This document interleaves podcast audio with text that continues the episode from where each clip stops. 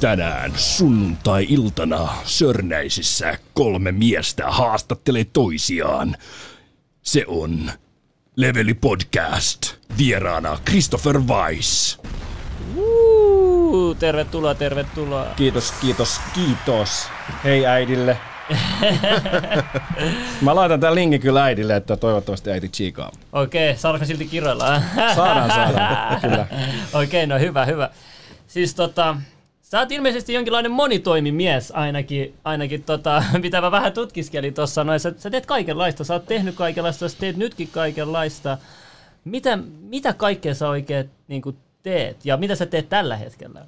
Mä teen siistejä asioita. Mä teen asioita, jotka kehittää mua ihmisenä ja jo, jolla on jonkinnäköinen vaikutus yhteiskuntaan positiivisella tavalla.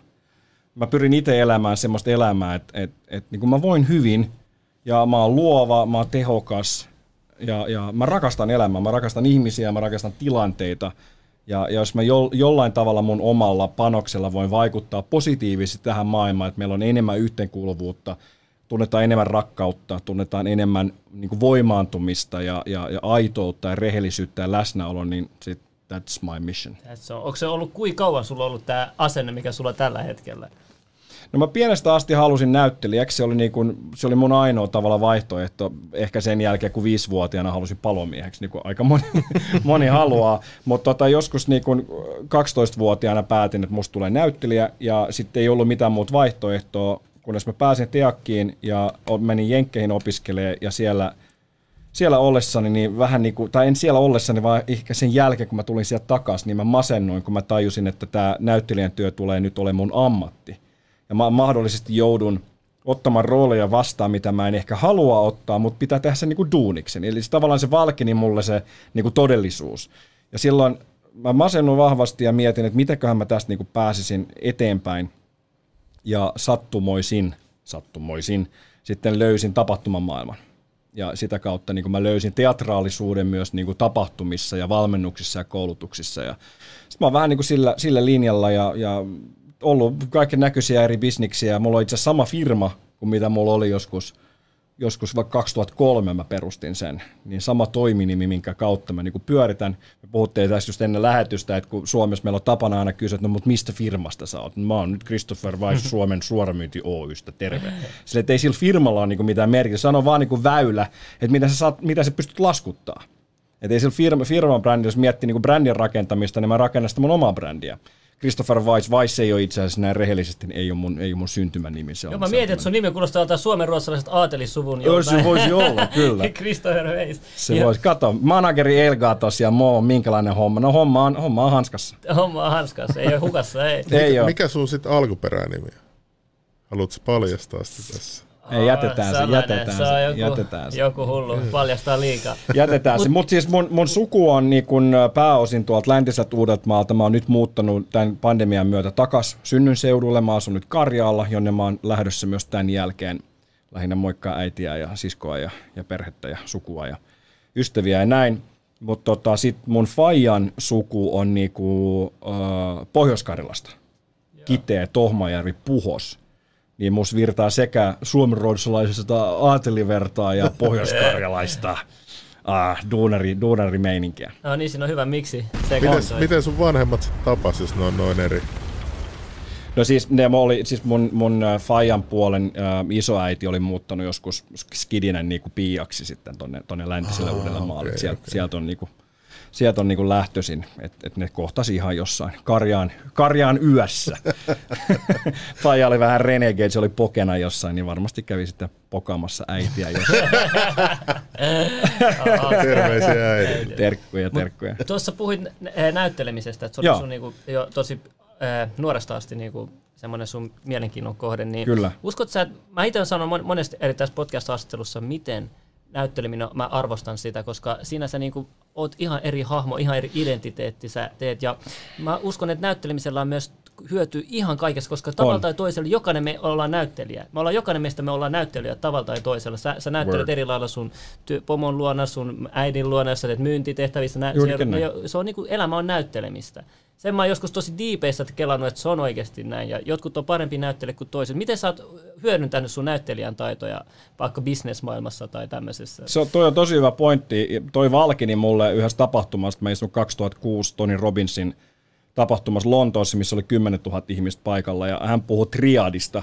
Jari Sarasvuo on ottanut suurimman osan hänen alkuperäisestä opetuksistaan Tony Robbinsista ja kääntänyt ne niin kuin suom- suomalaistuttanut ne tai tehnyt niitä, muokannut ne meille sopivaksi, mutta siinä se perusydin on niin kuin sama.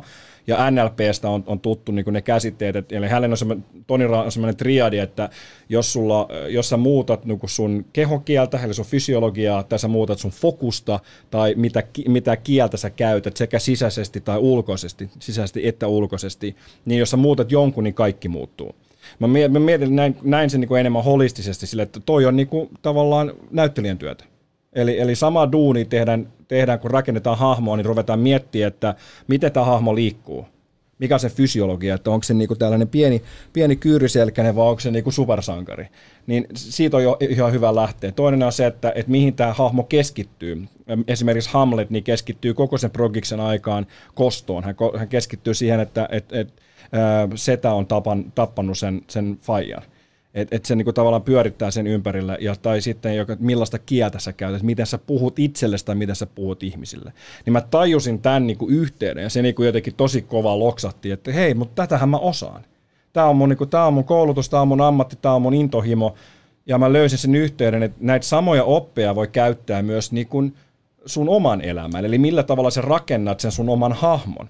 Ja, ja koska nämä kaikki, me mennään ihan hetken päästä vielä ö, syvään päätyyn, syvempään Joo, päätyyn joo, tästä, joo, mitä kyllä täällä, tällä joo, hetkellä joo. tapahtuu maailmassa. Mutta mut no, nämä kaikki niinku laatikot ja tämmöiset määritelmät, että oot sä persu vai oot sä niinku QAnonisti vai mä sanon tässä disclaimerina välissä, että mä itse asiassa mun piti aloittaa täällä, mutta me aloitettiin trailerilla, että mä en kuulu mihinkään poliittiseen ö, puolueeseen, mä, mä en ole minkään puolueen listoilla, mä en ole minkään liikkeen tai aatteen niin kuin tavallaan listoilla tai hallittavissa. Kaikki nämä mun mielipiteet on oikeasti mun omia henkilökohtaisia mielipiteitä. Niillä saattaa olla tiettyjä yhteneväisyyksiä, mutta korrelaatio ei ole sama kuin kausalisaatio. Tuntuuko sinusta, että ihmiset haluaa lokeroida aina Haluaa, ihmiset koko kyllä, ajan? Mä oon kyllä. huomannut tämän tosi vahvasti. Niin mä nyt sanon tämän tälleen näin, että en ole QAnonisti, en ole illuminaatti, en ole persu, en ole kristillisdemokraatti, en ole... Mä en ole mitään muuta kuin Christopher, jolla on mielipiteitä, jotka saattaa muuttua.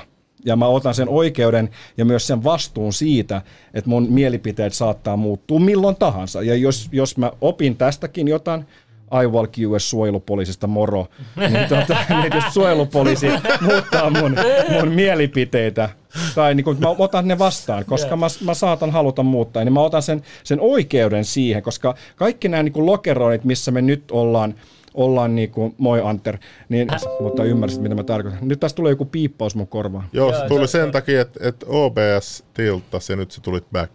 Ei mitään, ei mitään, joo. Okei, Jatketaan vaan. jatketaan. Eli tota, Öö, niin se, että me, me nyky, nykytilanteessa nyt on esimerkiksi liikkeellä tällainen niin kuin just vahvasti QAnon jooga-piirin tyypit Joo, ja henkiset tuli piirit. Joo, nauroin sille että uutiselle. ne olisi jotenkin samaa. Mä kilahdin tuossa joitain viikkoja sitten, mä soitin Hesarin päätoimittajalle kysyin, että, niin että minkä hemmetin takia te laitatte artikkelin sunnuntai Hesarin, jossa sanotaan, että omiin tunteisiin luottaminen on vaarallista.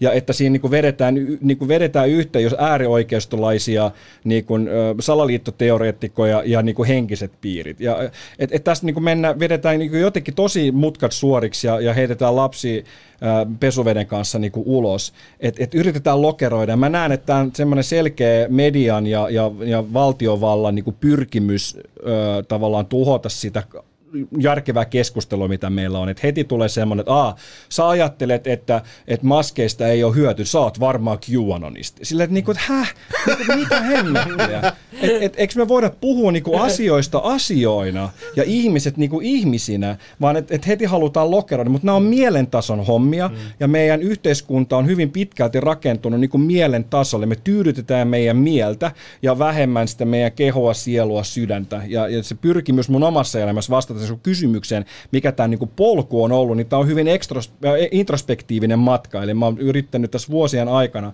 syventyä se lähti siitä masennuksesta, missä mä mietinkin, että et, et lopetaks mä itten, että lähdekö mä tästä paikasta, koska mä en halunnut elää.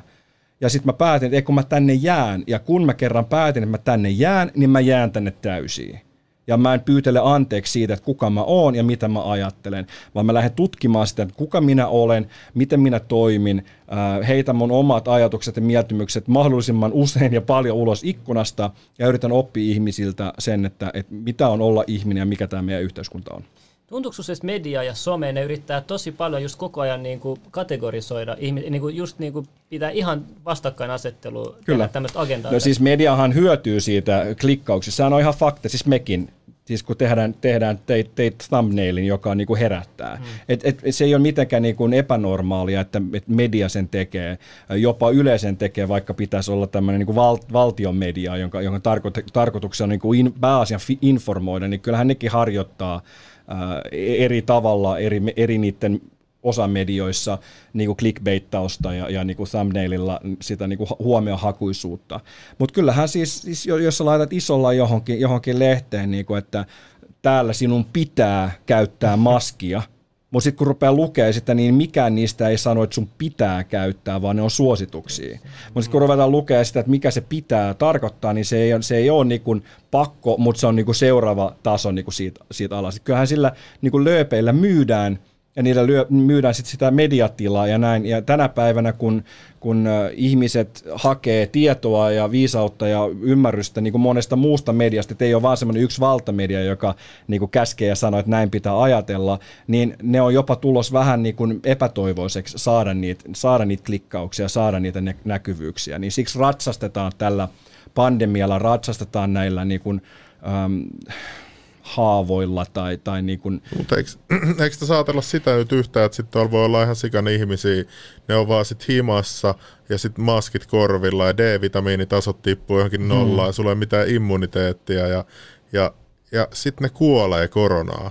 Mm. Vaan sen takia, että on, on tatti pystyisi pakko pistää joka päivä koronakuolemat, ja, yeah. tai siis kuolemat, eihän niitä ole vissiin vähän aikaa kuollut, mutta uusia sairastuneita. Et mä en mua edes kiinnosta, vaikka olisi tuhat sairastunutta päivässä. Et enemmän kiinnostaa se, että monta kuolee, niin kuin ainakin se on niin kuin se. Eks... Niin, jos katsoo nyt lukuja jo, siis nyt, nyt pitää vähän takapakki ottaa siihen, että mistä me niin lähettiin. Perjantai 13. päivä multa lähti kaikki duunit kaikki niin kuin tämän vuoden keikat peruntui, ei nyt ihan samana päivänä, mutta ne lähti niin kuin siitä.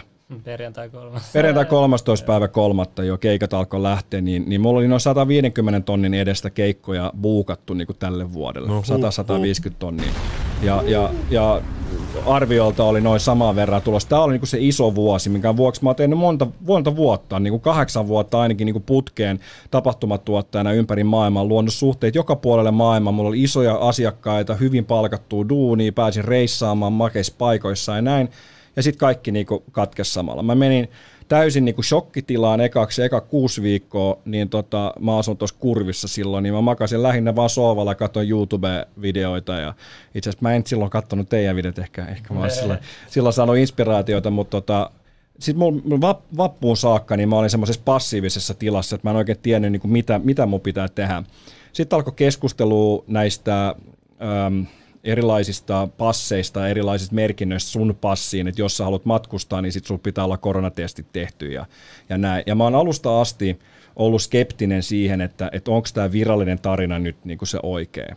Ja siinä mielessä kokemusta tämmöisistä ison big level niin kuin, äh, tämmöisistä, mitä sä sanois, tämmöisistä, ei nyt false flageja tai tämmöisiä psyoppeja, Uh, itse asiassa yksi lempileffa ikinä on, on Häntä heiluttaa koiraa, eli Wag the, Wag the Dog-niminen leffa, jossa on, jossa on Dustin Hoffman ja, ja Robert De Niro pääosassa. Ja se kertoo siitä 92 kolme tapahtuneesta Bill Clinton-skandaalista, jossa se, se jäi kiinni, mistä se jäi, niin, niin tota, Robert De Niro palkataan niin kuin Valkoisen talon pressisihteerin toimesta niin kuin hävittämään sen, sen niin kuin skandaalin luomalla jotain uutta. Mä en paljasta, mitä siinä tapahtuu, se on helvetin makea leffa, niin kannattaa tsiikaa, mutta, mutta se on hyvin selkeästi näyttää sitä median voimaa ja median tahtoa sivuttaa, niin kuin valita niitä kriisejä ja hyödyntää, hyödyntää niitä kriisejä.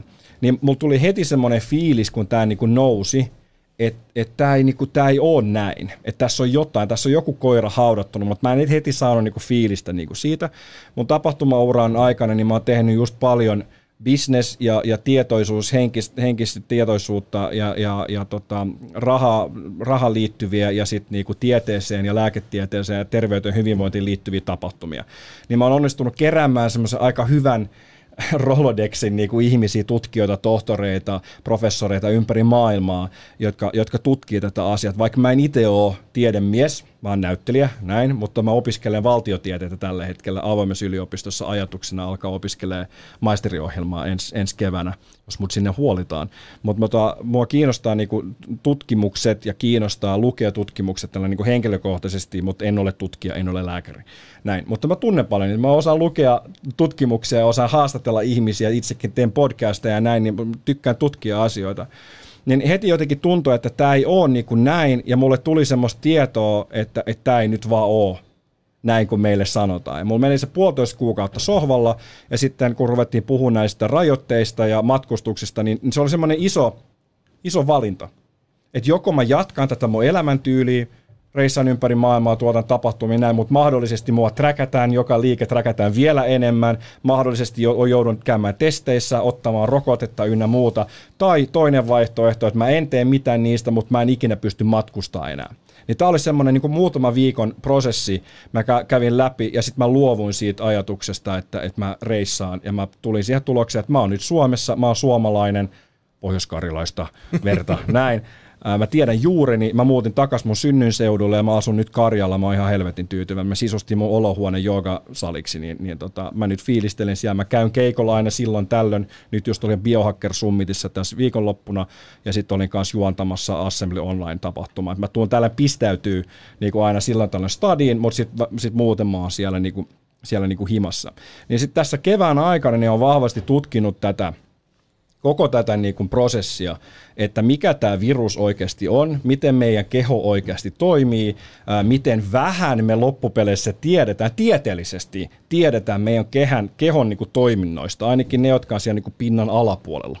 Niin, mun käsitys on se, että, että viruksista ei oikein tiedetä, miten ne toimii. Onko se näin, että jos, jos sä oot kysynyt näiltä, tut, siis mä oon kuullut tällaisen jutun, niin mä halusin kysyä vaan sulta. No tiedetään aika tosi vähän. Että ne on okay. semmoisia niin häilyväisiä, että ne saattaa jossain, että esimerkiksi herpes on semmoinen, joka on tosi yleinen ihmisillä, niin melkein jotkut tutkijat sanoivat, että kaikilla on se, jotkut sanoivat, että 30 prosenttia prosentilla on, on tota, se, se virus, ja se tulee eri ihmisille. Se ei välttämättä tartu niin kuin kaikille ihmisille, vaikka sulla, sulla on se ja, ja näin että mulla henkilökohtaisesti on, on herpes, eikä se ole tarttunut niin kuin kumppaneihin riippuen tilanteesta. Mä yritän ainakin nyt, nykyään, joskus mä en ollut aina rehellinen siitä, mutta nykyään mä oon rehellinen siitä, että mä aina kerron etukäteen, että hei, tässä on tämmöinen tilanne. Mutta se, se, se, on enemmänkin just, että missä, missä niin kuin moodissa sun keho on että et vaikuttaako. Meillä on, kun meillä on, ja tämä on se keskustelu, mikä on mun mielestä niin hassu ja niin väärä, koska meissä on se virus. Meissä on ne kaikki virukset. Se on vaan kyse siitä, että lähteekö se niin kuin vallitsemaan niin kuin meidän kehossa. Eli, eli olipa kerran elämää. Kukaan chattiin sanokaa, oletteko te katsonut olipa kerran elämää. Se piirrossarja, jossa on niitä kaikki poliiseja näin. Kaikki no, suomalaiset. mun tyttären kanssa. Joo, se on ihan mahtava. Siellä on ne T-solut ja, ja siellä on ne jo valkoiset solut, joilla on pamppuja ja ne, ne pitää huolta siitä, että ne tyypit on niin kuin kasassa. Siihen meidän pitäisi keskittyä. Ja me loppupeleissä tiedetään aika vähän meidän niin kuin kehon toiminnosta sillä niin kuin syvemmillä tasolla tasolla. Me osataan nähdä, että onko meillä jotain, jotain niin kuin punotusta, me osataan mitata meidän, meidän kuumetta ja näin, mutta niin kuin, mitä meidän niin kuin kehon syvissä osissa tapahtuu, niin meillä on oikeasti aika vähän niin kuin tietoa siitä, ja meidän tiede on aina äh, rajoittunut siihen, että millaista teknologiaa meillä on käytössä, äh, miten me osataan ottaa se data sieltä, sieltä niistä teknologiasta ulos ja miten me osataan tulkita sitä dataa, ekstrapoloida sitä johonkin muuhun sen jälkeen. Ja, ja tämä on vaan niin kehon taso. Mä, mä tykkään käyttää sellaista vertauskuvaa, että et, et me niin tiedetään meidän, meidän niin planeetan pinnasta me tiedetään aika paljon, mutta heti kun me ruvetaan menemään vähän pintaa syvemmälle, me tiedetään loppupeleissä aika vähän, ja jos puhutaan ainakin noista niin kuin vesistöistä, niin, niin me emme tiedetä niin kuin meidän vesistöistä, mitä, mitä tapahtuu. Niin ihan sama meidän kehossakin, loppupeleissä aika vähän me tiedetään, mitä siellä niin kuin tapahtuu. Ne on paljon olettamuksia, ja silloin media tulee taas mukaan hyvin innokkaana niin kuin boostaamaan tiettyjä tämmöisiä niin kuin kuureja tai tiettyjä tämmöisiä niin kuin ratkaisuja. Niin sama on tässä nyt tapahtumassa, tai tapahtunut jo tämän viimeisen yli puolen vuoden aikaan, että me tiedetään siitä viruksesta aika vähän. Ja, ja kyllähän ne tykkää hehkuttaa, että me, me ollaan, ne on niinku sekvensoinut sen, sen SARS-CoV-2 niinku genomin, mutta CDCnkin sivulle dokumenteissa aika syvällä, vähän piilotettu, niin lukee aika selkeästi, että et ei ne ole sitä niinku täysin täysin niin kuin pystynyt määrittelemään, vaan ne on simuloinut tiettyjä osia siitä. Eli me ei oikein tiedetä, jos nyt puhutaan koronasta, nyt mennään hetken, hetken aikaa siihen ennen kuin mennään syvemmälle, mitä tässä oikeasti tapahtuu, niin, niin me tiedetään, että okei, siinä on tietty niin kuin koodipätkä. Jos katsotaan, että se on niin kuin tietty joo, koodipätkä, joo. Jota, me, jota me tiedetään. Mä oon kattonut sen, joo, sen joo. sivun, joo. Ja sitten sen jälkeen niin meillä on se PCR-koe, joka niin kuin tutkii sitä, se hakee sitä tiettyä koodipätkää jo Gary Mullins, joka kehitti PCR-kokeen, oli monta kertaa hyvin kärkästi sanonut, että se ei ole tehty niin kuin kvantifioimaan niin kuin viruksia. Siis, anteeksi, tota, mä oon tehnyt tietokoneen kanssa pikkupojasta asti hommia, ja mulla tuli nyt mieleen, että se koodipätkä, se on sellainen tekstipätkä. Joo. Ja se PCR-koe hakee kaiken, mitä sulla on. Kyllä. Ja sit vaan yrittää hakea sitä pätkää. Kyllä. No mut eihän tuossa ole mit, siellähän voi olla random dataa, mikä on se sama pätkä, eikö voi? Se hakee sen pätkän, mutta sitten niin kun, ö, bakteerejahan tutkitaan silleen, että otetaan pieni näyte ja laitetaan se petrimaljaan tai joo, laitetaan se johonkin, laitetaan laboratorio, laboratorioon ja muutaman päivän annetaan se niin kehittyä ja sitten mitataan. Sitten ei, ei sitä niin bakteerikaa katsota heti sille suoraan. Joo. Niin si, si, siinä persekokeessa eli viruksissa käytetään samaa menetelmää, eli sitä monistetaan mutta me ei tiedetä, kuinka monta kertaa sitä monistetaan. Gary Mullinskin sanoi näin, että jos sitä monistetaan tarpeeksi monta kertaa, niin susta voi löytyä mitä tahansa. Keltä tahansa voi löytyä mitä tahansa, koska se on sen funktio, se on sen, se on sen testin niinku tarkoitus, että sä pystyt löytämään, että se ei ole niinku analyysikone, että sä voisit sanoa, että hei, sulla on tämä ja tämä tauti. Ja, ja kun me ei tiedetä, tässä on tämmöinen, mennään jo nyt vähän salaliittopuolelle, että koska me ei tiedetä kuinka monta kierrosta ne monistaa sitä, ja tutkijat on sanonut, että jos sä tarpeeksi monta kertaa, niin keltä tahansa voi löytyä mitä tahansa, koska meissä on kaikkea koko ajan.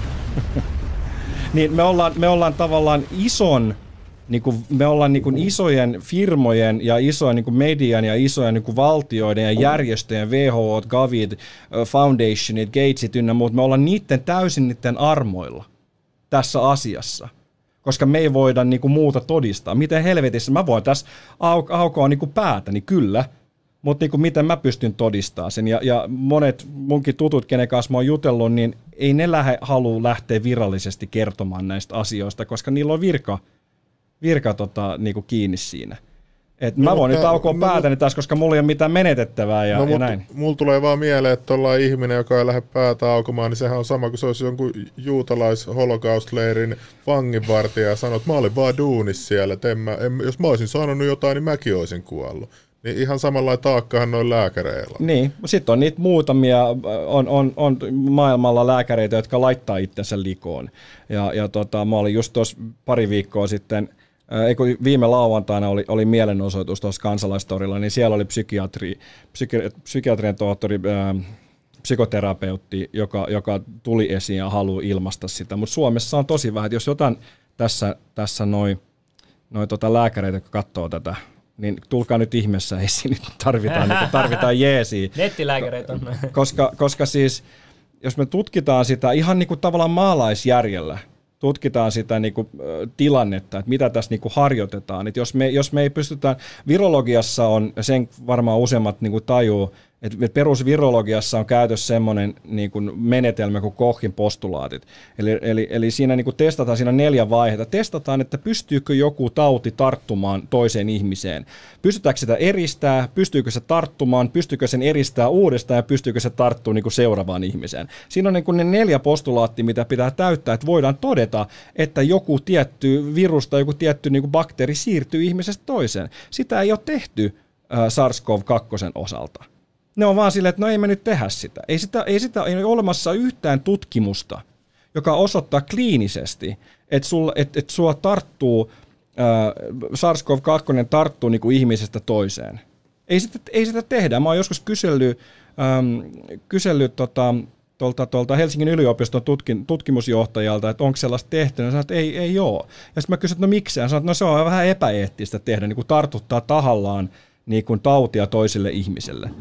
Mutta hänkin, niin kuin Faucikin unohti, hänkin sanoi se Fauci jossain haastattelussa, että sille ei voi tehdä, että se on epäeettistä. Mutta se on ihan perustieteellinen malli. Sillähän testataan niin kuin tiettyjä tauteja ja niiden rokotteita ja niiden lääkkeitä. Että miksi tämä olisi jotenkin niin kuin erilaista? Niin tässä vaiheessa alkaa vähän niin kuin hälytyskellot soimaan. Että miksi tämän kohdalla ei niin kuin mennä niin kuin perinteisiin malleja. Tämä on ihan yhtä tavallaan epäilyttävä tilanne kuin se, että mä olin Jenkeissä silloin World Trade Centerin aikana, niin mä näin sen vaikutuksen, niin kuin mikä, miten sitä spinnattiin mediassa ja tällainen. Mä oon kuullut, mitä se oli täällä, mutta siellä oli to, mä olin Losiksessa, niin se oli tosi intensiivinen se, se prosessi.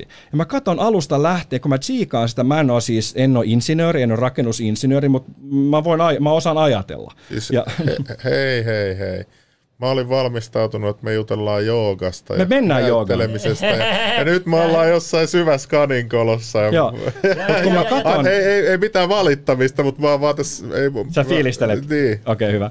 Niin kun mä katon sitä, okay, että et siellä lentää lentokoneita, on, oliko se lentokoneet vai oliko ne ohjukset, mitä ei oteta nyt siihen kantaa, mutta sinne jotain lentää.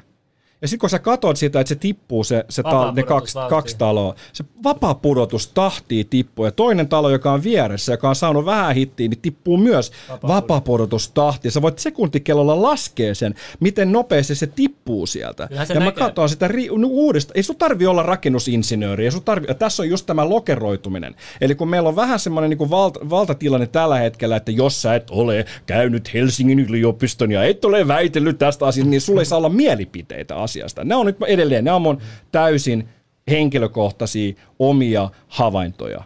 Älkää luottako tai uskoko mihinkään, mitä mä sanon. Mä, tää on, mä nyt vaan ränttään tässä, kun te pyysitte mua käymään Totta kai, totta kai. No niin, hyvä. Et, ja jos ei kelpaa, niin voi... Roosa Lukas suositteli. Ro- Roosa, Roosa suositteli joo, mutta tota, niin kun mä katsoin sieltä, että noi tipahtaa, niin okei, fine. Mä voin jotenkin vielä niin ymmärtää, vaikka mä näen, että sieltä tulee semmoisia savupölläyksiä ja näin. Mä oon kuullut tarinoita tutuilta ja, ja, ja vierailta ja tuttujen tutuilta, jotka oli siellä niin mestoilla, että sieltä tuli räjähdyksiä alta. Ja okei, fine. Ja mä oon tutkinut sitä valtavasti ja puhunut ihmisten kanssa. Ja siellä on 3000 insinööriä, asian, niin kuin tunti, asiantuntijoita, jotka sanoo, että, että se ei, talo ei voi tippua tolleen. Se ei voi niin kuin romahtaa itseänsä.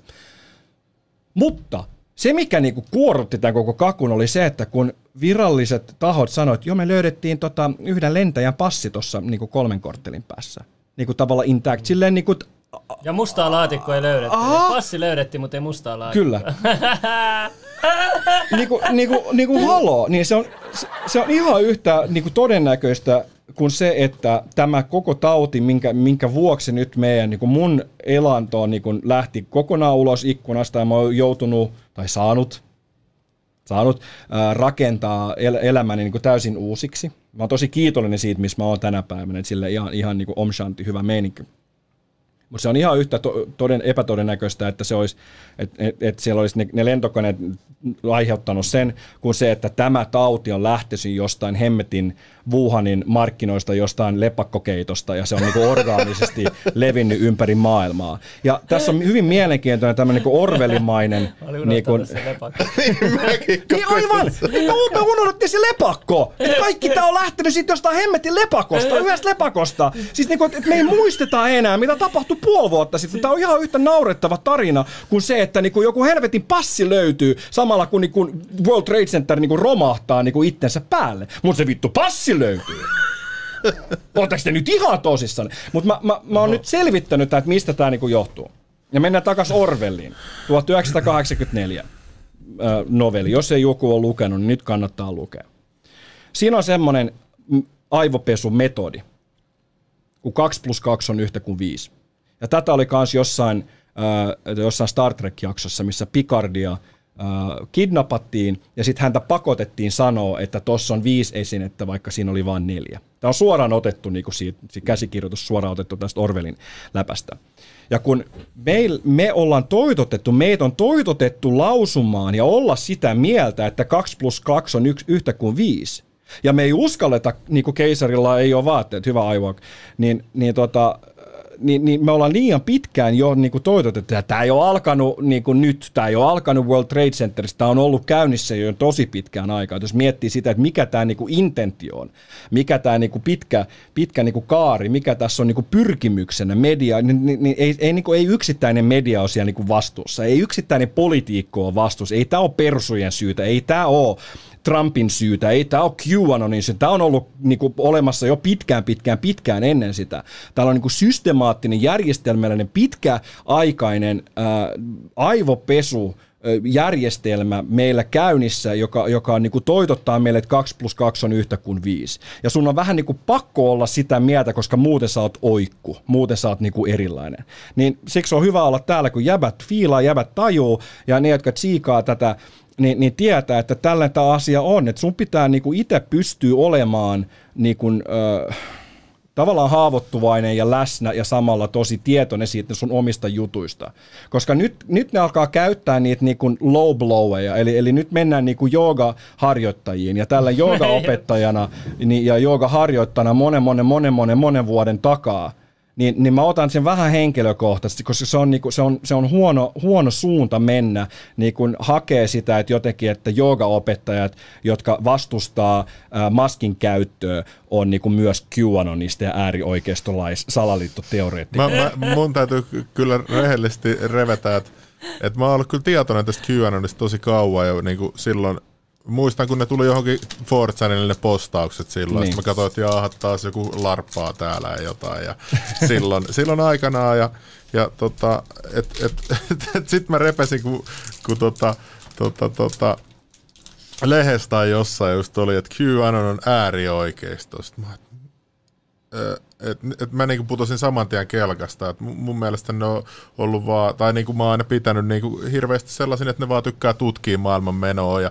sinne mahtuu ihmisiä niinku ihan eri, eri aloilta ja eri paikoista. Ja tällaisen mm. käsityksen mä oon saanut. Että siellä, et siellä on myös hulluja, mutta niin on missä muuallakin vaan. Se meet kirkkoon, niin sielläkin voi olla hulluja. Niin kuin, et no se, on niin kuin... se on niin kuin domino. Kato, eikä kuono yhdistetään äärioikeisto, sitten äärioikeisto yhdistetään joogaa, sitten jooga yhdistetään johonkin, sitten ne kaikki saadaan helpommin, tiedätkö, silleen, silleen se vähän tuntuu. Että niin, mutta mun mielestä tuo äärioikeisto termi jotenkin ihan, mä en niin kuin enää, sitä on viljelty ihan samalla kuin jotain niin rasistia silleen, niin että sillä niin ei ole enää mitään helppo. vaikutusta. Mm. Niin kuin, että... Et, et samahan niin kuin, niin kuin tämä, tämä niin kuin tässä on ollut tämmöisiä iskulauseita, on ollut Me ja sitten on ollut Black Lives Mattersia ja, ja tavallaan, että jos sä et, jos sä et ajattele kaikkea just sille, kun niinku valtavirta niinku sanoo, niin sit sä oot jotenkin niinku poikkeus ja sit sä oot vaarallinen ja näin. Niin, niin nyt että asetetaan ihmisiä, jotka ajattelee itsenäisesti ja haluaa tehdä omia tutkimuksia, niin että nyt leimataan niinku, niinku äärioikeistolaiseksi niinku terroristeiksi suurin piirtein.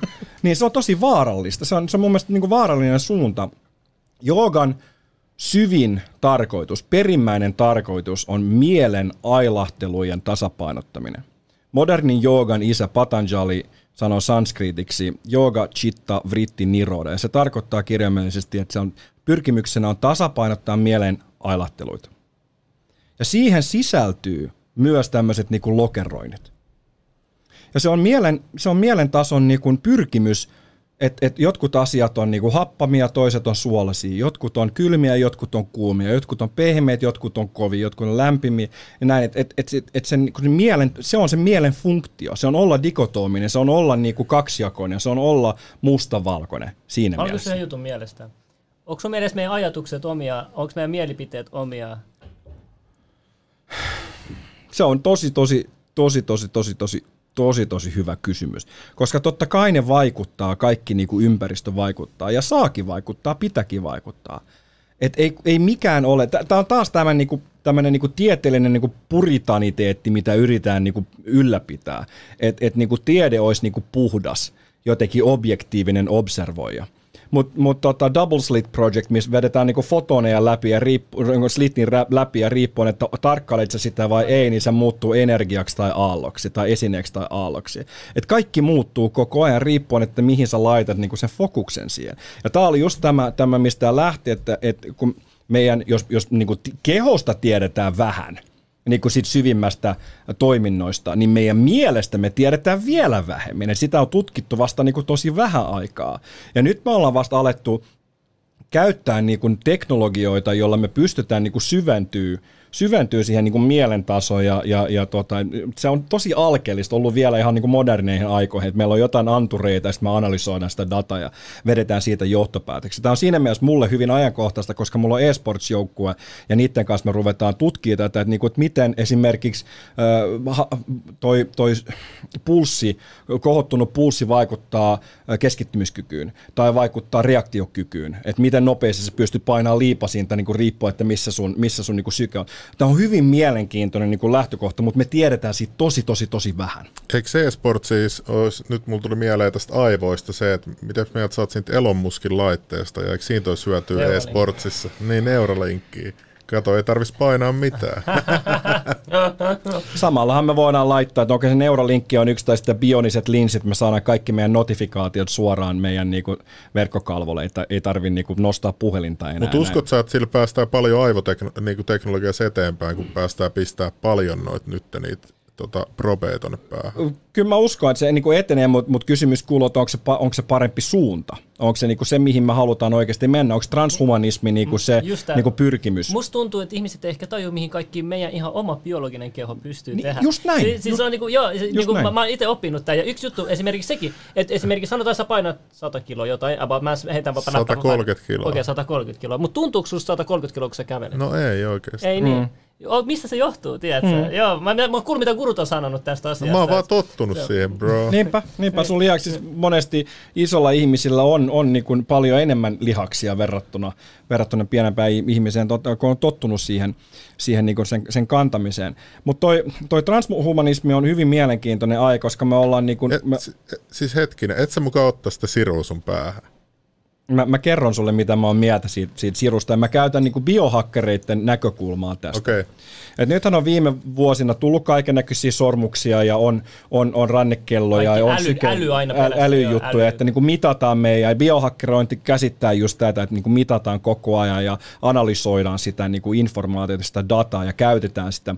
Siinä on aina tietenkin se riski, että sitä dataa käytetään sitten niin kuin hyväksi jollain tavalla, mutta jos ei, ei niin kuin puututa siihen. Mutta aika moni, moni tota, niin kuin maailman johtava biohakkeri niin on, on niin kuin tavallaan hävittänyt ne laitteet. Tai ne ei niin kuin mittaa itseensä enää. Se, se perustelu on siihen se, että nämä laitteet toimii tiettyyn pisteeseen asti antamaan sulle tietoisuutta. Mutta sitten kun sä opit tuntemaan se, että miltä tuntuu, kun mun kortisolitasot on kohottuneita, miltä tuntuu, kun mun D-vitamiinitasot on alhaiset, eli sä tavallaan opit niitä sen järjestelmän kautta niin kuin ulkoisesti havainnollistamaan niitä sun sisäisiä tuntemuksia. Joogassa, meditaatiossa, henkisyydessä, hengellisyydessä, joka oli tämän, tämän niin kuin teema, niin pyrkimys on ihan sama Eli sä tuut itse tietoiseksi niistä sun omista toiminnoista, että et, et sä et tarvi älykelloa sanoa sulle, että milloin sä meet nukkumaan. Et tässä on niinku, mä tavallaan ymmärrän se, mihin se on niinku menossa, ja se on hyvin mielenkiintoista dataa, mutta jos sä tuut riippuvaiseksi siitä, niin kuin monet meistä on riippuvaisia, riippuvaisia tästä, näin, mä just teen kaverin suosituksessa se, että et mä en enää näe notifikaatiot, kun mä nostan puhelinta tällä. Vasta kun mä painan tuosta napista, niin sit mä näen sen. Näin, koska sit mä saan olla rauhassa, mä voin itse päättää. Et se, että mulla tulisi niinku bionisen linssin kautta tai jonkun Neuralinkin kautta koko ajan impulseja tälleen näin. Mulla on pyhä kun mä oon himassa, etenkin kun mä keikalla vähän eri juttu, mutta kun mä oon himassa, niin mulla on pyhä äh, metodi aamulla. Niin mä laitan mun puhelimen päälle vasta sen jälkeen, kun mä oon tehnyt kaikki aamuharjoitukset ja käynyt suikussa ja, ja syönyt ja käynyt pihalla ja näin, niin sit mä laitan puhelimen päälle. Et mä oon niinku, mä, mun elämä on niinku mun hallussa, koska jos mulla heti tulee niinku johonkin vittu neuralinkkiin tulee silleen, että you have two new messages. Vittu, no mutta ka- eihän kukaan ka- tollasta varmaan halua. Mä no, se, alkaa, lähinnä... se alkaa Spotifylla. Se alkaa sillä, että Se sä saat mahdollista. Spotify sun neuralinkkiin ja sitten se seuraava taso ja seuraava taso ja seuraava taso. Kun mä oon nähnyt jo muutama vuosi sitten, siis näitä on prototyyppejä, niitä nyt yritetään saada markkinoille, että sulla on bioninen linssi, joka toimii sun niinku omalla sähkövärähtelyllä, koska mehän toimitaan sähköllä. Oho, sähköä, Me tuotetaan Tollasen mä haluan heti. Niin, niin sit sä, voit, sit sä voit saada augmentoituja mainoksia, kun sä kävelet tuolla kadulla, saat personalisoituja mainoksia. Tämä oli muutama vuosi sitten, niin puhuttiin vuodesta kauppa 2020 vai 2025, no, mutta riippumatta ne on, ne on tota, aika, aika lähellä niin kuin, to, toteuttumista. Eli että me saadaan kaikki notifikaatiot tähän, ja kun me käydään esimerkiksi, kun mä näen sut, niin mä näen suoraan sun Facebook- tai LinkedIn-profiili, ja mä saan tietää kaiken, mitä sä oot tehnyt ja näin.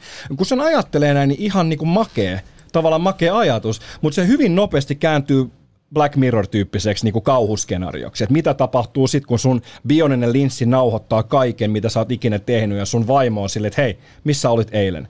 Ja sitten se pääsee itse hakkeroimaan siihen sun bioniseen linssiin ja näkee, että et sä ollutkaan jalkapallotreeneissä, vaan että sä olit vittu panemassa baarissa. Panemassa, no joo. Huono, huono läppä. Mutta joo, et, et siinä on se, että et mikä se pyrkimys on. Ja mä, mä oon siis ollut täysin teknokraatti. Ja mä oon siis ollut täysin sellainen niinku teknofiilistille, että mä haluan kaikki vaan nopeammin ja enemmän ja näin. Kunnes jossain vaiheessa tässä niinku henkisyys, niin mä aloin tuntea, että et ehkä se ei välttämättä olekaan se, se on se, on niinku se juttu vaan että tämä niinku itsetuntemus ja rauha ja läsnäolo ja näin, että mikä se pyrkimys niinku elämässä on, niin mun pyrkimys enemmänkin tänä päivänä on se, että pääosin on niinku om shanti, helvetin tasapainosta ja hiljasta ja näin, välillä tulee semmoisia kunnon rykelmiä, niin kuin nyt on ollut viisi päivää. Nyt mä menen himaan ja mä crashaan seuraavat kaksi-kolme päivää. Et siinä niinku se oma tasapaino niinku pitää löytyä, koska muuten meillä on, niin kuin monet ihmiset on huomanneet, että ihan hyvä, että tämä kriisi tuli, vaikka monet ihmisetkin on kärsinyt tästä, koska tästä tuli nyt semmoinen pakonomainen, ää, pakonomainen pysähtyminen monelle ihmiselle. M- mä oon miettinyt se, että miten monet niinku tollaset niinku artistit ja tollaset, että et kuitenkin media, media ja niiden affiliaatit, ne, ne promoo tätä koronaa täysin. Artisteilta on mennyt keikat ja kaikki, ja silti ne nuoleskelee valtamediaa ja, ja noita isoja yhtiöitä ja kaikkea. Et, et, et, tu, aika selkärangaton touhu. Mm. Mulla alkaa tuntua, että myös tässä niinku jooga, jooga, joogit vastaan, vastaan tota, mä en edes halua käyttää sitä nimeä, mutta, mutta okei, okay, äärioikeistolais, ter- terroristit, salaliittoteoreetikot, että siinä niinku keskustelussa niin ne tyypit, jotka on siellä niinku sen, sen, sen niinku joogien puolella, valtamedian puolella, niin tavallaan petää omaa, omaa niinku pesää. Ja se on tä- tietyllä tavalla täysin ymmärrettävää, koska monella niillä on valtavia niinku imperiumeja, ja ne ei halua siis jooga-opetus, ne on hyvin niinku läheistä ja, ja näin. Että jos ihmiset alkaa pelkää tulla joogatunnille, niin kuin moni on nyt pelkännyt, pelännyt ja mulla on monta, monta muuta hyvinvointialan yrittäjää tai ravintolayrittäjää ja näin, jotka on mennyt konkkaan, koska jengi ei uskalla tulla tunneille tai uskalla tulla ravintolaan tai saatikka ei saa tulla ravintolaan, koska tulee kaiken näköisiä rajoituksia ynnä muuta. Niin, miten niin mä pitkä- ymmärrän sitä, että niinku pe- halutaan pedata sitä omaa, omaa niinku tavallaan liiketoimintaa, mutta Niin, se ei välttämättä ole kuitenkaan oikein. Eikö tässä kärsi enemmän ihmisiä kuin hyötyy? Mun mielestä loppupeleissä mehän pitäisi tutkia tällä hetkellä niin kuin Missä pääasiassa... ne talikot on ja haulikot ja kaikki tuolla ja hirttoköydet ja Joo, alkaa tu- niinku kuulostaa vähän vaaralliselta, että jos tämä nyt paljastuukin, niin kuin mä menin nyt ehkä vähän eilen näissä fantasioissa, mutta jos tämä paljastuukin niin kuin, nyt, että tämä on valetta, niin. niin eikö noi pelkää yhtään, ketkä tätä on toitottanut, että, että ehkä voi käydä Ei, huonosti. mutta sitten syttää aina jotain muuta. Niin, sitten, joo. tai aina tulee joku seuraava kriisi tai joku seuraava juttu. Tämä on siinä mielessä niin kuin nerokkaasti valittu tällainen hengitysteitse siirtyvä ää, tauti, jota on niin kuin miltei mahdoton niin kuin määritellä, että, että onko se vai eikö se ole, vai se on just kun se hakee sitä niin kuin tiettyä koodipätkää. Ja, ja kun ne taas jälleen kerran ei ole yhtään kliinistä tu- tutkimusta, otan mielelläni vastaan, jos jollain on, ja käyn mielelläni ää, keskustelun tästä asiasta, jos jollain on tietoa anteeksi, mitä, mitä, mitä mulla ei ole siitä, että miten tämä niinku tauti tarttuu, mutta jos ruvetaan lukemaan tieteellisiä tutkimuksia, se Lancetin tutkimus, joka tuli tuossa kesäkuussa, niin siellä joukossa ei ole yhtään kliinistä tutkimusta, jossa, jossa todetaan, että tämä niinku tauti siirtyy ihmisestä toiselle, niin tämä on puhtaasti tänä päivänä poliittinen keskustelu. Tässä on kyse siitä, tässä ei ole kyse siitä, että, että ihmisen turvallisuutta ja terveyttä halutaan vaalia, vaan tässä on kyse siitä, että ihmisiä halutaan kontrolloida ja hallita.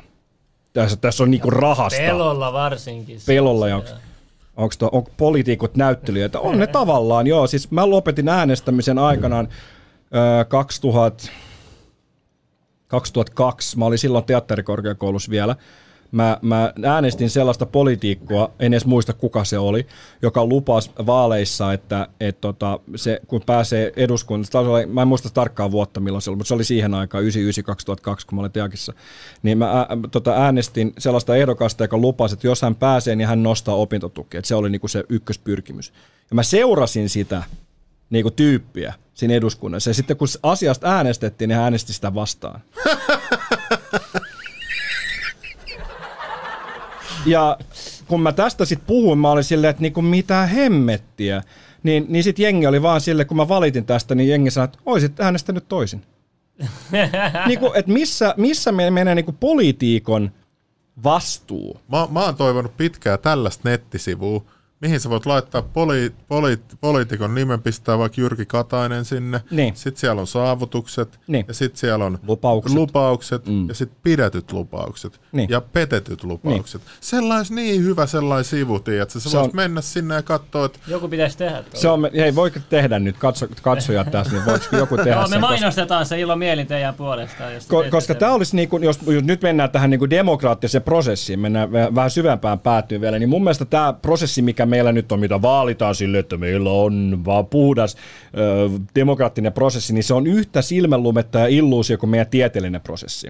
Se on täysin hallittu ja se on täysin kontrolloitu. Se ei ole vapaa ja se ei ole demokraattinen, se ei ole meidän hyväksi. Se on niiden hyväksi, joka pitää tätä valtaa ja haluaa ylläpitää se.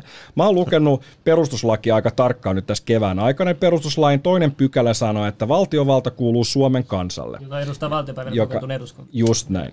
Ja meidän pitääkin olla mukana tekemässä päätöksiä. Tästä lokeroitumista vielä sivulauseena, niin kun mä jatkan, niin, niin kun, äh, tässä oli tämä, tämä EU-tukipaketti. Sanna Marin kävi antamassa 7 miljardia pois meidän rahoja EUlle, mutta me tuli takaisin sanoa, että me saadaan kolme miljardia. Vai mun Vitu helmi, hyvin tehty, yes, loistavaa Sanna, hyvin, hyvin tehty duuni. Niin sitten tota, tuli tämä kansalaisaloite tuli esiin, ja kansalaisaloite tiedoksenne niin on meidän ainoa, ainoa oikein järkevä mm, demokraattinen menetelmä, mikä meillä on, koska silloin eduskunta pitää ottaa sen asian käsittelyyn, kun se saavuttaa sen 50 000 kannattajaa. mä haluan vaan sanoa, että mun mielestä toi määrä on ihan naurettava. Mm. Amer- Amerikassa se on 100 000, mm. Yhdysvalloissa, mm. ja kela paljon siellä on jengiä. Niin. Ja Suomessa 300 on miljoonaa. 50 000. Mm. Ja sitten yleensä ne pyyhkii hanurilla ne aloitteet. Niin. Mutta tässä on ratkaisu, olisi mun mielestä se, mulla on pyrkimyksenä luoda sellainen yhteisö, olla mukana semmoisessa yhteisössä, jossa on ainakin 50 000, mielellään 100 000 kannattajaa, että aina kun tulee joku kansalaisaloite, niin me saadaan se noin läpi, läpi niin kuin heti, ja se voidaan vaikka laittaa kerran viikossa sinne eduskunnan Tämä on käsiteltäväksi. visionääri, mä tykkään tästä. Niin. Koska, koska sillä tavalla me niinku pain, voidaan niinku paineistuttaa, me voidaan painostaa meidän päättäjiä niinku muistamaan sen, että hei, me maksetaan teidän liksa, su- ennen kuin jatkat. Suomen valtion budjetti on tänä vuonna 57 miljardia euroa, 47 miljardia euroa, eli 82 prosenttia on meidän verot. Kelatkaa sitä ihan hetkinen. Ketkä maksaa tämän lystin, ketkä ylläpitää tätä? Me pidetään. Meidän, meidän, meille kuuluu valtiovalta, mutta me ollaan annettu se liian kauan pois noille päättäjille, jotka edustaa meitä, nostaa liksaa, jota me maksetaan. Mä haluan vaan sanoa sen verran, että tollaset projektit on vähän sellaisia, että, että eikö sua huolestaa, että saattaa joku piano tippua päälle tai sitten jotain tollasta, että se Minä, minä en ole itsemurha aikeinen, en aio äh, riistää itseltäni hengen, äh, en, Sun autot saattaa räjähtää. autot saatat räjähtää. Et jos mä tästä nyt niinku tipahdan, niin muistakaa mut, että mulla oli hyvä, hyvä, hyvä setti ja muistakaa, että teillä on, teillä on valta. Mutta tämä ei pidäkään persono, personoitua niinku yhteen tiettyyn ihmisen, että mä toivonkin, että et niinku ihmiset inspiroituu täältä muistamaan sen, että et, et, tota, et ottaa sen vallan itselleen. Mä oon tässä tehnyt aika paljon kansalaisaktivismia tässä kevään aikana, soitellut sosiaali- ja terveysministeriölle valtiokonttorille ja, ja eri, eri ministeriöille kyselee, niinku, että miten tämä homma toimii. Ja tämä oli yksi syy, miksi mä kans aloin nyt lukemaan yliopistossa valtiotieteitä, koska mua kiinnostaa tämä, tämä poliittinen prosessi ja tämä poliittinen maailma ihan eri tavalla nyt, kun mä oon täällä, kun mun mahdollisuudet jatkaa mun mahtavaa maailmaa ympäri e- elämää ja mä oon niinku stuck in Finland, hyvällä tavalla, niin nyt mua alkaa kiinnostaakin paljon enemmän. Tää, siksi mä aloin lukea tuota budjettia e- ensisijaisesti niin kuin siitä sisään tulevaa rahaa. Kun mä rupesin, mä tajusin sen, tai joku heitti mulle joskus, että Suomihan on niin kuin yritys. Kun mä aloin tutkia, niin mä huomasin, että Suomi on todellakin yritys. Eikö kaikki valtiot to- toimi niin kuin yritys? Kyllä. Ja sen takia United Stateskin on se, siitä tulee se, että se on niin kuin yritys. Kyllä, ja siis Suom- Suomen valtiolla on Y-tunnus. Sä voit katsoa sen y- YTIltä, voit käydä katsoa sen. Jokaisella virastolla, jokaisella ministeriöllä on oma Y-tunnus. Ja nämä tuli silloin, kun me liityttiin EU-hun.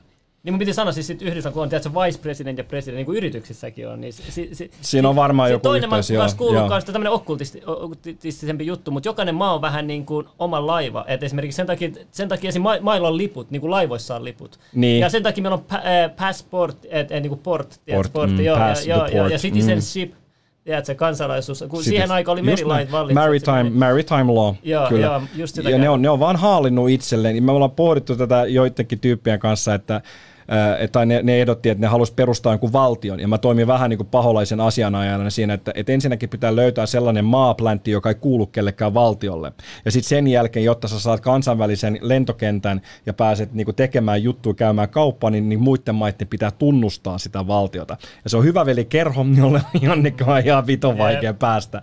Että nyt jengi oli sillä, että no, mutta me voidaan mennä jonnekin Suomen metsään, niin mutta sekin, sekin kuuluu jollekin. Mm. Niin mutta sellainen, joka kukaan ei omista, sillä että no se kuuluu Suomen valtiolle kuitenkin. Niin kuin Kiina tekee omia yksityisiä saaria, ra- rantoja. Mutta se, miten pitkälle tämä meni, esimerkiksi doktor, sut niinku dokataan ulos. Tiedätkö? Siis se on mennyt oikeasti tosi pitkälle toi, kun sä Joo, joo, sitä. siis sanoillahan on Joo, siis joo. älyttömän iso, Joo, iso merkitys. Ballot, kun sä meet allekirjoittaa tai sä meet antaa Election äänesi. tai sitä sähköä, ja siinä on, siis siinä on kaikkea, tiedätkö? Joo. Mut, mut Mi- mihin kohtaan me jäätiin tuosta tosta niinku keskustelusta, sitten, että että yritys, Suomi toimii niin kuin yritys. Suomi toimii niinku yrityksenä. Mä rupesin tutkimaan sitä niinku sisäänpäin tulevaa li- rahaliikennettä ja mä huomasin, kun mulla on niinku semmoinen ajatus, että, että pitää, kiitos MQ isoisä, säkin oot hullu, niin tota, Suomi on siis Suomi ALV, on se, niinku, se ei ole Oy, vaan se on ALV. Ja Siinä lu- lukee, mä en muista tarkkaan määritelmää, onko se niinku, että valtion, valtion joku bla bla bla, että se ei ole osakeyhtiö. näin. Mutta mä oon pitkään miettinyt sen sillä, että Suomihan tavallaan on osakeyhtiö. No, mutta sitten josta- meillä on ihan surkeat johtajat. Meillä on surkeat johtajat, kyllä. Ja, Jos mä niin tämän miettisin yritykseksi, niin mehän joudutaan koko ottaa lisää velkaa. Jos sulla on yritys, niin eihän siinä ole mitään järkeä. Niin, kun mä rupesin tutkimaan sitä, että mistä meidän rahat tulee. Onko Suomen valtiolla joku sellainen lähde, joka on niin kuin meistä riippumaton, eli myydään jotain ulkomailla, jotain luonnonvaroja tai jotain tällaista, niin hyvin vähän. Meillä on senaattikiinteistöt ja sitten meillä on metsähallituksen omistamaan metsää. Niin sitä on niin kuin vähän. No sitä perustellaan sillä tavalla, että me ei haluta valtiona puuttua niin kuin vapaaseen markkinaan, että, että annetaan vapaa markkina niin kuin pyörittää tätä settiä, niin maksaa niin kuin meille, meille veroja. Joo, mä tavallaan ymmärrän sen, mutta, mutta olisi, onhan tässä niin kuin valtavasti juttuja, mitä valtio voisi myös niin kuin toteuttaa ja toimittaa. Mä, en, mä en ole täysin niin kuin sosialismin niin kuin puolella, vaan mä uskon myös niin kuin, äh, vapaaseen markkinaan, mutta, mutta on asioita, joita, joita valtio voisi tehdä, niin kuin, äh, koska kuitenkin ähm, yrityksen ensisijainen päämäärä on ja pitääkin olla, tai pitää, mutta on äh, voiton tavoittelu. Kun taas jos sulla on, jos sulla on ähm, valtion pyörittämä yritys, niin se voi olla sitä, että ihmisillä on oikeasti hyvä olla. Että ei riistetä niin kuin niitä ihmisiä. Michael Moore teki joskus mielenkiintoisen dokkari, jossa se kävi, kävi haastattelee niin kuin ihmisiä ympäri maailmassa. Kävi Suomessakin haastattelee ää, tota, niin kuin meidän koulutusjärjestelmää. Ja se kävi Italiassa haastattelee jonkun ison, se oli Gucci tai joku, joku Ducati, joku Gucci. ison, Gucci. Se oli joku, se oli joku ison niin kuin firman ää, päällikkö, ja se kysyi, niinku, kun niillä on epäsuhteessa noin noi, niinku toimareiden palkat, siis Jenkässähän ne on ihan älyttömiä, että sä saat niinku toimarina joku 18 miljoonaa niinku vuodessa. Suomessa, kun postin toimari saa, saa milli, niin sitten niinku, jengiltä hajoaa, hajoaa pää. Et, tota, et, et, et se, niinku se, se, suhde on aika paljon isompi niinku Jenkeissä, niin, niin hän lähti omalla sarkastisella tyylillä haastattelemaan sitä Italian pomoa, että et miksi sä et nosta enemmän palkkaa? Ja se äijä oli vaan silleen, että no en mä tarvi enempää. Mulla on tärkein se, että niinku mun, he, mun työntekijöillä on niinku hyvä olla. Että ihmiset haluu tulla töihin tänne. Koska aina on mahdollista, että voi riistää enemmän. Ja, ja vapaa markkina helposti menee siihen, että sit riistetään mahdollisimman paljon. Ratkaisu kaiken kaikkiaan, nyt tullaan tähän, takaisin tähän poliittisen järjestelmään, ratkaisu kaiken kaikkiaan on se, että tietoisuus lisääntyy, empatia lisääntyy, inhimillisyys lisääntyy, yhdessäolo, läsnäolo lisääntyy, henkisyys lisääntyy lisääntyy. Koska herää se kysymys, Mä ajattelin silleen, että Oletko miettinyt sitä, että media voi tarketoida joogaa sitä varten, että kun siellä henkisyys lisääntyy ja yhdessäolo lisääntyy, että, että onko tässä nyt vähän sellainen salaliitto, että, että me, meitä ajetaan pois Siinä on iso trendi menossa ja, nyt tuossa. ja, Hesarin artikkeli oli hyvin selkeä, että omiin tunteisiin luottaminen voi olla vaarallista. Ihan Ja hullu. heti sen alapuolella on se, se laatikko, missä lukee, että Helsingin Sanomissa me pyritään objektiiviseen journalismiin. Mä oon myös itse Journalistiliiton jäsen, mä oon tutkinut niinku journalistiikan niinku etiikkaa Ai oot ja näin. Joo. Mitä tää ei ole tutkinut? niin, niin, tota, niin se on niinku täysin ristiriitainen, niinku mikä siinä lukee. Kun mä juttelin sen päätoimittajan kanssa, mä suosittelen, että jos te näette jonkun virheen, erheen yhteiskunnassa, niin sit soittakaa ihmisille. Kaikille voi soittaa. Ja jos ne on silleen, että miksi sä soitat mulle, sä, että mä maksan sun palkan. Sä voit soittaa kelle tahansa, milloin tahansa. Sä voit Salellekin soittaa, on vähän vaikea ehkä saada kiinni, mutta sä saat jonkun tyypin kiinni jostain. Eli, eli se vaatii sen, että meistä tulee aktiivisempia, että me otetaan enemmän ähm, niin kuin vastuuta, koska ö, oikeuksien kanssa tulee myös vastuu. Nyt se vastuu on lähinnä sitä ja oikeus myöskin sitä, että me käydään kerran neljässä vuodessa laittaa sen numero sinne. Näin. Se ääni ei välttämättä edes mene sille tyypille, ketä sä oot äänestänyt. Ei, ja se voi joo. mennä toisen. Niin kävi mulle. Mä kävin itse asiassa nyt äänestämässä viime eduskuntavaaleissa. Mun ehdokas ei päässyt. En mä helvetissä tiedä, että mihin se mun ääni on mennyt. Niin kun mä kannatan tällaista niin kuin nestemäistä demokratiaa, jossa voidaan niin kuin olla mukana päättämässä asioista, tarkemmin, ja tämä lähti itse siitä, että, että, että tämä kansalaisaloite, eli vastustetaan, eli, eli, eli kansalaisaloite, joka... Sieltä tuli kissa että tota, et, et sillä on kansalaisaloite, joka pyrkii siihen, että järjestetään tästä EU-tukipaketista ennen kuin se hyväksytään, niin järjestetään edu, niin kuin kansanäänestys yksinkertaisesti. Mun mielestä se oli hemmetin hyvä idea. Totta kai tämä on, tää on niin iso asia, että niin kuin me äänestettiinkin ää, EU-menoon, niin me, meidän, pitäisi, meidän mielipidettä pitää kysyä. Mä laitoin tästä hehkutuksen someen, ja yksi vastaus, yksi, yksi reaktio oli siihen se, että oot sä persu. Tai en mä tiennytkään, että sä oot persu. Ja mä en tajunnut ekaas, niinku, että mitä tämä niinku, mitä tää, niinku, tarkoittaa. Kunnes niinku, muutama viikko sitten vasta niinku, tajusin, että persut oli ne, jotka, ja silloin oli niinku, persuista tyyppejä, jotka laittoi sen kansalaisaloitteen liikkeelle. Mutta tämä oli just tämä lokerointi. Että heti, että niinku, ai, sä, kannatat tätä, että sä oot persu. No en mä vittu edes tiennyt, että täällä on niinku, mitään tekemistä persujen kanssa. Menkää nyt itseään ihan oikeasti. Niin, ja sitten toinen reaktio, mitä tulee, se jatkuu tämä keskustelu, niin, niin reaktio oli se, että että tämä on niin iso asia, että ei kansalaisilta voi kysyä mielipidettä, vaan me, me niin pitää antaa niin muille päättäjille niin kuin, tavallaan ö, täys vapaus päättää näiden asioiden puolesta. Ja mä tavallaan ymmärrän se, että mikä siellä niin kuin, taustalla on. Ja, ja niin kuin, äm, täällä on joku fancy nimi kanssa tota, tota, englanniksi, niin kuin, että et, et mikä, sun, niin kuin, mikä sun tietoisuustaso on. Niin mä ehdottaisin, että meillä olisi tällainen, tällainen niin kuin nestemäinen demokraattinen järjestelmä, jossa mä voin esimerkiksi antaa tiettyjen asioiden päättämisen sulle, tietyt asiat sulle, tietyt jollekin puolueelle tai jollekin liikkeelle, että et, mulla olisi niinku nestemäinen niinku valinta, valinnanvara siihen, että mihin mä haluan antaa sen. Tai mä voisin itse Tindermäisesti niinku swipea kaikki kysymykset päivät pitkät, jos se on se, mitä mä haluan tehdä. Jos mä itse haluan olla kansanedustaja, niin mä voisin olla kansanedustaja. Koska tämä on kuitenkin demokratia ja mun ääni pitäisi saada kuuluviin. Se, mitä meillä tällä hetkellä on, niin se on täysin irvikuva. Se ei ole, siinä ei ole mitään niinku demokratian kanssa niinku tekemistä. Mutta mä ymmärrän sen ongelman, että kaikki ihmiset ei välttämättä pysty niinku hallitsemaan niin paljon tietoa. Kaikilla ei ole niin paljon aikaa tai energiaa tai rahkeita tai älykkyyttä tai energiaa tai mitä tahansa tietoisuutta olla niin perillä tai halua olla niin perillä siinä. Ja, ja reaktio on monesti se, että mutta eihän, kaikki, eihän toi voisi toimia, koska sitten kaikki ihmiset äänestäisi vain jotain tyyppi, jolla on kumisaapas niin kuin päässä. Mutta sitähän tapahtuu muutenkin tässä järjestelmässä, koska tämä on täysin tämä demokratia, tämä meidän eduskunta, tämä koko meidän valtajärjestelmä, niin tämä on niin kuin sirkus. Tämä on sitä, että nyt siis pitkään ollaan vaan yritetty Trumpit ja Bidenit ja nämä niin kuin vääntää sitä, että kuka pääsee valtaan seuraavat neljä vuotta. Sitten ne pyrkii puolet ajasta. Mitä Trump on tehnyt puolet ajassa? Se on vaan niin kuin vääntänyt Obamaa, Obaman niin kuin asettamia päätöksiä vastaan. Sama juttu tulee tapahtumaan, jos Biden valitaan. Sama tulee tapahtumaan näin.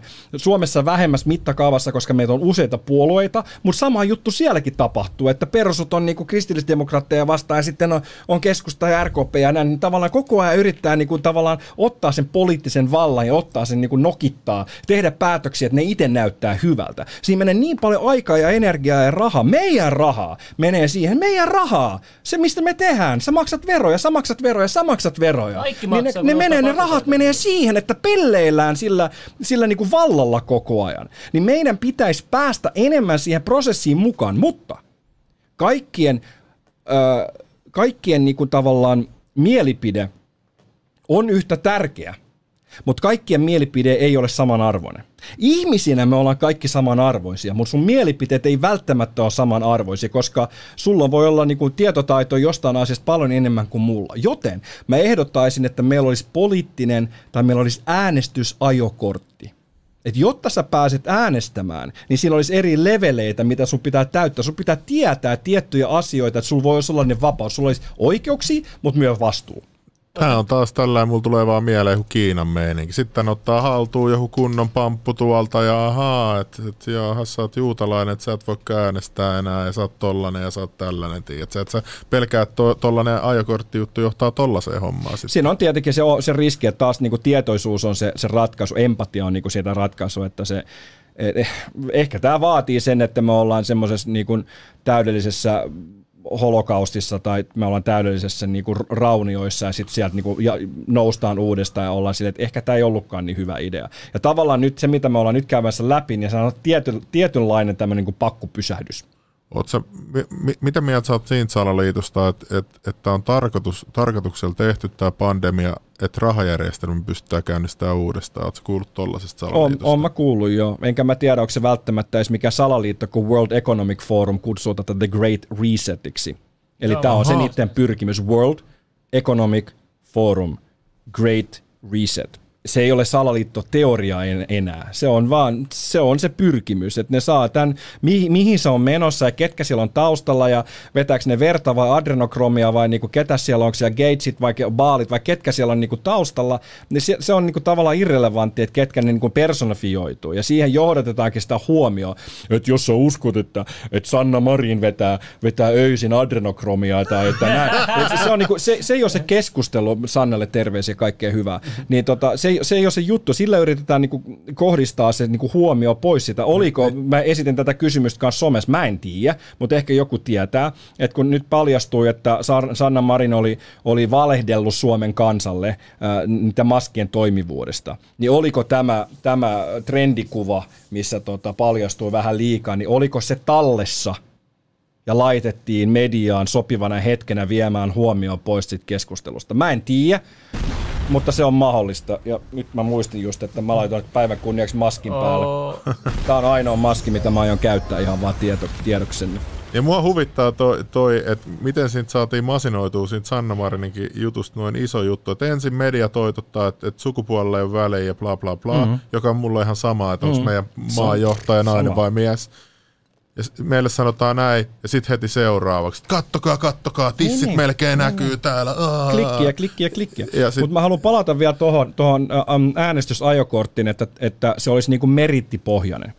Eli ihan niin kuin ajo, ajokorttikin. Sun pitää niin kuin oppia asioita, sun pitää todistaa, että sä osaat ne asiat. Sillä mitään tekemistä, minkä ikäinen, mikä sukupuoli, mikä olisiko se tausta sulla Esimerkiksi on. tälle, että esimerkiksi jos sä oot yrittäjä, niin sä oot level 5 vaikka. Jos sä oot yrittäjä, sä oot vaikka level 4, koska yrittäjät tietää taas enemmän. No, sun mutta- pitää todistaa. Niin. Niin. Sun pitää todistaa se, vaikka ennen, ennen jokaista vaalia, niin sun pitää, niin sun pitää vastata kysymyksiin, sun pitää käydä jossain tai hoitaa se virtuaalisena, mikä tahansa. Meillä on teknologia, meillä on.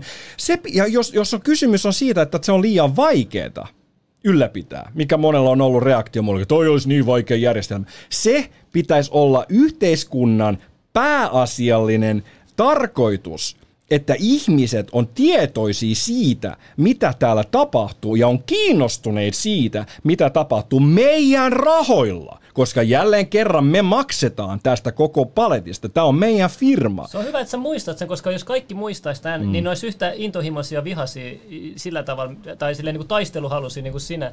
Mutta kun ihmiset unohtaa se, että et niinku... Niin, he kuitenkin, kuitenkin ajattelee nyt, että sä viet aamun lapsen tarhaa, sit sä meet sinne sun työhön, sä oot siellä, ja sit sä meet himasta, niin. lapsen ja viet ne harrastuksiin, sit sä niinku ja jengi ei tajua, miten nukku... paljon sä maksat vero. Ymmärrät, että sä joka kerta niin. ostaa jotain, tästä menee vero, sä menet niin. sun Tuosta menee 14 prosenttia, niin, kolme niin, euroa, tuosta menee 14 prosenttia vero. Et, niin, kun sulla ei tarvitse olla töissä, sä maksat joka tapauksessa ihan huikea. Eikö, eikö Suomessa maailman korkea verotus, jopa Pohjois-Koreakin isompi verotus? Näin mä oon Tämä on tosi korkea Yhteensä vero. 70 prosenttia. Ja mä, mä, en ole vielä puuttunut siihen, että siihen toiseen sarakkeeseen, eli mihin niitä 57 miljardia euroa, mitä tulee sisään, niin mihin niitä käytetään. Se on sitten taas seuraavan, seuraavan vierailun mutta, aihe. Mutta, mutta niin kuitenkin, että, että nyt mä kadotin mun aiheen.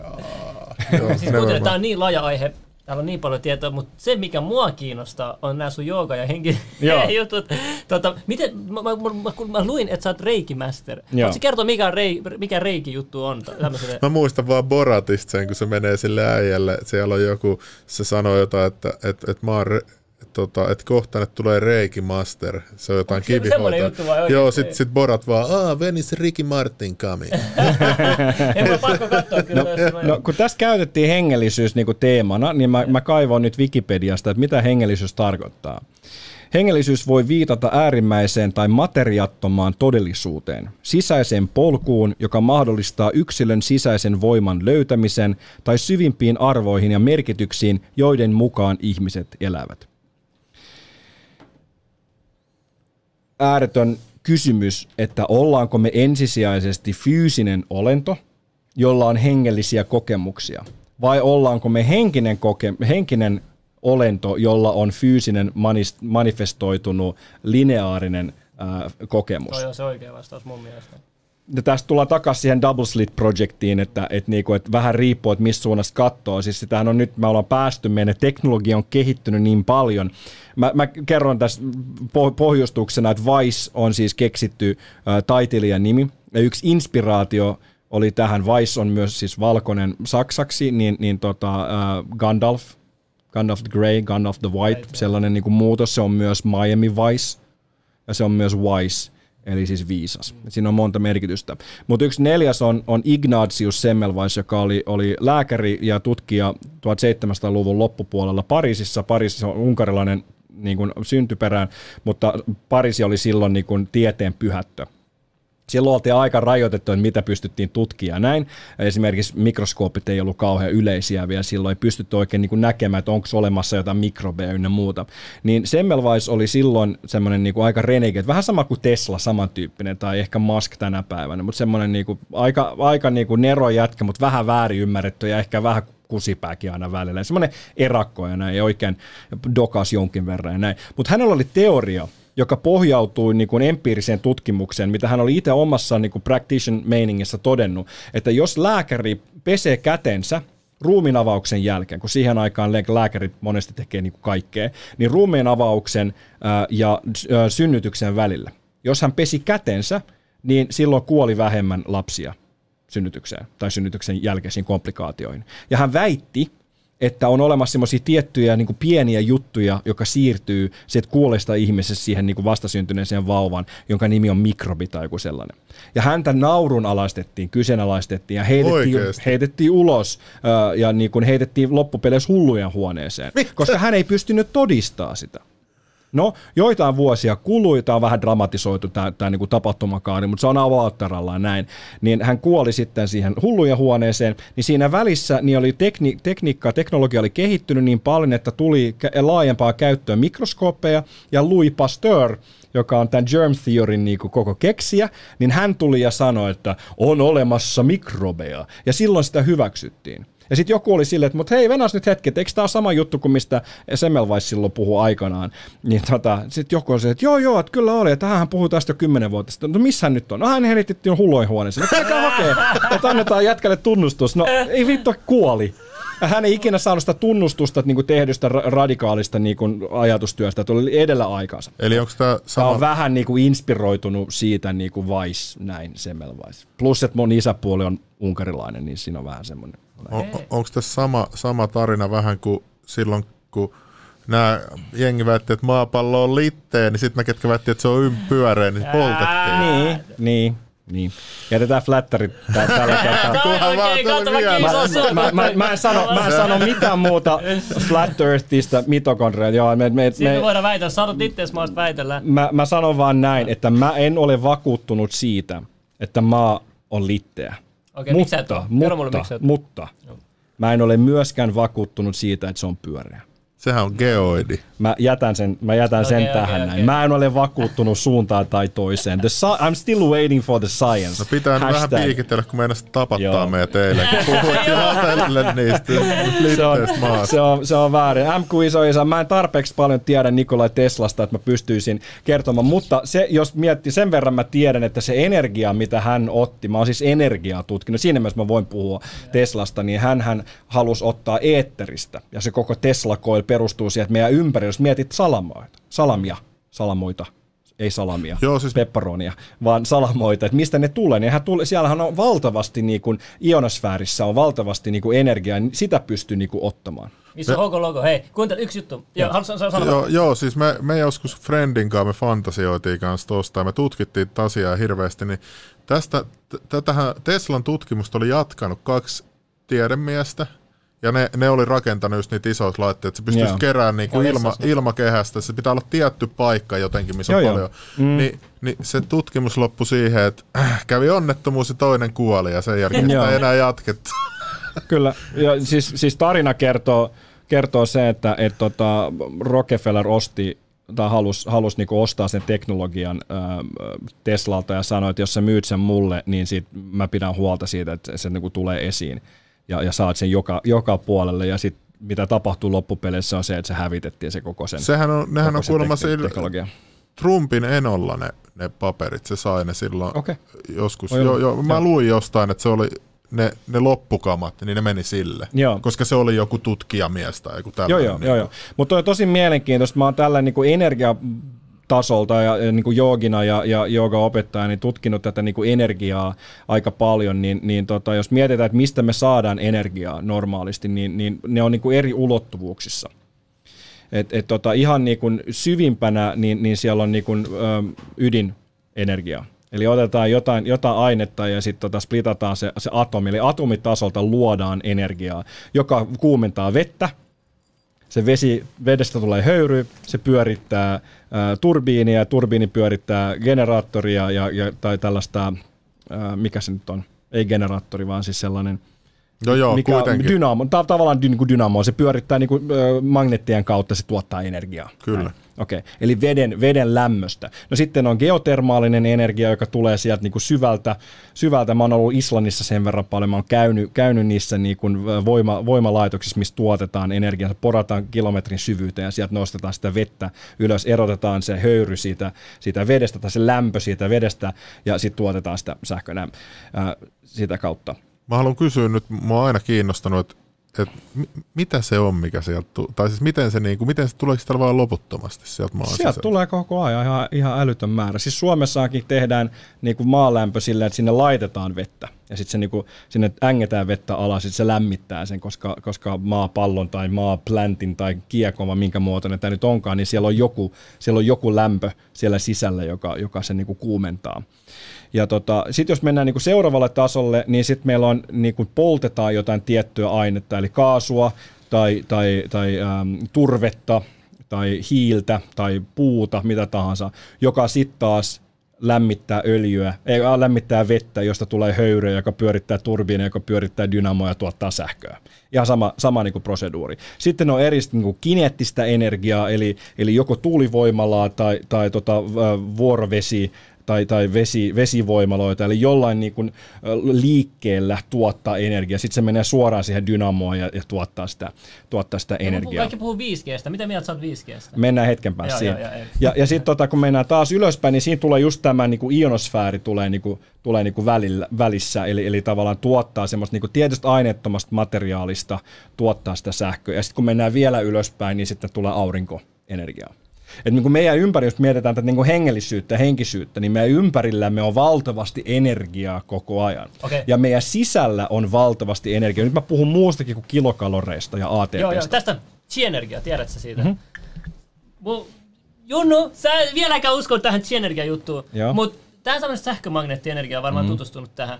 No se on just reiki, jos, No jos niin, Reiki, niinku joo. siihen. Haluatko selittää Junnulle, mikä se on, kun sä ei usko tähän näin? Mä, mä sanon sitä, että mulla on niin voimakas chi-energiaa, tiedätkö? Mä, mä, se, No, no äh, äh, inti, äh, tota, kiinalaisessa lääketieteessä niin puhutaan, tai taolaisuudessa, tai kiinalaisessa lääketieteessä, traditional Chinese medicine, niin puhutaan Jing, Qi ja Shen. Se on niinku joogassa ja tantrassa ja, ja ayurvedassa on niinku vastaavia näkemyksiä eri nimillä. Mutta jos käytetään tätä nyt, niin, niin Jing on, niinku se, se on se kynttilä. Sitten Qi on se varsinainen liekki, joka palaa. Se polttaa sitä jingia, se tuottaa sitä energiaa. Ja sitten Shen on se, se valo, mitä siitä liekistä syntyy. Niin meillä on niinku prenatal ja postnatal jingia, eli meillä on niinku tietty määrä, siksi jotkut ihmiset on vaan luonnostaan niinku enemmän energisiä kuin toiset. Chi-energia on sitä energiaa, mitä sä itse kehität. Esimerkiksi maailman alkuperäinen biohakkeri Bruce Lee niin, niin, ke, niinku, Joo. va, niinku vahvasti puhuu sen puolesta, että kehitetään sitä, sitä chi-energiaa. Se on se tai chi, qigong, että et kehitetään sitä energiaa. Kung fu ja nämä, nehän on niinku qigongin ja tai Qigong on se niinku ihan tavallaan passiivisin muoto, sitten on Tai Chi vähän, vähän liikunnallisempi, ja sitten tulee Wushut Meillä oli kung kungfut ja täällä nämä. näin, joka Kyllä. oli viisi vuotta Saalin temppelissä. Se puhuu tästä näin. Just näin, että sitä niin kuin energiaa kehitetään käyttämällä sitä, sitä niin kuin sun sisäistä energiaa, ja sitten se shen on se, niin kuin se, se hehku tai se loiste, mitä ihmisestä niin kuin tulee. Mutta se, se vastatakseni sun kysymykseen, ää, Intiassa sitä kutsutaan pranaksi, ja, ja Joo. tota, se on, se, on niin kuin se, mikä, mikä susta, niin kuin ener, se energia, mitä susta niin kuin, ää, Hehku säteilee, ja sitä pystyy kanavoimaan Joo, tietoisuudella kanavoimaan. joo. Nyt kun mä rupean kanavoimaan sen, mä tunnen, että mun, mun, mun, mun käsi, Ää, käsi lämpenee. Mä kun tunnen sen itse tässä niin kuin kämmenessä, kun mä vaan keskityn niin kuin Joo. siihen. Mä en ole sillä tasolla, kun mä en ole harjoittanut sitä, että mä pystyn jotain liikuttaa tai näin, mutta, mutta se, on, se, on, se on mahdollista. Me voitaisiin mennä tosi Niin niin voi, joo, keskusteluun joo, tässä, mutta pitääkö sä, mä saat just vastata kysymykseeni, tai kun sä saat esittää kysymyksen, niin, niin se pointti niin kuin on se, että, että se, se energia on niin kuin meidän ympärillä kogu ajan. Ja se energia on meidän sisällä koko ajan. Ja ratkaisuna myös tähän niin kuin koronaongelmaan, tähän koronatilanteeseen, ja mitä meidän lehdistö ja mitä meidän päättäjät pitäisi tällä hetkellä hehkuttaa, on se, että miten sä saat enemmän energiaa. Miten sä vahvistat niitä sun hemmetin poliiseja siellä sisällä, että ne pystyy vastustamaan näitä kaikkea, mutta siitä ei puhuta yhtään mitään, koska lääkeyhtiöiden ja median ja päättäjien niin kuin yksi yhdenmukainen ö, päämäärä on se, että kaikkia ihmisiä maailmassa rokotetaan, eikä vain yhden kerran, vaan joka, joka vuosi tai useamman kerran vuodessa. Se on jännä. Mi- miten, miten nuo kaikki on noin frendejä, onko ne kaikki vapaamuurareita? Noin kaikki lääkärit ja päättäjät ja, ja, ja arkkitehdit ja tuomarit ja poliisit, kato sieltä tulee, kato se tietää. Hei, te asutte asunnossa numero 33. Ei, älä paljasta! Miksi se paljasti? Ei. George Carlin on mun, mun lempi, lempikoomikko. Hän sanoi näin, että it's all a big club and you're not in it. Niin, niin, joo. Ja sitten sulla on yksi, mikä mä katoin kanssa, laitoit siitä immuniteettikyvystä, missä puhuu kanssa. Miksi sekin on mitä media ikinä? Se on, No, meidän mutta se on just se, se, on just se pointti, että niinku, sitähän pitää tässä niinku vahvistaa. Pitää, Mutta mut sen sijaan meille sanotaan vaan, että pitää pitää maskeja, pitää pitää etäisyyttä. Sekin on just toistepäin. Sehän vaan heikentää immuniteettikykyä. Pelko heikentää immuniteettikykyä ja sitten kaikki toi, toi, että sä oot erossa muista bakteereista, kaikki sehän vaan heikentää sun immuniteettikykyä. Niin. Tuot sä jotain rokotteita. Ei, mä, nyt onhan on, siis THL suositteli pitää olla metri etäisyyttä niin kuin vähintään, mutta eihän kellä ole mittatikku mukana.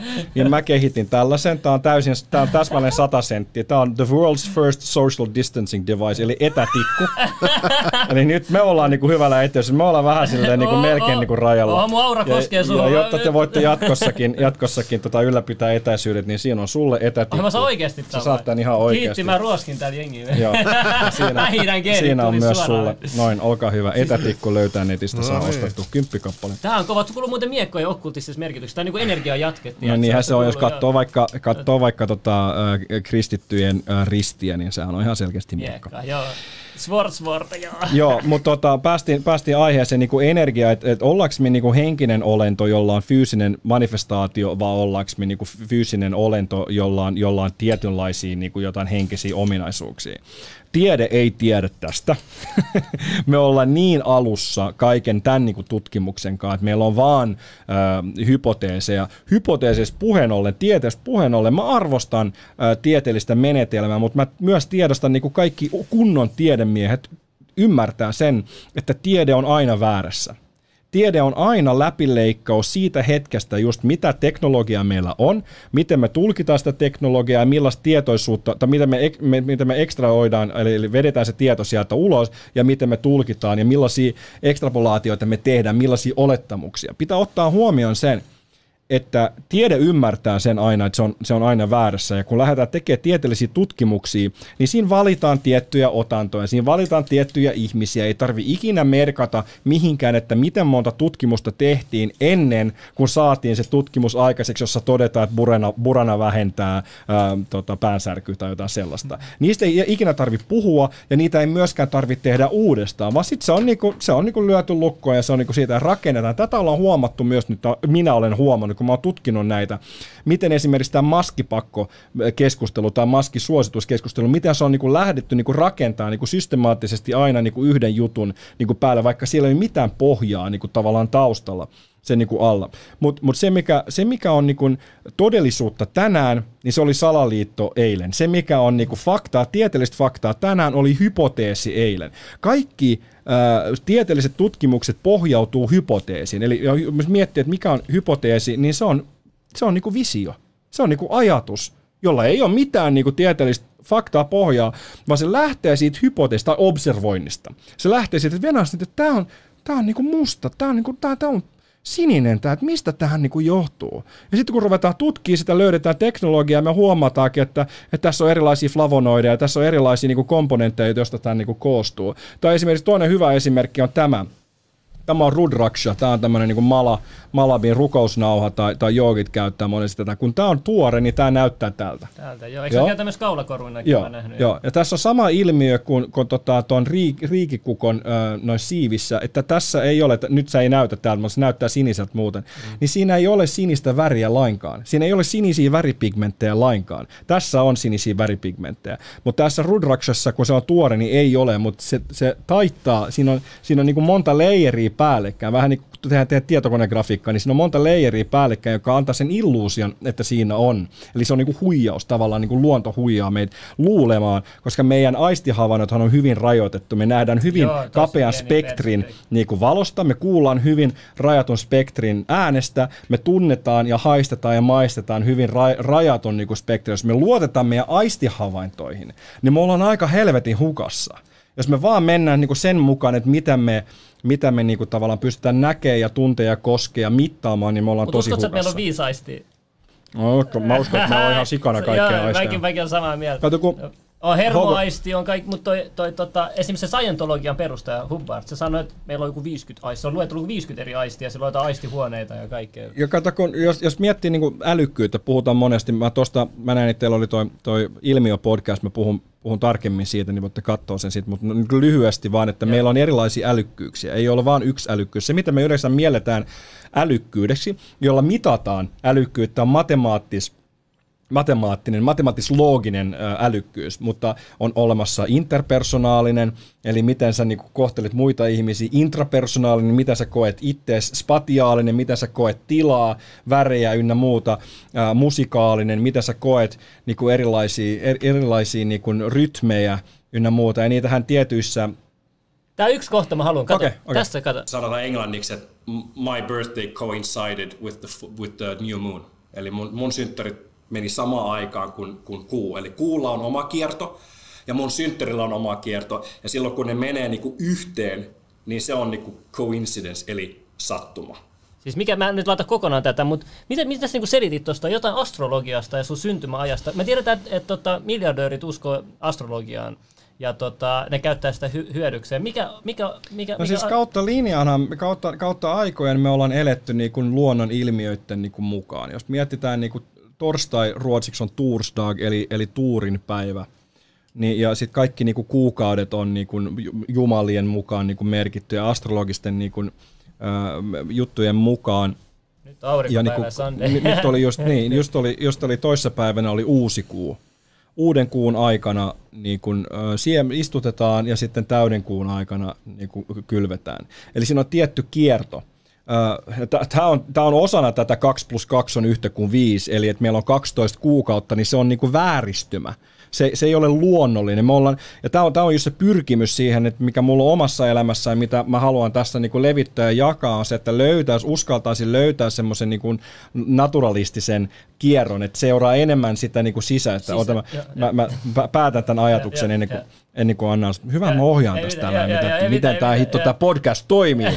No annetaan vieraan puhua loppuun, mutta mut tulee, tulee pointti. Vaan, yrittää vaan pitää muistissa pitää, se, mikä on. Muist, laita siihen notepad, että miten... Joo, mä laitan mun aivojen notepadin, Astral okay, notepad. Tohon, Mulla Astral notepad tuolla. Niin, niin tota, luonnollinen kierto on, on siis kuukaudet. Kuukausi, month, monad. Eli, eli, eli tota, tää, uudesta kuusta täyteen kuuhun on 28 päivää, give or take, se vähän, vähän niin kuin vaihtelee. Näin, mutta se on about näin. Ja, ja tota, yksi vuosi on, on oikeasti 13 kuukautta. Joo, sen takia oktober on, ei, niin kuin, se on oktober nimestä tulee, että se on kahdeksas kuu, mutta se on meillä nyt No, niin, no, oktober, november, desember, ne, on, ne, on, ne, on, ne olisi pitänyt olla eri paikassa, mutta sitten tuli Junius ja Julius tuli väliin ja ne Augustus tuli siihen väliin vielä. Mutta se on, se on oma, just tämä okuuttinen niin sanakäyttö ja vääristymä. Mutta tota, luonnollinen niin progressio, luonnollinen kierto on se, että et, et ihmiset on kautta aikojen elänyt niin kuin täyden niin kuin kuun mukaan. Että et asiat tapahtuu tällä planeetalla niin kuin kuun mukaan tiettynä aikoina. Et pyöriikö sitten, niin kuin, mi, mi, kuka pyörii kenenkin ympärillä ja näin, se on tässä irrelevanttia, mutta niin kuin eläimet luontevasti elää niin kuin kuun mukaan. Ja me, meidänkin niin kuin, tavallaan rytmi menee sen niin kuin mukaan, että meidän tulisi nousta auringon mukaan ja, ja mennä nukkua auringon Täh, mukaan, mikä on vaikeaa sitten taas, kun me eletään tämmöisessä niin kuin po- pohjoisemmassa. Miksi, miksi, yritetäänkö meitä saada epä, epäharmonisen juttu, koska esimerkiksi, esimerkiksi, no just toi, että päivä vaihtuu keskellä yötä, että mm. se vaihtuu aamulla, kun aurinko nousee. Mm. Toinen on se, että uusi vuosi juhlitaan keskellä kuollutta talvea. Mm. Ja niin kuin meidän kulttuurissa, iranisessa kulttuurissa, se on keväällä. Just näin. Et, et, et, niin kuin silloin, kun kaikki syntyy. onko tässä joku agenda takana? Mä saada... uskon, joo. Mä uskon, että tämä on ihan tarkoitus. Tämä on just tämä 2 plus 2 on yhtä kuin 5.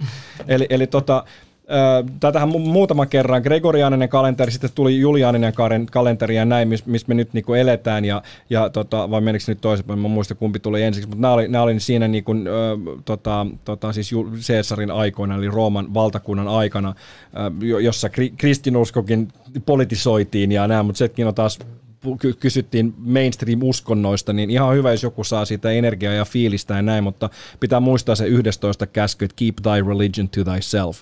Se on niin kuin George Carlinin, Carlinin yksi parhaimmista jutuista. Mutta mä, mä, tunnen sen näin, mä oon itse siis, mä tiedostan missä kuu menee ja mä, mä rakennan mun elämää niin kuin sen mukaisesti, että mä, mä aistin sen, missä, se, missä niin kuin, milloin kannattaa laittaa uusi juttuja käyntiin ja milloin ei kannata laittaa. Mä en mene niin yksityiskohtiin, että mä seuraan kaikki Neptunukset ja näin, mutta kyllä mä tiedän ne niin perusasiat, asiat, koska mä, mä tunnen, että se vaikuttaa. Ja vaikka se ei vaikutakaan, niin se antaa mulle semmoista tiettyä fiilistä ja mielhyvää siihen, että mä rakennan mun elämäni niin kuin sen, mutta mä en ole orjallinen niin kuin näin, että nyt mä voin mennä ulos, koska on niin kuin täyskuu tai jotain, jotain tällaista.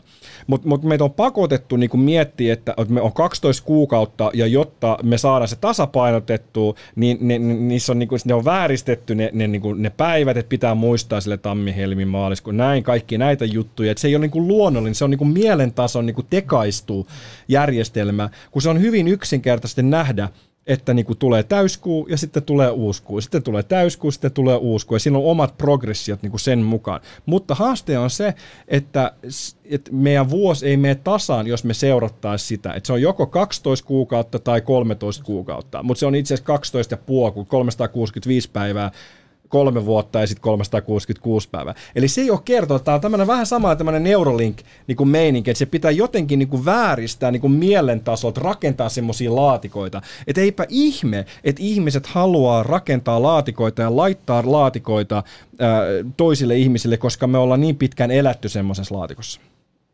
Okei, kiitos vastauksesta. Ei, toi oli hyvä, toi oli hyvä vastaus. Onko Oliko se lisätä? Mä unohdin jo. Unohdin jo. Ei tuohon Muist, jumppas niin hyvin, mutta mä oon kuullut kanssa, että näissä numerologisissakin merkissä jossa lasket kaikki nämä, nämä vuoden päivät, kaikki yhteensä, aina menee y- yhdeksän alkulukuun mm. ja kaikkea. Mun numerologia on eri juttu, sit se on, menee tosi pitkälle noin noi jutut. Ja mites kun sä menit niin hiljaiseksi noista vapaamuuririjutuista, niin onko jotain salaista tietoa, mitä sä voisit kertoa meille? Se on itse Siis- vapaa. Niin, taitaa olla. No, Ei, ei, en ei ole se- vapaamuurari, Junno mutta, fiksaa vapaas aina kysyä. mutta tota, äh, siis, siis Mä oon päättänyt, uskon, että me pääsetään jutun pohjalle. Mä uskon, että jo me puhutaankin Sneaky Fox vähintään viisi tuntia, jos jäbät täällä jaksaa, niin mulla on raakasuklaata ja kombucha ja er- energiajuomaa, että mulla ei, mulla ei ole mitään kiirettä mihinkään, niin jatketaan niin kauan kuin juttu riittää. Oli kombutsa mainostus. Joo. Häntä energiaa. Tää on kookos, kookos kombuchaa vielä, niin tota, Joo, toi kookos tuntuu olevan kuin ihmeaine, se parantaa ihan kaikesta kuulemma. Ainakin netin ainakin mukaan. tässä lukee, että tämä on kookos, mutta ei tämä välttämättä sitä si- sisällä. Kookosöljy varsinkin, se on joku ihme. En mä tiedä, jos sulla on ikinä jotain, niin menet vaan kookosöljy kylpyyn, niin johan, johan. Uu, sit lähtee. Joillain naisilla tosin tulee hiivatulehdus, jos laittaa pimppiin, niin sitä kannattaa, Oho, sitä okei. kannattaa vähän varoa. varoa niin tota, se ei välttämättä ole kaikille hyvä juttu, mutta se taas riippuu siitä, että onko sulla hiivaa systeemisesti sun, sun niinku kehossa, koska sitä pitää olla tietyssä paikassa kandidaa ynnä muuta, mutta jos se on systeemisesti ympäri sun koko kehoa, niin sit sä saatat saada ti, ä, hiivatulehdus. Mutta siis vapaamuurarit, niin tota, mä en usko siihen, Tämä on tämmöinen diplomaattinen vastaus. Mä en usko siihen, että se mitä me nähdään tänä päivänä olisi niinku sattumaa. Että se mitä mä just tuossa puhunkin, mistä me päästinkin tähän aiheeseen. Että mä en, mä en usko, että niinku sattumat ne vaan tapahtuu niinku randomisti, vaan tässä on tiettyjä niinku suunnitelmia ja tiettyjä pitkiä suunnitelmia. Puhutaan niinku imperium-tason suunnitelmista, jotka niinku kestää satoja, kymmeniä satoja tai tuhansia vuosia. Useimmat ihmiset niinku ajattelee perjantaihin. Siinä on se suunnittelu, eikö niin? Siinä niin useimmat jengit ajattelee sitä, että kunhan mä vaan pärjään perjantaihin. Ja sitä kaikki kesälomaa niin, asti. Niin kesälomaa asti se on tosi hyvä. Mutta pitää muistaa se, että noi tyypit, jotka täällä oikeasti niin kun, äh, päättää, niin, niin tota, jotka niin kun tuolla näennäisesti päättää, niin niillä on jo ainakin neljän, su- neljän vuoden suunnitelma tai puolueilla on pitempiä suunnitelmia, mutta ne, jotka on siellä vielä taustalla, niin, niin niillä on siis pankkiri, perheet, suvut ja näin, niin ne tekee ky- satoja vuosia, sadan vuoden suunnitelma. Näitähän nyt on näitä erilaisia dokumentteja, että onko se sitten todellisia vai ei, että erilaisten niinku ryhmien tämmöisiä sadan vuoden suunnitelmia, mitä tehdään, mutta mä uskon vahvasti, että siinä on niinku taustalla joku taho, joka niin kuin, tavallaan ohjaa tätä niin kuin, koko settiä. Ja rahan kauttahan tämä niin kuin, pääasiassa niin kuin, menee. Ja siksi ne haluaa vielä World Economic Forum ja näin, niin ne haluaa ihmisten terveyden ja niin kuin, tämän jäljittämisen. Se on nyt niin kuin, se juttu. Mä haluan elää maailmassa, tulee 5G, tulee pi- pikkuhiljaa. Mä haluan elää maailmassa, jossa joka päivä on ravintolapäivä. Mä haluan elää maailmassa, jossa jokainen voi harjoittaa liiketoimintaa haluamallaan tavalla, jossa sä voit tuoda maahan tietokonepelejä ja mä voin myydä, myydä tota, mitä mä myynkin ja sä voit myydä mitä sä haluat ja, ja näin. Ja me voidaan niinku treidata niinku keskenämme ilman, että valtion tarvii olla joka hetkessä niinku siinä välissä. Ja se, niinku, tämä on tämmöinen syy, miksi valtio on siinä niin vahvasti välissä, on just, että valtiolla ei ole niinku omaa toimintaa. Että valtio on vaan kiinnostaa niinku saada meidän rahat niinku pois jokaisesta transaktiosta, koska sillä tämä koko niinku järjestelmä on, on rakennettu. Mä en osaa suoraan sanoa, että miten tämä voisi niinku tehdä paremmin, mutta sen mä halusin ainakin nähdä, että jokainen päivä voisi olla ravintolapäivä. Joo.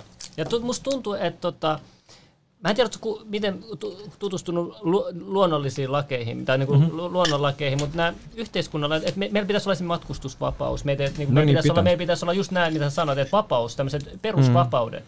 Että siinä vaiheessa, kun me rajoitetaan meidän perusoikeudet. Niin Mutta niinhän meillä on, siis perustuslaissahan on niin kuin hyvin selkeästi asetettu, että meillä on Suomen kansalaisina aina oikeus matkustaa meidän maassa ja matkustaa pois maasta ja aina tulla takas maahan. Mä muistan, mä menetin mun passini, mä hukkasin mun passini keikalla ää, Lontoossa ja ne oli silleen, että sä et, sä et voi tulla niin kuin lentokoneeseen, ellei sulla passia. Mä oon silleen, että kyllä mä aina, aina niin kuin himaan pääsin. Ne sanoivat, että me ei me voida lennättää sua, koska jos ne käännyttää sua rajalla, niin se on meidän vastuulla lennättää sut takas niin kuin tähän. Mä silleen, että mä oon hitto Suomen kansalainen. Sitten kävi silleen, että mä soitin sitten, mä, mä löysin sen passin ja sitten mä soitin vielä niin kuin kentältä niin kuin kysyäkseen, että jos mulla ei olisi passi, niin mitä tapahtuisi? Mulla oli se passi silloin, että mä tiesin, että mä pääsen, mutta mä halusin tavallaan tyyppaa sen, niin kuin, että mitä tapahtuu, jos mulla ei olisi passi. Niin, niin sitten ne soitti niin kuin Suomen rajavartiolaitokselle ja mä puhtaalla suomen kielellä sanoin, että mä oon nyt tässä Lontoossa, että mä oon tulossa himaan, että tässä on mun sosiaaliturvatunnus, niin voitteko te katsoa tällä ja tällä nimellä. Niin sitten ne ovat, joo joo, tuu vaan. Että kyllä me pääsetään sut niinku sisälle.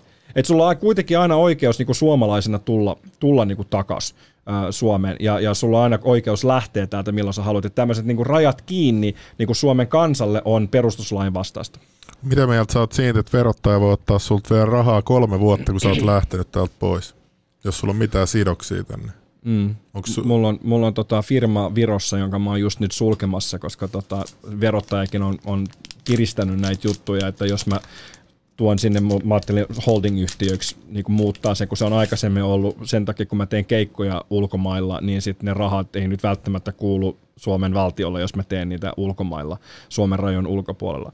Mutta mut verottaja on nyt kirittänyt sen sille, että laittanut enemmän ja enemmän vero, Viron ja, ja Suomen niin kuin verotuksen yhteen, niin että nyt se tulkitaan enemmän, sillä, tai sitä voidaan tulkita, että mä oon tehnyt ne rahat Suomessa, vaikka mä oonkin tehnyt ne, ne Virossa. Se, että, se, että, niinku, että jos mä lähden täältä, jos, jos mä lähden täältä, niin, niin sit pitää, niin sit pitää katkaista niin välittömästi. Et se, että, se, että niin lähdetään tolleen on niin jälkikäteen vielä ny- nyysimään ja nysväämään, niin se on mun mielestä... No se, se taas osoittaa tämän epätoivoisuuden, sen niin kuin kansalaisten niin kuin maks, maksamisen niin kuin, ka- kanssa, että, että me ollaan vastuussa tästä koko, niin kuin, koko, koko niin kuin taloudelle. No va- vastatakseen tästä, tähän 5G-keskusteluun, niin niin tota, nythän tässä kevään aikana niin vietiin läpi nämä niinku uudet taajuudet. En tiedä huomasiko kukaan, mutta niitä kaikessa hiljaisuudessa tässä kesän, kesän aikana niin, niin väännettiin läpi. Nehän oli vireillä jo jonkin aikaa. Ää, mielenkiintoinen ilmiö, ää, en ole paneutunut tähän tarkemmin, ehkä joku chatissa voi, voi kertoa, että onko tämä näin, mutta tota, mä, mä näin semmoisen artikkelin, että, että triplassa niin on löydetty, tai tripla edessä ihan hemmetisti lintuja. Joo, mä päivitin. Ja, ja tota, koska, koska niin ne, ne sanoo, että se johtuu niistä, niistä siitä rakennuksesta, että kun siellä on lasi Joo, se oli ainoa ja- aurinkoinen päivä, kato, ei ollut mikään muuta. Aurinkoinen viikko oli vaan se, se hetki, kun ne linnut kuoli siellä. siis Joo, yhtäkkiä, joo, yhtäkkiä joo. vaan ne alkaa niinku kuolee. Silleen, niinku, tää on taas tämmönen 2 plus 2 on yhtä kuin 5. Et kun sitä katsoo, niin silleen, tai World Trade Center rom, romahtaa. Silleen, ei, ei, se, niinku, ei, se, ei se toimi, ei lu- luonto toimi Ja tolleen. Tripla noin. 5G-keskus vielä, tämä Suomen 5G-keskus. Niin toi oli, se, toi oli just se pointti, että siinä samaan aikaan niin Elisa ja muut on, on vääntänyt nupit kaakkoon. Eli mä oon siitä, mä oon siitä mieltä 5Gstä, että että se on niinku päällisin puolin niinku Neuralink-ilmiö, että se on ihan niinku makea juttu ja saada nopeammat yhteydet, mutta mä oon aika tyytyväinen 3 kautta 4G. Tämä on, niinku, tää on ihan tarpeeksi mm. nopea, mutta se mahdollistaa tiettyjä juttuja, jo- joilla olisi varmaan niinku mielenkiintoisia, jut, mielenkiintoisia vaikutuksia, mutta äh, sen mä jotenkin tunnen, että me ollaan semmoisessa laboratoriossa tällä hetkellä. Ihan sama kuin rokotteet, niin, niin me ollaan nyt siellä niinku tavallaan testihenkilöinä. Niin, mutta mun mielestä toi, jos sä oot Imperiumin rakentaja, niin toihan on vaan tommonen, tommonen uhraus. Sä vähän uhraat sun sopuleita, että et yhteydet on nopeat. Eikö si- sillä ajattelisi tollain suurlordi? onko se sitten oikein, niin se on sitten, se on sitten taas oma. Mä, mä uskon myös johonkin tollasen, tollasen. mutta sanotaan näin, että, että sillä ei ole väliä, mitä mä uskon, mutta se, se, että me ei tiedetä. Me ollaan tämmöisessä isossa niin kuin labratestissä tällä hetkellä, isossa niin kuin koeputkessa, ja meille niin kuin ängetään ravinteita tai ruokaa, joka on niin kuin ravinneköyhää, meille ängetään niin electrification of the earth, että monta, monta tämmöistä niin pandemia on syntynyt about terallaan samoihin aikoihin, kun, kun niin kuin maa, maapallo tai maa, planeetta on niin kuin sähköistetty. Eli tällä, niin kuin, tällä, näillä yhteyksillä ja sä, sähköllä, nyt mulla ei ole sitä mukana, mutta aina kun mä oon duunissa, aina kun mä nukun, niin mulla on maadotus, maadotusmatto. Eli mä oon, mä oon maadottunut, koska aina, aina ton, ton noiden väkärien kautta, joka on tuossa pistokkeessa, niin ne, mä- nämä menee suoraan maahan. Kaikista paras on se, että jos sulla on oma kupariputki tai jotain niin kuin laittaa, niin sit, sä oot, sä oot, niin kuin, sä oot niin kuin, se, se vähentää staattista sähköä myös. Mä tunnen sen silleen, että ei tule semmoisia niin säpsähdyksiä. Pa- paras on se, että sä voit viettää aikaa luonnossa ja niin kuin oikeasti maadottaa niin kuin itse, groundaa, että sä saat sieltä. Ja se on yhtä paljon tai enemmänkin sitä, että sieltä tulee energiaa. Ei vaan se, että sinne menee, sinne menee se lataus, mutta sieltä tulee myös energiaa. Mulla on tullut vaan staattista sähköä, kun mulla on kroksit jalassa tai tietyt toiset kengät jalassa. Sitten jos mulla on, äh, eri, mulla on toisenlaisia kenkiä, niin se ei tule ollenkaan mm. staattista sähköä. Mm. Et, mä, tosi, mä olin Nokialla joskus duunissa, niin sit mä just menin aina sinne, niin mä pelotti koskee mihinkä. Tiedätkö, Joo. kun koski tuli sellainen kivulias Joo. pomppaus just. Mutta mä, mä, halusin tuossa aikaisemmin kysyä, että mitä mieltä sä oot kryptovaluutoista? Et voisiko ne, et onko se ongelma noille isoille päättäjille nyt kryptovaluutat? Et kun näitähän periaatteessa, no ne ei pysty hallitsemaan ollenkaan. Ne ei pysty painamaan näitä risää, ellei ne tee sitten omaa. Niin, eilen ne sitten omaa. Mutta ku, miksi kukaan ottaisi käyttöön jotain tuollaista sikojen järjestelmää, ja se on no jos sulla ei ole vaihtoehtoa, jos sä oot silleen, että jo- jos, jos sä et ota meidän rokotetta ja sä et ota meidän crapcoinia käyttöön, niin sit sulla ei tule liksaa. Se lähtee niin kuin valtiotasolta alas triklaamaan niin kuin isoihin to- yrityksiin. No, mutta tuonhan pystyisi nyt kilpailuttaa silleen, että jos sä lähdet pakottaa tota nyt vaikka koko Euroopassa, ja, ja nyt te, vaikka sitä ei tulisi käytäntöön vaikka Japanissa tai Amerikassa tai Etelä-Amerikassa, niin jengihän mm. lähtee sinne. Mm. En mä usko, että moni jää tänne, niin kuin, tai no ehkä jää, mutta en mä No ne tyypit, ne tyypit, no sä et jää, joo, mä ymmärrän ihan hyvin. Ja siis mulla oli, mulla oli visiona ennen kuin tämä tää pandemia iski, että mä olisin eläköitynyt Panamaan kasvattaa tiikkipuita ja, ja avokaadoja ja kookoksia ja, ja tota, jää. Kuulostaa mangoja. hyvältä. Se oli mun suunnitelma. Ah, ihanaa.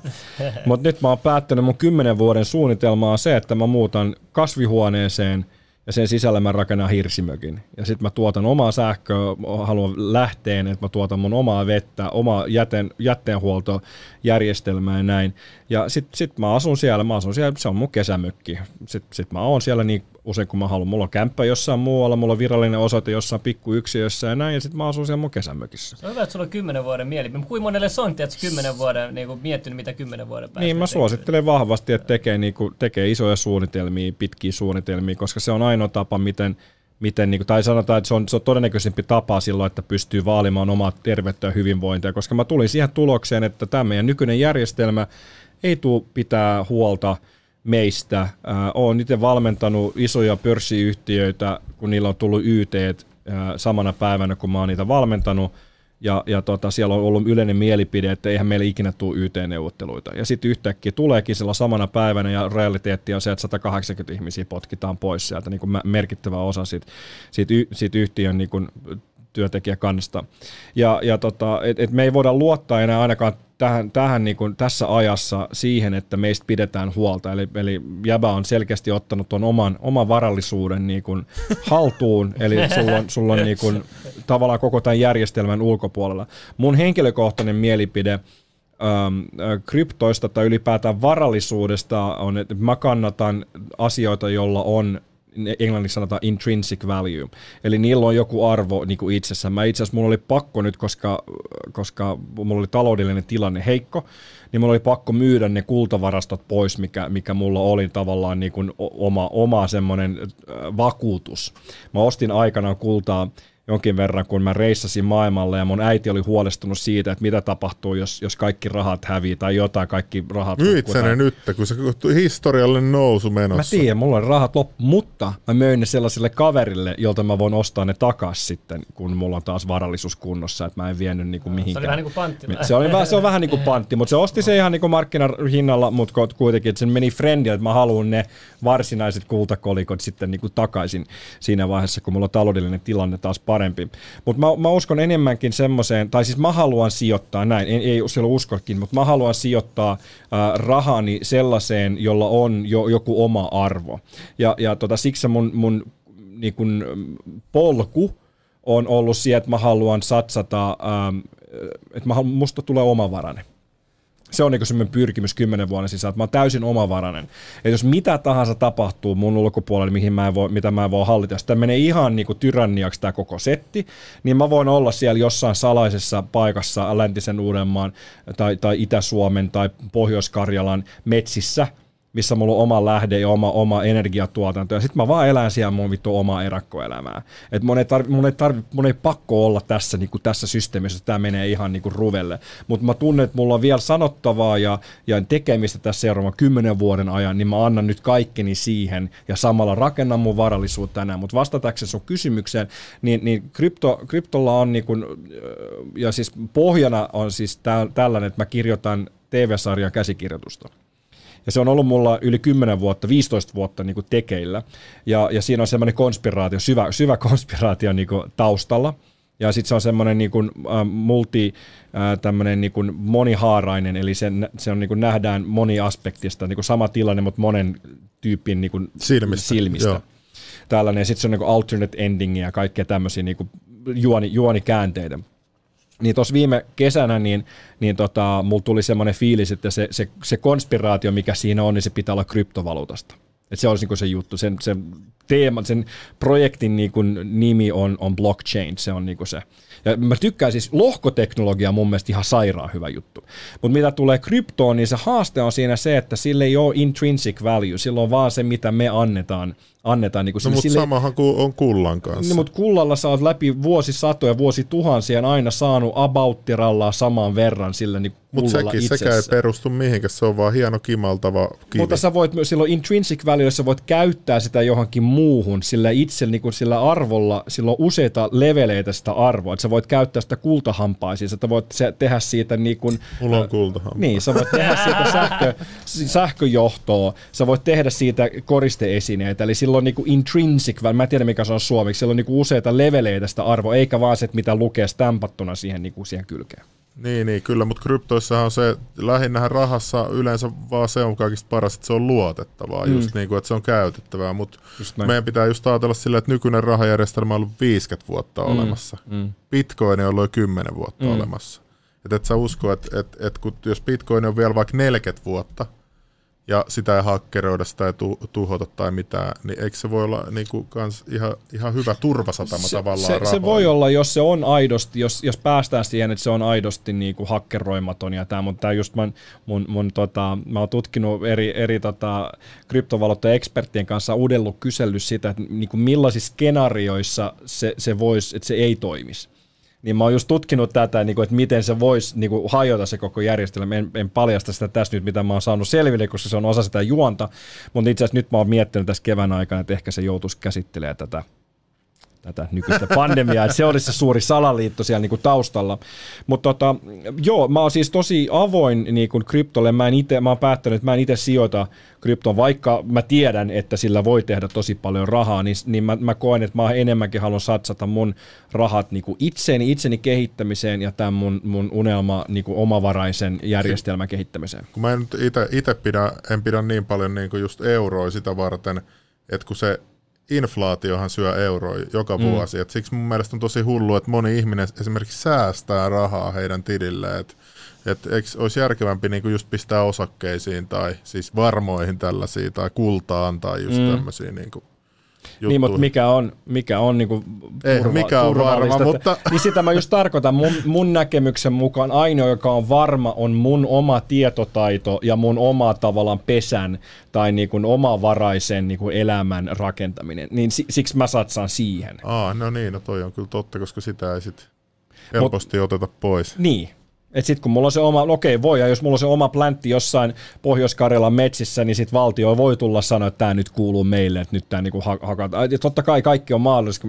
Et, et se, varmaan se utopia, utopinen ajatus olisi se, että meillä olisi joku oma valtio jossain, mutta voihan siis Neuvostoliitto hyökätä sit siihenkin. Et, et, et sä oo niinku tällä planeetalla tai tässä maailmassa niin kuin millään tavalla turvassa niin kuin missään. Mun mielestä se, se, se pyrkimys, ja tämä, tämä heijastuu mikrotasolta ja makrotasolla sillä, sillä tavalla, että, että me pyritäänkin niin kuin nyt pääsemään jotenkin semmoisen turvallisen, täysin kliiniseen, äh, sterilin ympäristöön, jossa mikä ei vaikuta meihin. Enemmänkin meidän pitää altistaa itsemme niin kuin kaiken näköisiin. Niin. Jos sä oot riskiryhmässä, tietenkin mä arvostan, pitää ottaa etäisyyttä ja näin, mutta muuten, siis meillähän pitää olla siis mutaa, Niin lapsethan niin syö alla ja hiekkaa paskaa ja- suussa ja, niin kuin, että, me, että me saadaan niitä mikrobeja, me ollaan metsässä, rymitään näin. Että se, että meitä vedetään pois siitä niin kuin luonnollisuudesta ja ollaan sille, että älä nyt koske siihen, kun siellä on bakteerit.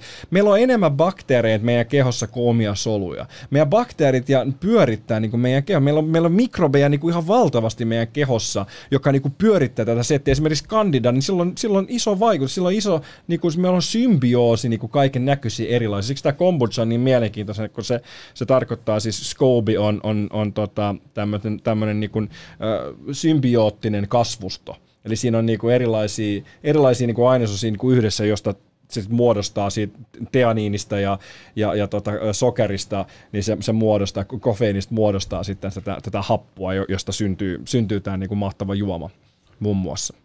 Se, että mulla on yhden vesi tuo vesi lähdevesi. Mä nyt. Joo, Lähdevesi. Ah, lähdevesi. Kyllä Mua, se on muovipullossa. lähdevettä BPA-vapaassa muovipullossa. Ei taida olla, onko PPA vapaa? Tämä on BPA-vapaa. Mutta toi slimmin. Niin se ei ole. Mut Mutta se on seuraava. Me mennään sitten lähteelle joskus.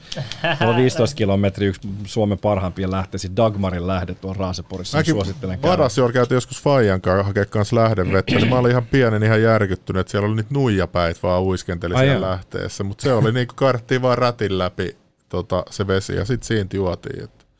Mutta siis mä katsoin tota allergiadokkari, mikä kertoo Japanissa, että siellä on tosi isoit allergiamääriä. Ja sitten siellä käytiin just läpi, miten niinku, hygienisesti ne elää. Se on tullut siitä just ne kaikki allergioireet, mitä niillä on.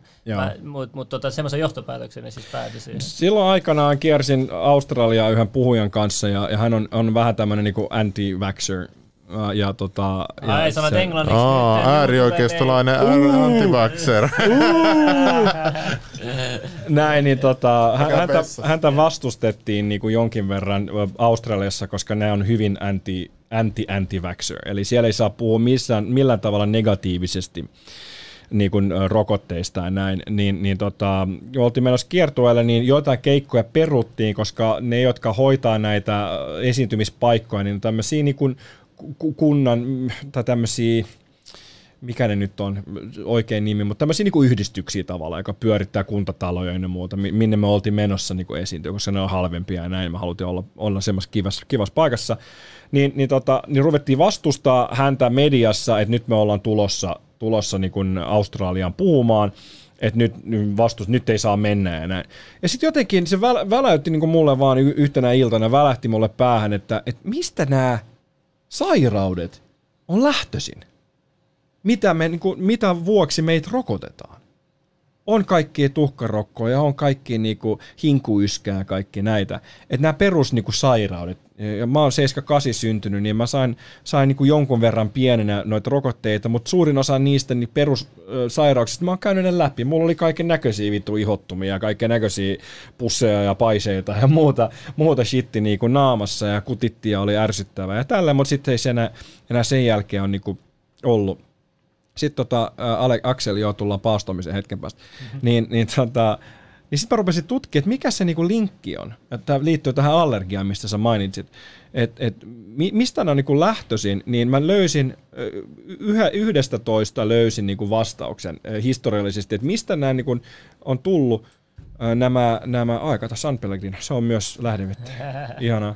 Niin, että mistä nämä, niinku, ne sairaudet on tullut, niin mä löysin yhdeksälle niin kun sen vastauksen, historiallinen, ja se jo, ne johtuu siitä, että kun me ollaan muutettu maalta kaupunkeihin, niin meidän hygieniataso on, on niin kuin, tai tavallaan niin kuin siellä on bakteerikanta ja muut niin kuin monistunut, ja tota, yleensä niin kuin oltavat on, on erilaiset, me ei ole, niin, ei olla saatu niin paljon tuoretta, tuoretta niin kuin ravintoa ja, ja, ja tota, vettä ja, ja näin, ja sitten tota, on ollut karjaeläimiä ja lemmikkieläimiä niin kuin tavallaan liian lähellä. Eli meidän immuunijärjestelmä on kärsinyt, ja, ja ylipäätään se, että me ollaan niin kuin liian lähellä toisiaan. Se on Muorin, Muorin numero, muistaakseni, korjatkaa jos mä oon väärässä, Muorin numero, joka sanoo, että jokaisella lajilla on niin kuin, ö, semmoinen niin kuin yksilönumero tai yksilömäärä, mikä kuuluu siihen niin kuin heimoon. Että kissoilla on niin kuin luontevasti niin tietty määrä heimossa, kirahveilla on tietty määrä, muurahaisilla tietty määrä ja ihmisillä on myös oma määrä. Se on, se on 100 vi- 150-250 yksilöä. Jos katsotaan niitä harvoja, niin kuin tämmöisiä niin kuin alkuperäiskansoja, mitä maailmalta meillä löytyy, niin ne on siinä 150-250 yksilön paikkeilla. Ja aina kun ne kasvaa, ja tämä ei ole siis mun lukua, vaan tämä on antropologian tutk- tutkimustulosta, niin, niin aina kun ne kasvaa liian isoksi, niin ne haarautuu. Sieltä lähtee niinku muuta alf- alfa-tyyppiä ottaa muutaman vaimon mukaan ja sitten lähtee perustamaan niinku oman pikkukylän. Tai ne niinku jakautuu tälleen pikkuhiljaa. Tai sitten jos joku kuihtuu, niin sitten ne lyöttäytyy yhteen. Eli se pysyy se niinku määrä. Jos sä mietit 150, ö, 150-250 ö, ihmistä, Miten se on niin vähän, aina kun mä oon pelannut sivilisaatioon, niin tonneissa aina nousee ihmiset. Mutta se on just se, että ihmiset kokoontuu, kerääntyy. Mutta jos sä mietit, että sulla on 150 tyyppiä, niin kuin yleensä niin kuin jengin so, tämmöiset niin kuin sosiaaliset piirit, ne, kenen kanssa oikeasti vietät aikaa, on 100 150-250. Kaikki muut on vihollisia. Eikö niin? niin me, me, ollaan, me ollaan, jos me ollaan hifki-fänejä, niin sit me ollaan kaikki nuo muut, muut fanit on sitten niinku, niinku vihollisia. Eli, ja sitten kun meitä vielä mediassa niinku meitä tavallaan totutetaan pelkäämään muita ihmisiä ja näin, niin me eletään jatkuvasti semmoisessa niinku häiriötilassa. Että on niinku liikaa ihmisiä meidän lähellä ja, ja niinku liikaa ajatuksia ja niinku vihollisia, jota vastaan niinku meidän pitää suojautua. Mutta miten sitten, kun mä oon itse tykännyt olla tällainen nomadi, että mä en niin välitä, että sitten kun mä menen johonkin, niin sitten mä voi olla, mutta muuten mm. mä oon aika yksikseen tai tälleen, niin onko se sitten parempaa vai, niin kuin, vai Sä oot te... hyvä ihminen, jos ei, ei, ei, ei, kun... tarkoitan sitä, että mikä olisi optimi sit meille. Mutta niin siis nyt puhutaan silleen niin kuin lajina. Niin, niin mä tarkoitan, mikä, mikä, olisi... Mutta sitten on tietenkin lajeissa on niin kuin tiettyjä yksilöitä, on introvertteja, extrovertteja, Mut ambivertteja ja näin. Keskivertona, on... niin mikä olisi, niin kuin, miten ihmisten olisi hyvä elää? No just tämä, tämä on mua, mun mielestä muorin, muorin luku. Mutta mä tarkoitan, niin kuin, että miten se on, olisiko sitten pienempiä kaupunkeja vai kyliä? Joo, joo, pienempiä kyliä. Jos katsoo, katsoo miten ihmiset eläviä niissä muutamissa paikoissa, näissä blue zones esimerkiksi, missä ihmiset elää pitempään ja terveellisemmin ja, ja onnellisemmin, niin ne koostuu semmoisista pienistä kylistä missä on just joku muutama sata yksilöä. Sitten niin, jotenkin niillä on yhteistä niin kuin toisiin ja näin, mutta, mutta se on niin kuin yhteisötunne. Haaste on se, että vaikka me ollaan niin kuin tosi kytköksissä niin kuin ympäri maailmaa koko ajan, niin ihmiset on ihan helvetin yksinäisiä. Mm niin kuin loppupeleissä meillä ei ole sitä niin kuin yhteisöllisyyttä niinkään paljon. Jamie Oliver teki tämmöisen hienon ohjelman, missä se kävi, kävi äh, näissä Blue Zoneissa ja se kävi Pyreneillä äh, tota, Ranskan puolen Pyreneillä kävi, kävi tota, haastattelemaan niitä tyyppejä ja, ja seurasi niitä mukaan, kun ne meni metsästään. Se on semmoinen pieniä kyliä. Jengi vetää siellä ihan vitusti äh, punaviiniä ja, ja polttaa ja, ja tosi paljon rasvaa ja ihan sikana leipä, valkoista leipää ja, ja, ja juustoja ja pepperonia ja näin. Ja sitten ne elää kuitenkin niin kuin ihan sairaan pitkään, tosi onnellisia bilettää sillä niin kuin hyväkuntoisia, niin kuin myöhään, myöhään niin kuin, myöhään, pitkäikäisinä. Ja lähti tutkimaan sitä, että niin kuin mistä tämä johtuu, niin, niin se lopputulos oli se, että, että siellä ne, tai hänen päättelmä oli näin, ja tätä on siis tutkittu Blue Zones ympäri, ympäri maailmaa. Okinawalla on omat ja eri puolilla, mutta just Pyreneillä, niin niin kun ne menee metsästää, niin ne menee sinne, ne lähtee metsään koko kylä. Jokaisella on niin kuin oma tehtävä. Jotkut metsästää, jotkut valmistelee niin kuin tavernassa niin kuin pöydät valmiiksi ja koreeksi ja näin. Jotkut menee niin kuin fiilistelin koirien kanssa. Että niillä on jokaisella niin kuin oma tuntee tehtävä. varmaan tärkeäksi itsensä. Tuntee tärkeäksi Joo. itsensä. Sitten sen jälkeen, kun ne on metsästänyt, ne laittaa kaikki, tai siinä, siinä ei ne aina tee sitä, mutta siinä niin kuin ne laitto, laitto tota, kaikki ne niin kuin pyydökset, ne kaikki ne, mitä ne oli metsästänyt, saanut, saanut pyydystettyä, niin, pyydystettyä, niin sitten ne laittoi ne kaikki riviin ja laittoi niille jotain suuhun, jotain, jotain ruohoa tai omenan tai joku tällainen. Tästä tätä traditio Asteriksissa oli aina sillä, että laitettiin omena. Laite omena. Ja se, se, ajatus on sama kuin, kuin mitä ihmisille on ennen vanha laitettu kulta- tai, tai hopea kolikoita, että kun sä menet Tuonelaan, niin sä pääset sille niin kuin laivalla yli niin kuin Tuonelan toiselle puolelle, että sä voit maksaa sille, sille lautturille. Niin sama ajatus on on niin kuin eläimille, että ne, ne ei tarvi kultaa, mutta kun ne pääsee taivaaseen, niin sitten niillä on suoraan jotain, mitä pureskella. Että ne ei tarvi olla niin kuin nälissään. Ja sitten ne laittaa ne kaikki rivi, laittoi kaikki riviin, ja sitten ne laittaa jotain suuhun, ja sitten kaikki ottaa lakin päästä, ja sitten soittaa fanfariin. Ja sitten ne pyhittää ja niinku kiittää siitä, siitä niinku elämästä, mitä se eläin on antanut, ja sitten ne menee tavernaan ja sitten ne bilettää.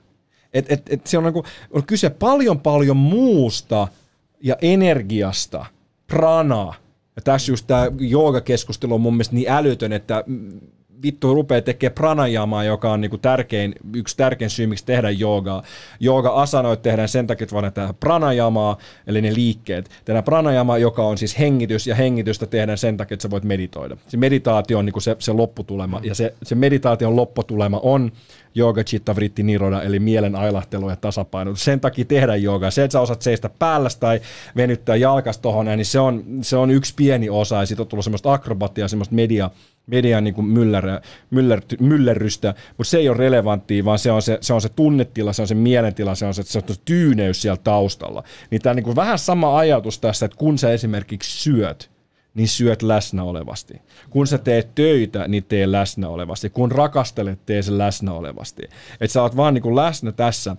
Yksi tilanne, mikä on nyt noussut monen muun joukosta tässä kevään aikana, monelle ihmisille on se, että, että on, on väkisinkin joutunut kestää itsensä ja rakkaimpia tavalla tai mitä ei ole aikaisemmin välttämättä edes joutunut kestämään. Mä oon kuullut niin monta tarinaa ihmisistä, jotka on eronnut tässä kevään aikana, koska nyt ne on joutunut viettää aikaa niiden siipan kanssa, mitä ne ei normaalisti vietä, koska aina on niin kuin menossa ja täällä. Mutta nyt kun sä oot yhtäkkiä kolme kuukautta niin kuin himassa, niin silleen, että itse asiassa tämä ihminen on aika ärsyttävä, että en mä yhtään tykkää tästä. Mä oon kuullut tosi paljon tarinoita ihmiset, jotka on, jotka on eronnut just tämän takia. Ja myös se, että sä oot, monet ihmiset on nyt joutunut käsittelemään niitä omia pelkotiloja ja näin, koska meillä ei ole, meillä ei opeteta, henkistä kapasiteettia, meille ei, niin kuin, meille ei opeteta niin kuin resilience, sisukkuus Suomessa on, on häviämässä valitettavasti. Mun isoisä, joka oli, joka oli maailmansodassa, toisessa maailmansodassa ja menetti talvisodassa ja jatkosodassa ja menetti jalkansa, niin pyörii haudassaan, kun katsoo tätä meininkiä, että missä meidän sisukkuus on, koska jos nyt venäläiset tuli suuresta tai Neuvostoliitto, niin meillä ei olisi mitään chanssiä enää, koska me ollaan ihan, me ollaan ihan rupukansaa niin kuin siihen verrattuna, mitä me ollaan joskus oltu. Ja koska me ollaan annettu meidän mennä, meillä on se, se sisu vielä, mä en sano nyt, että olette ihan turvassa näitä, ei mitään hätää. Mutta siis, mut taisteluhalu siis, mut kuitenkin niin taisteluhalu. Ketä missä näytä ohi objektiin. Mutta valitettavasti se, se, se, siinä on tässä sekä taistelu niin kuin sisäisesti niin kuin meidän valtiossa, mutta myös niin kuin globaalisti niin kuin ympärillä, ja se ei ole niin kuin toiset valtiot, jotka sitä Tässä tekee. Meni vaan automaattisesti. Mm. niin, niin, tota, niin se, että ihmiset on joutunut tässä ajassa nyt niin kuin käsittelemään semmoisia syviä tunteita ja niin kuin oppii istumaan sen tunteen kanssa. toinen ääripää tästä niin kuin dystopisesta ajatuksesta, Orwell on yhdessä päässä, missä on niin kuin täysin niin kuin tyrannin niin kuin alaspäin puskeva tämmöinen niin kuin jalka. Hän sanoikin jossain viimeisessä haastattelussa, joka oli kyllä skriptattu, mutta Orwellin viimeinen haastattelu löytyy tästä YouTubesta, niin, niin hän sanoi siinä haastiksessa, että viimeinen kuva, mitä niin kuin ihmiskunnasta jää, on sotilan saapas, joka astuu pääkallon päälle tai niin kuin ihmiskasvon niin kuin päälle.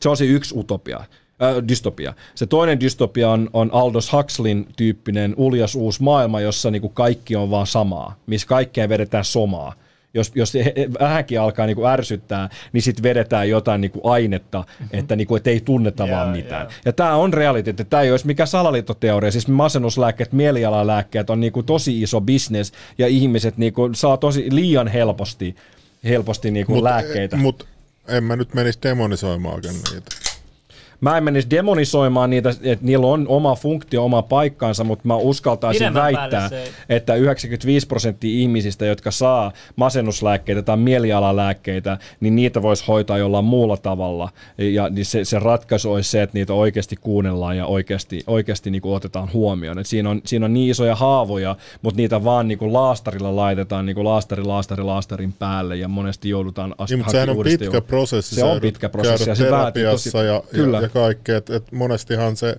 mielialalääkkeet on vaan sitä, että et sä, et sä pysyt hengissä sen mm. aikaa, että sä oot käynyt sen terapiaan. Mm. lähipiirissä on ihan hyviä kokemuksia, sen takia mä oon niin kuin, en ole enää niin, on, ennen vanha on, mäkin on. oli, että juutalaispillerit ja jotain tollasia puhuu. Ei, mutta se, ne on just... mutta se mittakaava, kun tuossa Suomessa syö jokin puoli miljoonaa ihmistä masennuslääkkeitä. Mitä? Niin paljon? Joo. Se oli kyllä jossain uutisessa. En mä usko, että 500 000 ihmistä oikeasti tarvisi niitä. Että aika monet, että vähän vituttaa, niin, niin mennään hakee, hakee nappeja. Mä olen yhden jutun. Tämä on varmasti monella muillakin mielessä. Mä nähnyt paljon näissä henkisissä piireissä, kun puhutaan, niin kuin, että vihan tunne on huono, tai semmoisen vaikutelmassa, että vihan tunnetta pitää peitellä. Joo, ja tälle. kato, kun meillä niin, Joo, niin, niin, mutta viha on meidän tois, to, toiseksi tärkein tunne. On, on. Ja vihalla, mitä mä kuulun näin isot filosofit sanoivat, että vihalla on oma paikkansa, on. oma, oma kohteensa. Kun sä käytät sen oikein ja taitavasti sen, niin sillä voi saada paljon niin, aikaa. Mun mielestä viha kuuluu niinku sodan aikaa, että olla se ei sun pitäisi niinku sun ystävyyssuhteissa olla vihainen, vihainen tai niinku alentaa muita. Miten tätä voi tasapainottaa? Niinku, mikä sun vinkki on? Niin, tämän, koska et... ei, ei mua kiinnosta hengaa ihmisten kanssa, jotka yrittää olla jotain alfoja tai jotain tollaisia mm. pellejä. Niinku, et, mm. et mun mielestä ystävyyspiiri, ystävy, niinku ystävä jengi on kuin perhe ja kaikki arvostaa toisiaan ja, Joo, ja siis, tälleen. siis tätä mä meinaan kato, että tota viha, että sehän on silleen, että sä yrität niinku olla triggeröimättä, että sä viha, viha, teet vähemmän vihaa, koska vihalla on myös negatiivisia vaikutuksia mm. keholle tälle, mutta vihalla on myös oma, oma antaa energiaa ja tälle, että siinä on, mä näen niinku hyviä ja huonoja puolia vihassa.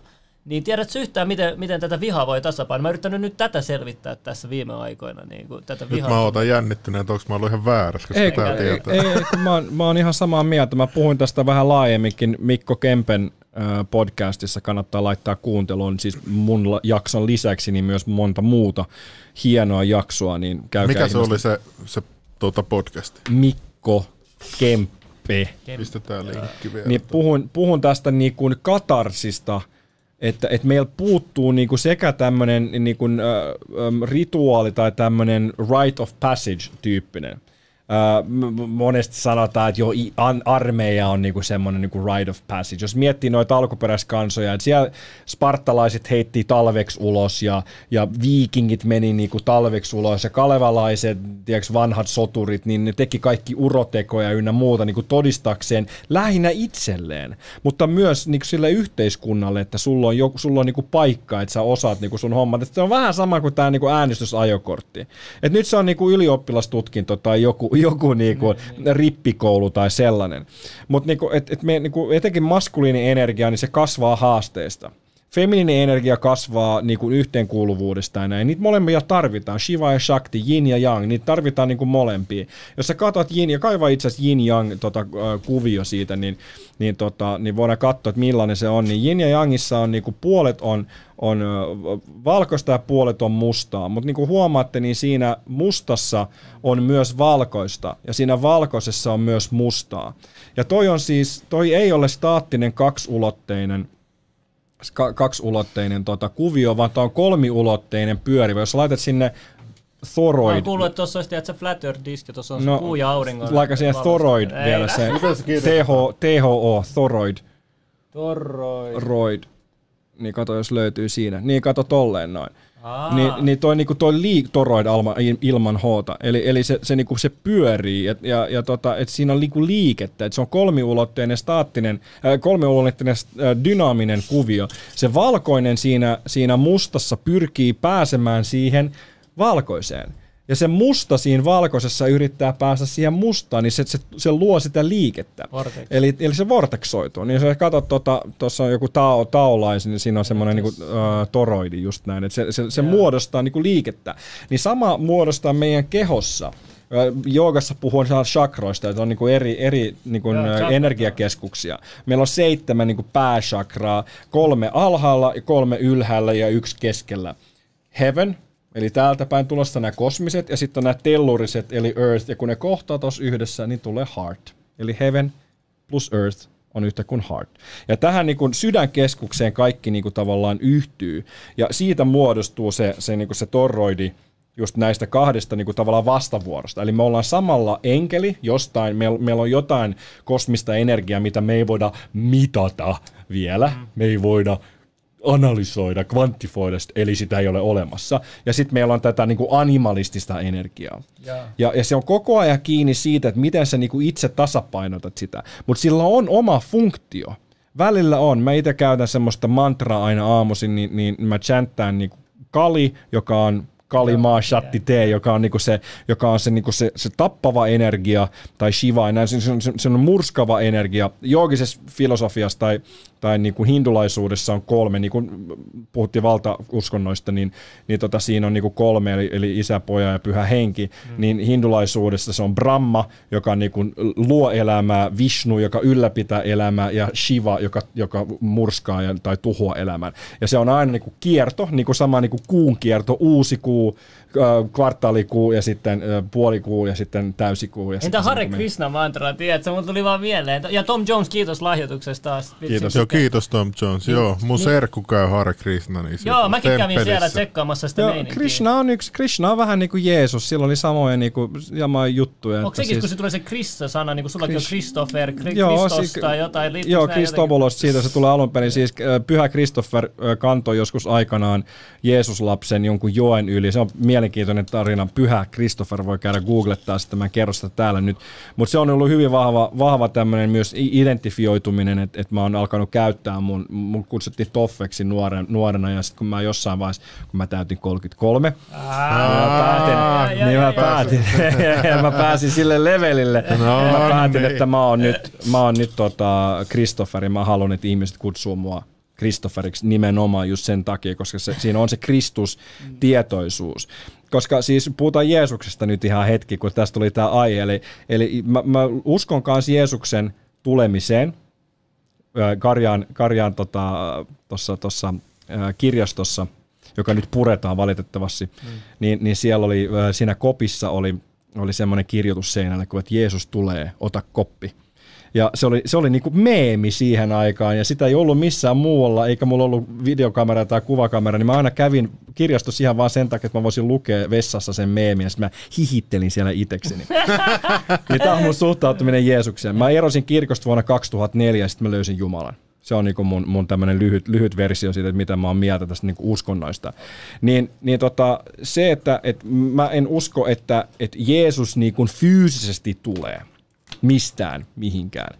Eikä tarvi päästää Jeesusta meidän elämään, vaan enemmänkin sitä, mitä Jeesus edusti. Hän edusti Kristustietoisuutta. Ja Kristustietoisuus on se, että sä ymmärrät, että kuka ja mitä sä oot. Että sä oot oikeasti niin kuin kaiken sisällä, kaikessa näin me ollaan niin kuin henki, me ollaan joku, tämä meidän keho on illuusio, ja tämä on niinku Matrix-meininkiä, että tämä on vaan niinku, me voidaan purkaa tätä materiaa näin, kun meidän tietoisuuden taso on niinku tarpeeksi korkea. Ja me voidaan pienemmissä määrissäkin sitä jo tehdä niinku normaalissa elämässä. Uskot se jälleen syntymiseen, ja jos et usko, niin mitä, mitä meidät tapahtuu, kun me kuollaan? Mä, mä uskon, että tämä, missä me eletään nyt, on niinku lineaarinen aikakäsite, eli, al, eli asioilla on alku ja loppu mä uskon, että se oikea tietoisuuden taso on niin kuin täysin ähm, sirkulaarinen, eli kaikki tapahtuu samaan aikaan. Eli siis me eletään monta elämää niin kuin samanaikaisesti. Eli ei ole olemassa sellaista, niin kuin, että nyt mä elän yhden elämän ja sitten mä oon niin välillä pois, että mä tuon elää toisen elämän ja näin.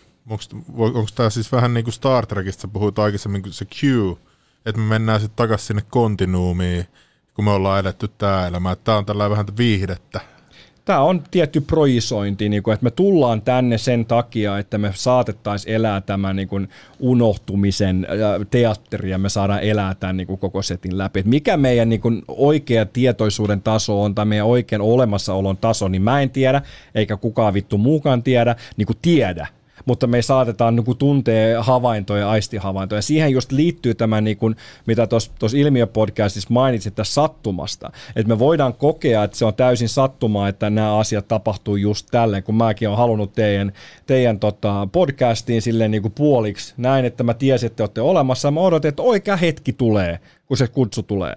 Ja sitten mä olin siellä mielenosoituksessa viime viikolla ja sitten Roosa bongas mut sieltä ja laittoi, että hei, haluatko sä Leveli-podcasti, koska hän oli just ollut siellä. Ja Maria Nordinilta muuten terveisiä. Joo, kiitos. Joo, ja, ja mä, mä, ite en, mä uskon, että kaikilla on tarkoitus. Mä uskon itse, että niinku, monesti mä en pidä hirveästi asioita sattumana.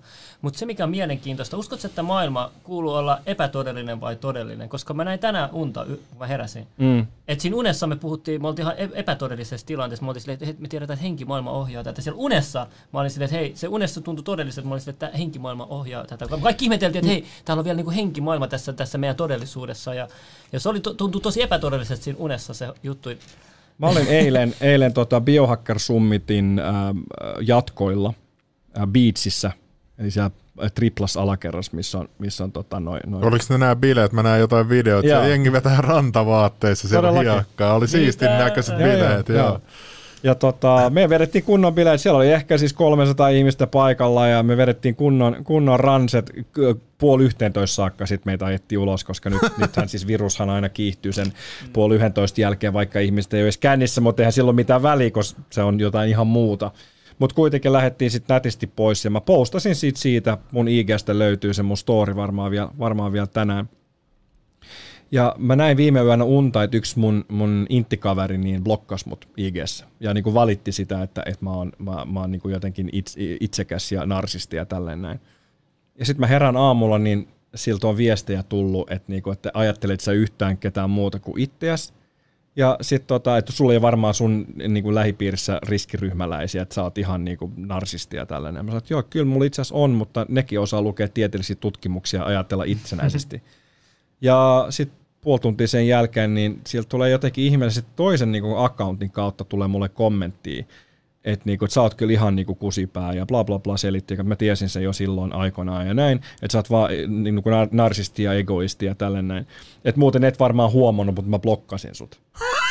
No sellainen on ihan tosi egoistista puhetta itse tollanen. No joo, en ota kantaa siihen, mutta, mutta otan kantaa siihen, että mä näin sen, mä näin sen tavallaan unissani tapahtuman niin kuin ennen kuin se tapahtui että et manifestoinko mä sen sitten vai tunsiks mä sen etukäteen vai oliko se vaan sattuma, en mä tiedä, en mä, en mä osaa sanoa, en, en mä pysty niinku analysoimaan sitä, mutta sen mä tiedän, niin kuin kokemuksesta kerta toisensa jälkeen satoja ja satoja ja satoja, mitä enemmän mä uskon siihen, mitä enemmän mä luotan siihen niin kuin niihin impulseihin. Että nyt mä en meekään tonne, koska mun, joku mussa sanoo vaan, että pysähdy täällä ja sitten mulla tulee kolmen minuutin päästä tulee puhelu, jo, jonka johdosta mä tarviin jotain sieltä, missä mä oon ennen kuin mä oon niin kuin pystynyt Mulla lähteä. tuli tästä mieleen vaan se, että kun me oltiin aloittamassa tätä prokkista ja sitten taikasauvat kädessä. Sitten sit Milad oli, oli ehkä vähän skeptinen vielä silleen tästä koko projektista, mutta sitten kun se tuli tänne ja sitten se näki ton, mitä tuolla ovessa lukee, niin Joo, se oli siinä. Kato, Se oli niin. siinä. Niin, niin. Just näin. Varmasti jokaisella löytyy lukuisia tämmöisiä niinku sattumia. Ja mä en vaan usko, että ne on niinku randomia silleen, vaan ne on, ne on jotain. Deja vukin on joku, tavallaan yrittää viestittää sulle, että sä oot oikeassa paikassa oikeaan aikaan.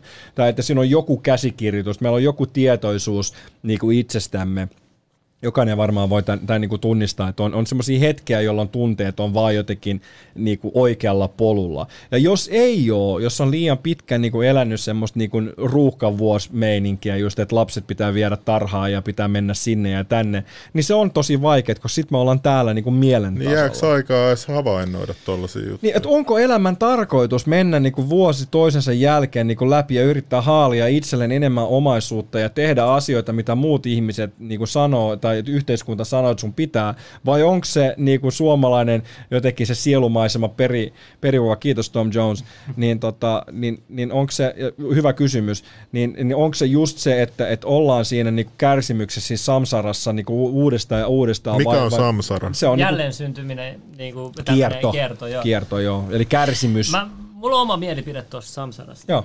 Mä oon, kuullut, mä oon kuullut ihan sitä päätä, että jenkin sanoo, että me ollaan täällä vankina ja meidät on vangittu tänne ja me synnytään tänne ja uhriutuu tästä asiasta Niin. tälle. Ja, ja sitten on tää toi, toiset puolen gurut, jotka sanoo, joo, sä oot vapaaehtois täällä, pidä hauskaa täällä, mi, mi, mikä, mitä vanki, jos sä kuvittelet, että sä oot vankina, sit sä oot täällä vankina, että täällä on hauskaa, sä itse tullut vapaaehtois tänne, että mä en nähnyt kahta eri versiota tästä, mutta nyt tässä hengespiirissä menee koko ajan, halutaan pois tästä Matrixista, Matrix, mutta kuuluuko meidän olla täällä oppii, kuuluuko meidän, niinku, tä- tästä on suuntaan ja toiseen me ollaan, teoria. me ollaan etuoikeutettu siitä, että me saadaan olla just tässä nyt tässä ajassa, että jokainen kuullut. hetki, mitä me, mitä me hukataan siihen, että me mennään siihen viralliseen pelkotarinaan mukaan, niin se on, niinku, se on loukkaus niinku tätä koko, koko niinku pyhää olemassaoloa va- vastaan tai kohtaan. Että, et mä, mä koen sen näin, että, että kiitollisuus on se, niinku se ykkös driving force mun elämässä, ja, ja tämä tuli joskus mulle kauan aikaa sitten, että jos mä haluan jotain elämässä, niin mä en voi vetää sitä puoleeni. Mä en voi niinku, äh, out of existence niinku vetää jonkun jutun niinku puolelle, jonkun mahdollisuuden. Mä en voi myöskään niinku siirtää itteeni niinku siihen paikkaan, missä se on, koska sitten tulee tämmöinen niinku veikkausilmiö, eli, eli jos sä voitat miljoona euroa, niin muutaman vuosin sä oot huonommassa taloudellisessa tilanteessa kuin ennen, kun sä et osaa käsitellä sitä. Sä et ole valmis, jos sulla tulee julkisuus liian nopeasti. Mä oon tietoisesti pysynyt pois urani aikana julkisuudesta. Just yksi frendi kysyi multa tänään, että sä oot näyttelijä. En mä tiedä, tiennyt, että sä oot näyttelijä, me ollaan tunnettu vuosia. Ei tiedä, että näyttelijä. Ja mä tajusin sen sillä, että niin mä oon pysynyt, niin kuin, mä en ole tahallakaan tehnyt niin paljon proggiksi tunnetuissa sarjoissa, mistä joskuskin on tarjottu ja näin, koska mä en ole halunnut, mä en ole halunnut niinkään paljon mennä siihen. Nyt mä tunnen, että nyt mä oon valmis. Tämä oli ihan tietoinen strategia, että kun mä valmistun teatterikorkeakoulusta, niin mä tunsin, että mä en ole valmis asettautumaan parrasvaloihin, koska mä en ollut valmis ihmisenä. Nyt mä oon sen verran kehittynyt ja, ja, ja ainahan meillä on egoa ja näin se vie meidät osittain eteenpäin, että ei se ole niinku hävinnyt eikä se väl- välttämättä ikinä tarvi edes hävitä, mutta mä tunnen, että mä oon paljon enemmän tasapainossa, niin että mulla on niinku jotain jaettavaakin. Nyt, mä, nyt on mun aika asettautua enemmän enemmän mu- niinku olla esillä, mutta mut se, että et, et moni ihminen niinku jotenkin unohtaa sen eh, tavallaan, että mistä mist me ollaan lähtenyt. Mä vähän katkes ajatus, mä palaan siihen just. Niin, niin muakin, musta tuntuu, että niinku media ja tolleen, ne käyttää tosi hyväksi nuoria. Nuorilla on korkea ego, ja nuoret, nuoret on helppo saada uskoa, että he tietää jo kaiken. Joo. Et sen mä muistan, että nuorempana, ei tästä ole montaakaan vuotta, kun mä öyhötin Facebookissa ja väittelin, ja varmaan jouduin miljoonan kaverin blokkilistalle silloin. Mutta niin nyt mä tajuun sen, että et miten muakin vaan niin johdettiin tolleen niin ja, Niin. ja saatiin se vastakkaisettelu. Just niin kuin sä sanoit siinä dokkarissa, että sieltä tulee aina sieltä Facebookista ne triggeröivät jutut. Ja nyt mä oon vaan tullut siihen lopputulokseen, että en mä oikeasti tiedä mitään ja mun on parempi olla hiljaa ja kuunnella Niin, vaan niin, täällä. niin. Että, Kyllä. Että se, että se on niin kuin, Kaksi korvaa, yksi, yksi suu, mutta onneksi mä pääsen nyt öö, höpöttelemään. Kiitos Hessu Hapo. Yksi juttu, myös- kun mä unohdan tämän, mä muistin tämän nyt takas. Kun sä puhuit siitä, että meillä on joku vaisto, joka kertoo meille vaarasta ja muuta, niin mä oon huomannut välillä sellaisessa tilanteessa, kun sun mieli sanoo, hei, tää on vaarallista. Mm. Mä yritän tuntea sillä hetkellä aina mun keho. Sitten mä huomaan mun keho ihan rentoilla. Mä silleen, okei, okay, mm. ei ole mitään vaaraa, väärä hälytys. Mä oon oppinut tämän sitten. Ja just mä tunnen yhtäkkiä mun kehossa vaara, mutta sitten mielessä ei, mutta mä silti kuuntelen mun keho. Kannattaako ihmisten kuunnella kehoa eikä mieltä? Vai toistepäin? Vai? Mä, en, mä en osaa sanoa kenenkään muun puolesta kuin, kuin niinku omasta puolesta. Et mä oon kehittänyt sen. Mulla oli ennen semmoinen, että mä aina kysyn mun... Niinku, no, pu- tunteita me meinaan, niinku tunnetta vai mieltä? Joo, omin ja. tunteisiin luottaminen voi olla vaarallista. Ne, ne. just tämä. Mä oon just samaa mieltä Akselin kanssa, että sitä egoa ei tarvi niinku tuhota tai sivuttaa, sen kanssa voi tehdä yhteistyötä. Sehän se me tarvitaan se on sitä, meidän niin, me voidaan näytellä tätä. Ja, ja si- siinä on välillä tulee semmoinen tarvi, jolla me sanot, että hei, nyt riittää et se, se viha, mitä, mitä sä niinku mainitsit tuossa aikaisemmin, se ei tarvi olla destruktiivista, mutta välillä tulee se, että jos joku pultsari tulee niinku hyökkäämään, me ollaan Mimminkaan niinku kadulla, mm. niin, niin joskus tulee se, että hei, joo. ei, toi ei ole sovellista tai joku tulee häiriköimään, niin silloin välillä sillä on oma paikka. Kyllä, kyllä. Et sitä, se on hyvä, että se on sussa, mutta jos sä annat sen ohjata, että kyllä niinku all you need is love, se on niinku siellä, mutta lavissakin on ne eri aspektit. Lavissakin on niinku eri tavallaan sävyjä, Fifty Shades of, of Love, että välillä se on niinku tosi tummaa ja tosi silleen, että et, et, tämä nyt ei ole niinku sopivaa, tämä meininki. Uh, Mutta joo, se, niin Samsarasta se, että et, et mä, mä koen niin se kiitollisuus, aivan siitä se lähti, se kiitollisuus niin siitä, että et mä en voi vetää puoleni niitä asioita näin tyhjästä, enkä mä voi asettaa itteni siihen, mutta mä voin kiitollisuudella kasvattaa sitä mun kuplaa, sitä mun niin läsnäoloa, sitä mun pranaa, sitä mun, mun, mun sheniä, ja mä voin sisällyttää sen asian, minkä mä haluan siihen mun niin omaan olemassaoloon. Ja kun mä asetan itselleni tavoitteita, niin kysymys ei ole siitä, että saavutaks mä sen tavoitteen vai ei Esimerkiksi se, että, että mulla on tavoite, että mä kymmenen vuoden päästä elän siinä, siinä kasvihuoneessa. Jos mä saan sen tai en saa sen, niin se on, se on toissijasta. Tärkein on se prosessi. Mä päätin aikanaan, että musta tulee näyttelijä. Okei, mä pääsin näyttelijäksi. No mitä sitten? Mulla ei ollut mitään sen jälkeen. Mulla ei ollut uusia tavoitteita, niin se oli yksi syy, miksi mä masennoin, että mulla ei ollut niinku tavallaan jatkoa. Yksi oli se, että mä halusin tuottaa – tapahtumaa kymmenelle tuhannelle hengelle. Mä oon niin vastaan sitä. Mä olin näin lähellä viime syksynä, että mä olisin päässyt tekemään sellaisen tapahtuman, jossa mä olin 10 000 hengen niin tapahtumaa tuottamassa. Vähän niin kuin meillä oli 16 000 hengen tapahtuma. ja, ja, ja, tavallaan nyt, nyt mä en päässyt tekemään sitä. Ehkä mä pääsen vielä Suomessa tekemään sitä. En mä tiedä, mikä on tilanne, mutta, mutta se ei ole niin yhtä relevantti kuin se, että niin kuin miksi ihmiseksi mä oon tullut tämän prosessin myötä. Joskus silloin joku tuossa sanoi, että et, et huomaa, että mä oon käynyt teatterikorkeakoulun, niin silloin kun mä valmistuin sieltä, niin en, mä, mä en ollut yhtä valmis kuin nyt. Siis mun, mun proffa sanoi mulle aikanaan, että, että tämä hemmetin apinalla on semmoista pranaa, että se, se vaan niinku voi hyviä, love truth, hyvä meininki myös sulle. Niin mun professori aikanaan sanoi mulle teatterikorkeakoulussa, että Kristoffer, että sä näyttelet niinku sä ratsastat hevosta, jolla on proppu perseessä. Ja mä en oikein ymmärtänyt silloin heti, mitä se tarkoitti. Siinä meni vähän aikaa ja mu- muutama jointti piti polttaa, että mä ymmärtin, että mistä oli kyse. Mutta tota, sitten sit mä tajusin se, että, että mä yritin hallita kaikkea mä yritin niinku olla, olla niinku tavallaan pätevä niinku kaikessa.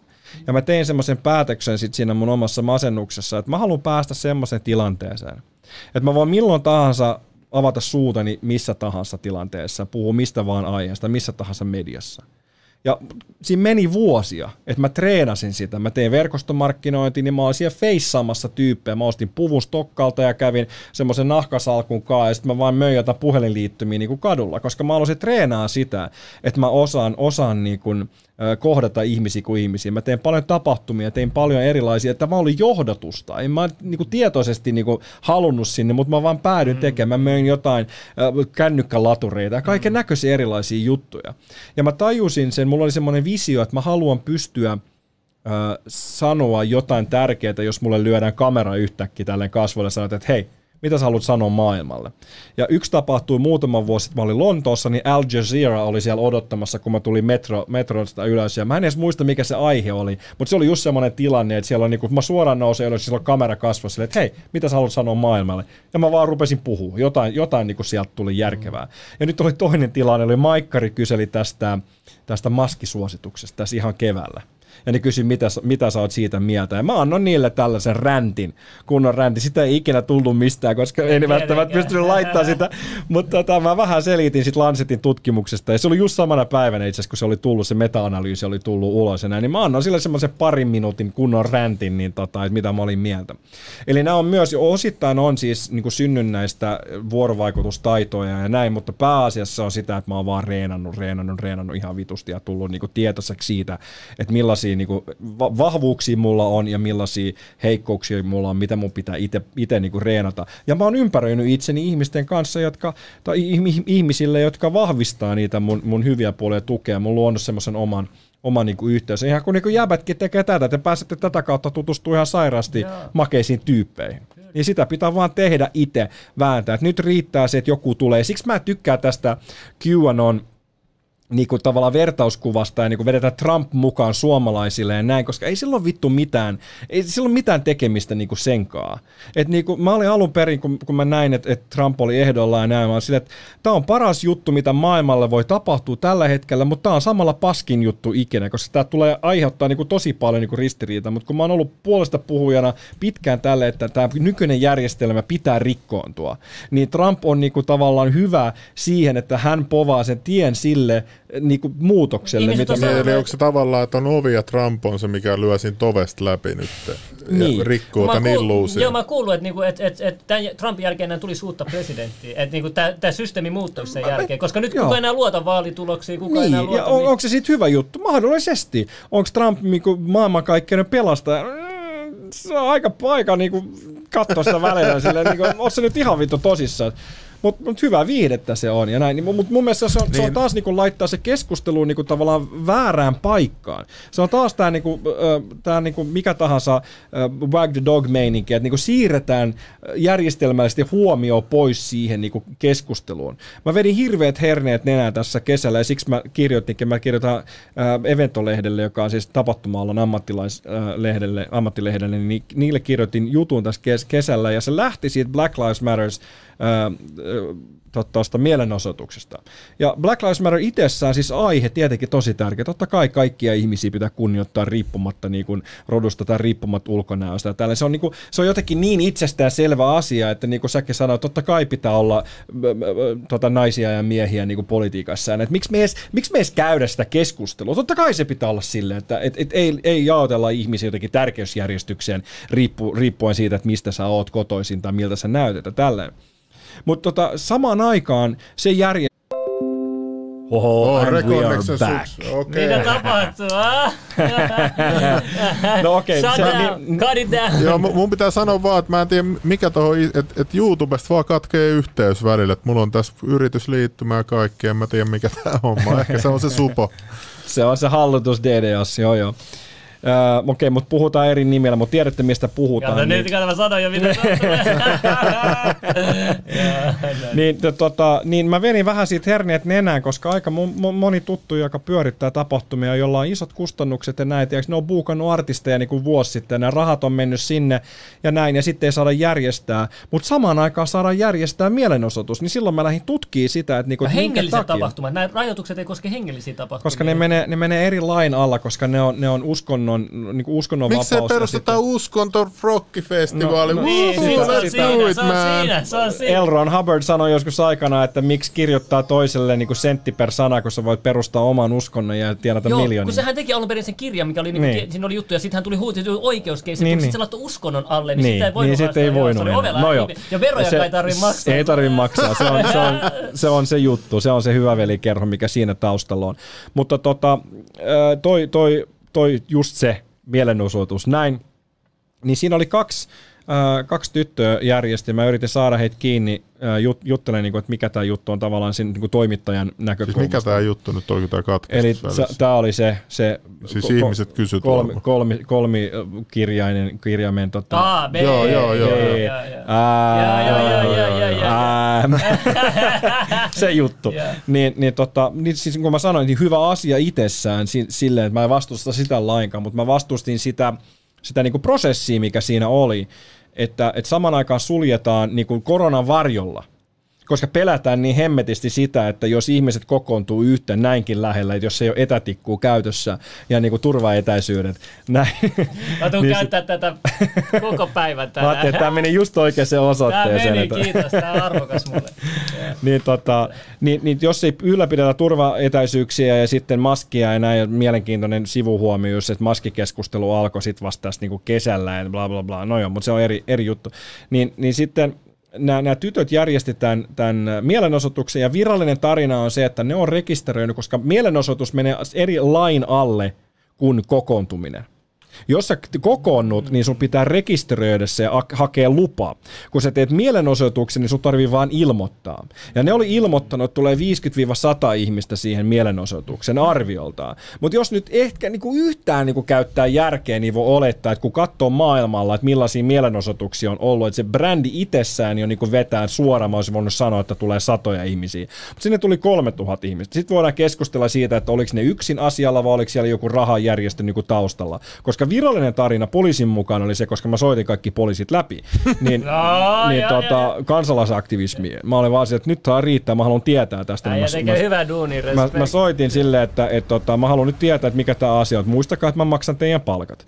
Te, te, niin te olette velvollisia kertoa mulle näistä asioista. Että mä oon huolestunut kansalainen. Mä yleensä mä vedän sen, että mä oon huolestunut kansalainen tai sitten mä oon toimittaja. Vähän riippuu, että, niin kuin, mikä se kulma on. Koska Toimittaja, joskus ne, ne kertoo toimittajille enemmän kuin kansalaisille ja joskus toisinpäin. No mä sain kiinni, ket- ketkä niinku siellä oli, oli niinku taustalla, ja ne kertoi, että joo, että 50-100 henkilöä oli ilmoitettu, ja sitten kaikki me vaan pällisteltiin siinä, niinku, kun alkoi vaan lappaa ihmisiä. Et ne oli ilmoittanut sunnuntaina, päättänyt sunnuntaina, että ne tekee tämän mielenosoituksen, ja sitten ne tota, ilmoitti sen maanantaina, ja sitten tämä oli keskiviikkona. Eli se oli niinku kahdessa päivässä, niinku kolmessa päivässä räjähtänyt niinku 50 niinku 3000 ihmisen. Tämä on se virallinen tarina taas. Pitää uskoa, että, että tota, passi löytyi sieltä kolmen korttelin korttelin päästä.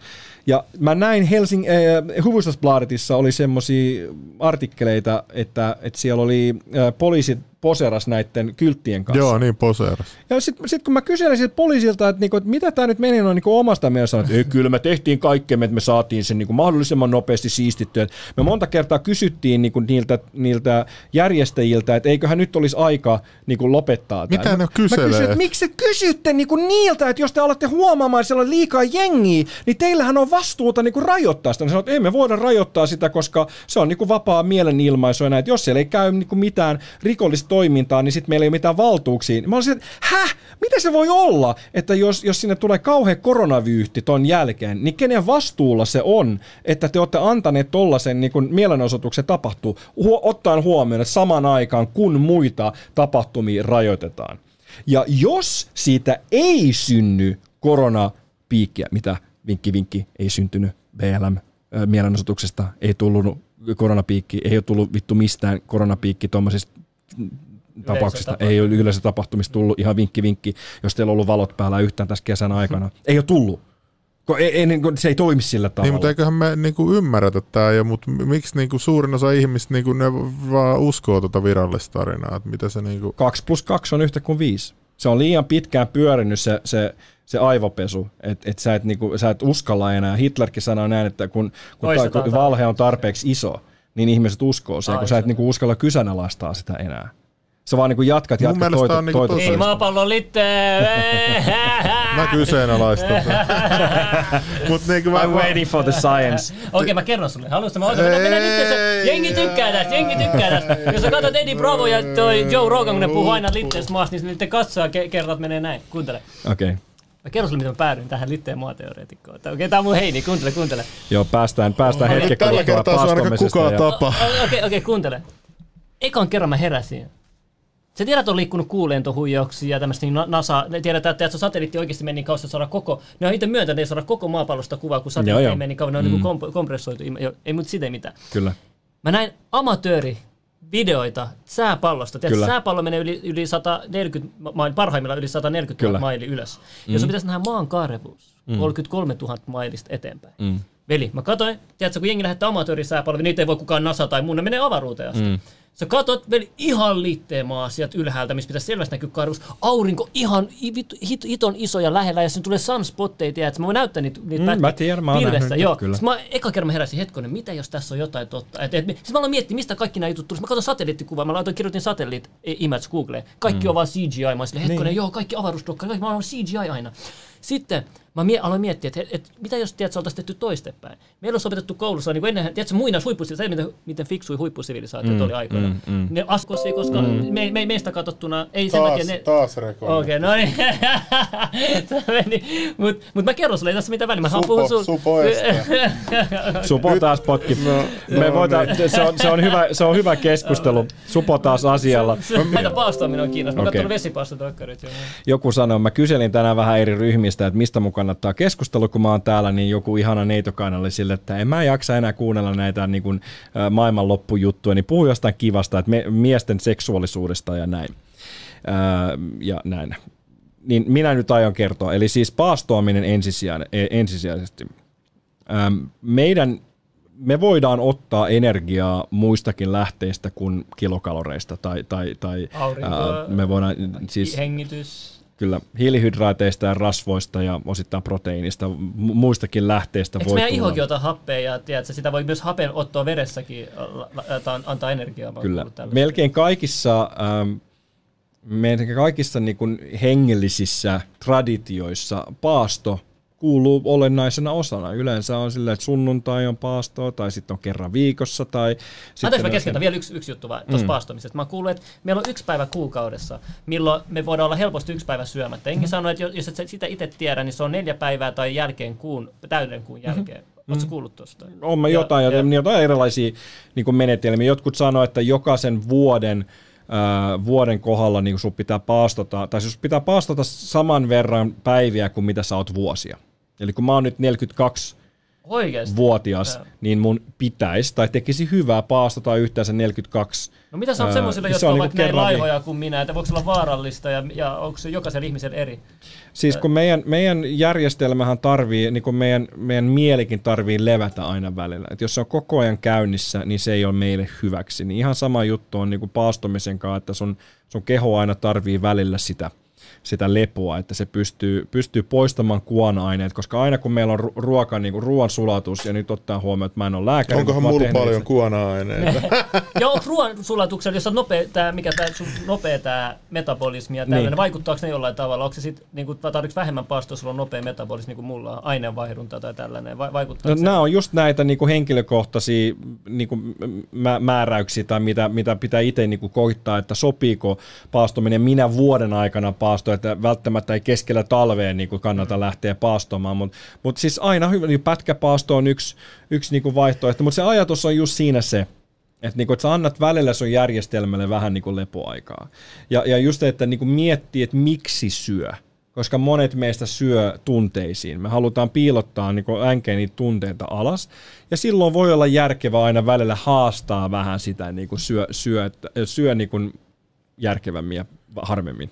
Mikä olisi sellainen hyvä eka paasto, mitä kannattaisi koittaa? Mä niin kuin huomaan, mä en ole ikinä paastonut. Niin muuta kuin joskus tainyrkkeily SM-kisoihin. Ehkä, ehkä sellainen niin kuin, niin kuin breakfast-tyyppinen, eli siis, että sä syöt myöhemmin niin kuin aamulla. Se on vähän niin kuin sen kaiken vastaan, mitä Mitä jos sanotaan. mä herään 12 aamulla Jos, jos sä heräät 12, niin sit sä ehkä voit syödä siinä niin kuin illemmalla. Vasta? Mä oon kuullut tälle, että eka sä, eka, kato, sun, sä oot aina tottunut siihen heti, kun sulla on nälkä, sä menet syömään. Mm. Mä kuullut, että siirrät mm. vaan pari tuntia eteenpäin. Sulla on heti, kun sulla on nälkä, niin siirrät vaan pari tuntia eteenpäin. Mm. Ja sit jotkut tekee, Se ne vaihtoehto. ison, koko, ne syö saman verran kuin aina, mutta ne syö kerran päivässä tai kaksi Mutta kertaa yksi, päivässä. yksi hyvä vaihtoehto on siis se, että, että jos sä haluat niinku paastota niinku ensimmäisen kerran, niin, niin ö, tekee smoothieita tai, tai mehuja, jossa on paljon ravintoaineita, mutta siinä ei ole sitä massaa. Ah, mä oon mehustanut joskus vi- kaksi viikkoa. No niin, no mikä fiilis Mikä tuli fiilis? siitä? No ei sen kummellisen, vähän nälkää oli vaan. Kyllä, mä, kyllä, kyllä mun lähti painoa tosi paljon, Joo. mutta, mutta sitten se tuli takas. Millaisia, tota, mitä, sä, tai mitä sä mehustit? Mä katsoin ju- Netflixistä tai jostain sen dokkarin, missä jäbä oli parantunut kaikesta Joo. Mä, mä niinku ostin vihreä. sellaisen hullun mehustinkoneen ja sitten siellä rupesin vaan mehustaa kaikkea, että mulla oli tosi paljon, mulla oli inkivääriä ja, ja kaikkea niin kuin omenoita ja päärynöitä ja kaikkea. Ja siinä on se riski tietenkin, että jos mehustaa niin ns. mitä vaan, niin sitten siinä tulee tosi paljon sokeria, just omenoissa ja näin, ja päärynöissäkin on jonkin verran, että sitten on, jos haluaa mehustaa ihan sille hifisti, niin sitten tota, tuolla niin kuin viher, viher, Joo, siis totta kai käytin myös niitäkin voi, voi laittaa vähän joukkoon niin kuin sokeria ja näin, ja pikkasen öljy, oliviöljy, että siinä on monta ravintoainetta, joka on äh, rasvaliukosia, niin sitten ne imeytyy paremmin. Itse asiassa. Siinä on vähän, vähän se, on, se on vaikea sanoa, niin kuin, että mikä, mikä on niin kuin se sopiva, että onko se sitten vaan yhden päivän vetää vaan pelkästään vettä, että aina kun on nälkä, aina kun on nälkä, niin vetää vettä tai laittaa vähän kiian siemeniin joukkoon, että siitä tulee vähän niin kuin matsku tai psylliumia tai jotain, että sä saat sen niin kuin suoliston Suoliston, äh, tuossa Axel sanoi, että 16.8 ikkuna on hyvä aloittelijalle, jos kiinnostaa, eli 16 päivä, tuntia päivässä on syömättä. Eli silloin jos herää vaikka, vaikka niin kuin, äh, 12, niin sit syö niin kuin, äh, kahdeksalta kahdeksalta illa, niin kuin si, siihen, siihen saakka ja sitten, sitten niin kuin pitää sen loppu, loppuajan niin kuin syömättä. Ihana toi kissa. Ai ai ai. Ty- tykkää mennä housusta läpi. No sit tota, no joo, pa- paasto, paaston yhteydessä voi käyttää suolihuuttelua. Mä oon tehnyt, tehnyt tota, suolihuuttelua niin kuin molemmista suunnista. Eli, eli, lait, eli laittaa, tota, yksi on se, että laittaa niinku vettä suoleen ja, ja vetää sen ulos sieltä. Silloin sä pystyt putsaamaan pelkästään ää, paksusuolen, koska paksusuolen ja ohutsuolen välissä on semmoinen niin tulppa tai semmoinen venttiili, että siellä ei mene, sä, muuten jos sä laittaisit hitosti vettä niin kuin peppuun, niin sitten se tulisi jossain vaiheessa ulos, teekö? Sitten sen jälkeen ei. siinä on, siinä on semmoinen tulppa välissä, että se, niin, sieltä tulisi vaan. Niin mä, mä kannatan itse niin kuin toisinpäin, to, toiseen suuntaan, siis joogisessa perinteissä on, on semmoinen kuin Vamana Dauti, joka mä oon tehnyt pitkään silleen niin kuin päivittäin. Nyt mä teen sen aina silloin tällöin, eli se on tietoista oksentamista. Ja se tarkoittaa sitä, että sä vedät 2, 3, 4 litraa, 2, 3 yleensä, 2, 3 litraa lämmintä suolavettä, ja sitten vähän hierot vatsaa ja sitten laitat sormet kurkkuun ja sitten saa oksentaa. Mutta eikö siinä ole se niin riski, että jos sä et saa oksennettua, niin sä voit kuolla siihen suolaan vai pistääkö se sen ei, verran se, vet, sit se, se, tulee ulos, jos sä, et, jos sä et sitä kaikkea oksenna. Nyt sä pääsit just suoraan hyvään keskusteluun mukaan niin, tota, niin sillä, sillä sä saat puhdistettua sen, sen vatsan ja saat ruokatorven ja niin kuin sitä, sitä niin kuin tavallaan limaa tulee ulos. Niitä on erilaisia joogisia perinteitä. Mä muistan Intiassa niin me tehtiin semmoisia, laittaa semmoisen niin pitkän narun alas tuohon kurkkuun, semmoisen kuusimetrisen narun nieläisen ja sitten vetää sen ulos sieltä, niin sitä kaikki limaa tulee samaan aikaan kun, kun, kun kama, sama aikaan ulos. Se on joku ukrainalainen eksynyt tähän striimiin. Siisti. Ja sitten toinen on, on tuommoinen ähm, Shanka Praxalana, joka, joka on, joka on niinku vähän pidemmälle viety, eli siinä vedetään 4-8 litraa suolavettä ja sitten tota, se vedät sitä niin kauan, kunnes sieltä rupeaa tulee ulos niin kuin toisesta päästä. Ja sitten se putsaa niin kuin sun, sun koko kanavan niin kuin alusta loppuun. Mutta sen pitää tehdä niin kuin järkevästi, se on niin kuin kunnon semmoinen lepopäivä. Et sen jälkeen syödään, syödään tota kitchiriä, eli se, sekoitetaan puolet ja puolet äh, linssejä ja, ja, ja riisiä, keitetään ihan semmoiseksi niin kuin mössöksi, ja sitten giita tai, tai, tai voita niin kuin päälle. Giita yleensä su, suositaan. Se on ihan Mikä on niin kuin, giita? giita on siis kirkastettu voita, missä se maitoproteiini proteiini on otettu pois, että siellä on vasta rasvaa jäljellä. Eli ihan keittämällä, niin kuin, mutta sä saat sen kaupasta, kaupasta myös ruohon. No en mä tiennytkään tuollaista, kun Gi- mä en voi gi- syödä maitoproteiiniä. Gi- se on hemmetin hyvä. Siis se, se maistuu vähän erilaiselle kuin, kuin, kuin tota voi, mutta sitä voi käyttää ihan voin tavoin. Se on monet, monet siis aina intialaisessa ruuassa niin kaikki paistetaan kiissä ja näin. Sitä käytetään myös niin kuin, äh, sillä huuhdellaan suuta ja, ja näin. Ja sekin on yksi, yksi tosi tärkeä juttu, on paastaminen, kun, kun siis, siis äh, joogaan kuuluu kriat. Eli, eli tota, kriat on semmoisia niin puhdistusmenetelmiä. Niin tämä vamanadauti, jossa oksennetaan, niin se on yksi niistä, mutta sitä ei välttämättä kaikkien tarvitse tehdä, mutta ihan perus niin kuin hampaiden pesu, sitten tota, semmoisella ra- raastimella niin kuin, raapii tota, um, kieltä ja sitten tekee netikannulla putsaa niin kuin sieraamiin molemmista. Ja tietenkin jos on allergia tai näin, joo, niin suola, joo, suolavedellä, lämpimällä suolavedellä. Semmoinen, no, uh, mikä se onkaan siis? No, joo, mulla on sellainen kannu just.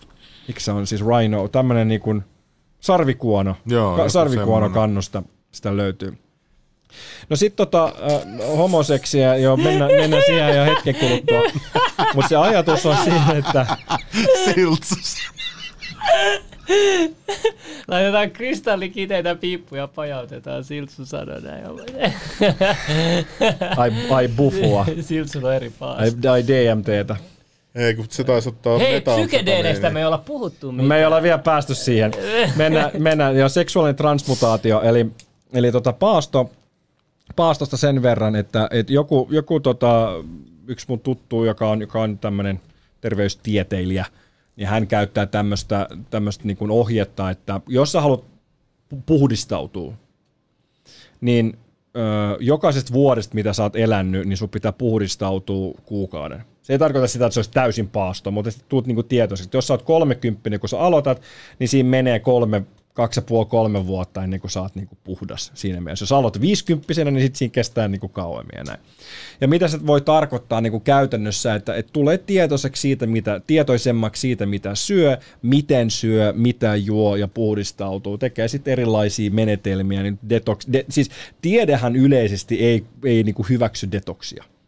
Länsimainen lääketiede ei hyväksy detoksia sanoen, että sillä ei ole mitään virkaa. Että kyllähän meidän maksa hoitaa kaiken. Meidän no munuhaiset hoi- Joo, kyllä ne hoitaa, mutta jos ne on semmoisia laiskoja työntekijöitä, jotka ei halua tehdä mitään tai ne on vaan niinku ylirasitettuja. Mitä mieltä sä tässä, kun toi Anteres on hyvä striimi, sen verran kuitenkin varoita, älä jos suola vettä oksentele sitä, siinä menee vatsaput sikisoki ja paskot hampaita siinä hampailla. Sitten lukee vielä, jos haluat suolihuhtelu, siinä on lääkkeitä, millä paskot koko suolet puhtaa. No yksi, mitä käytetään, on, on siis tuommoista Epsom, Epsom-suolaa, joka on, joka on yksi vaihtoehto, mutta jos haluat suolihuuttelun, niin sit, sit pitää käyttää tosi paljon nestettä niin kuin samalla.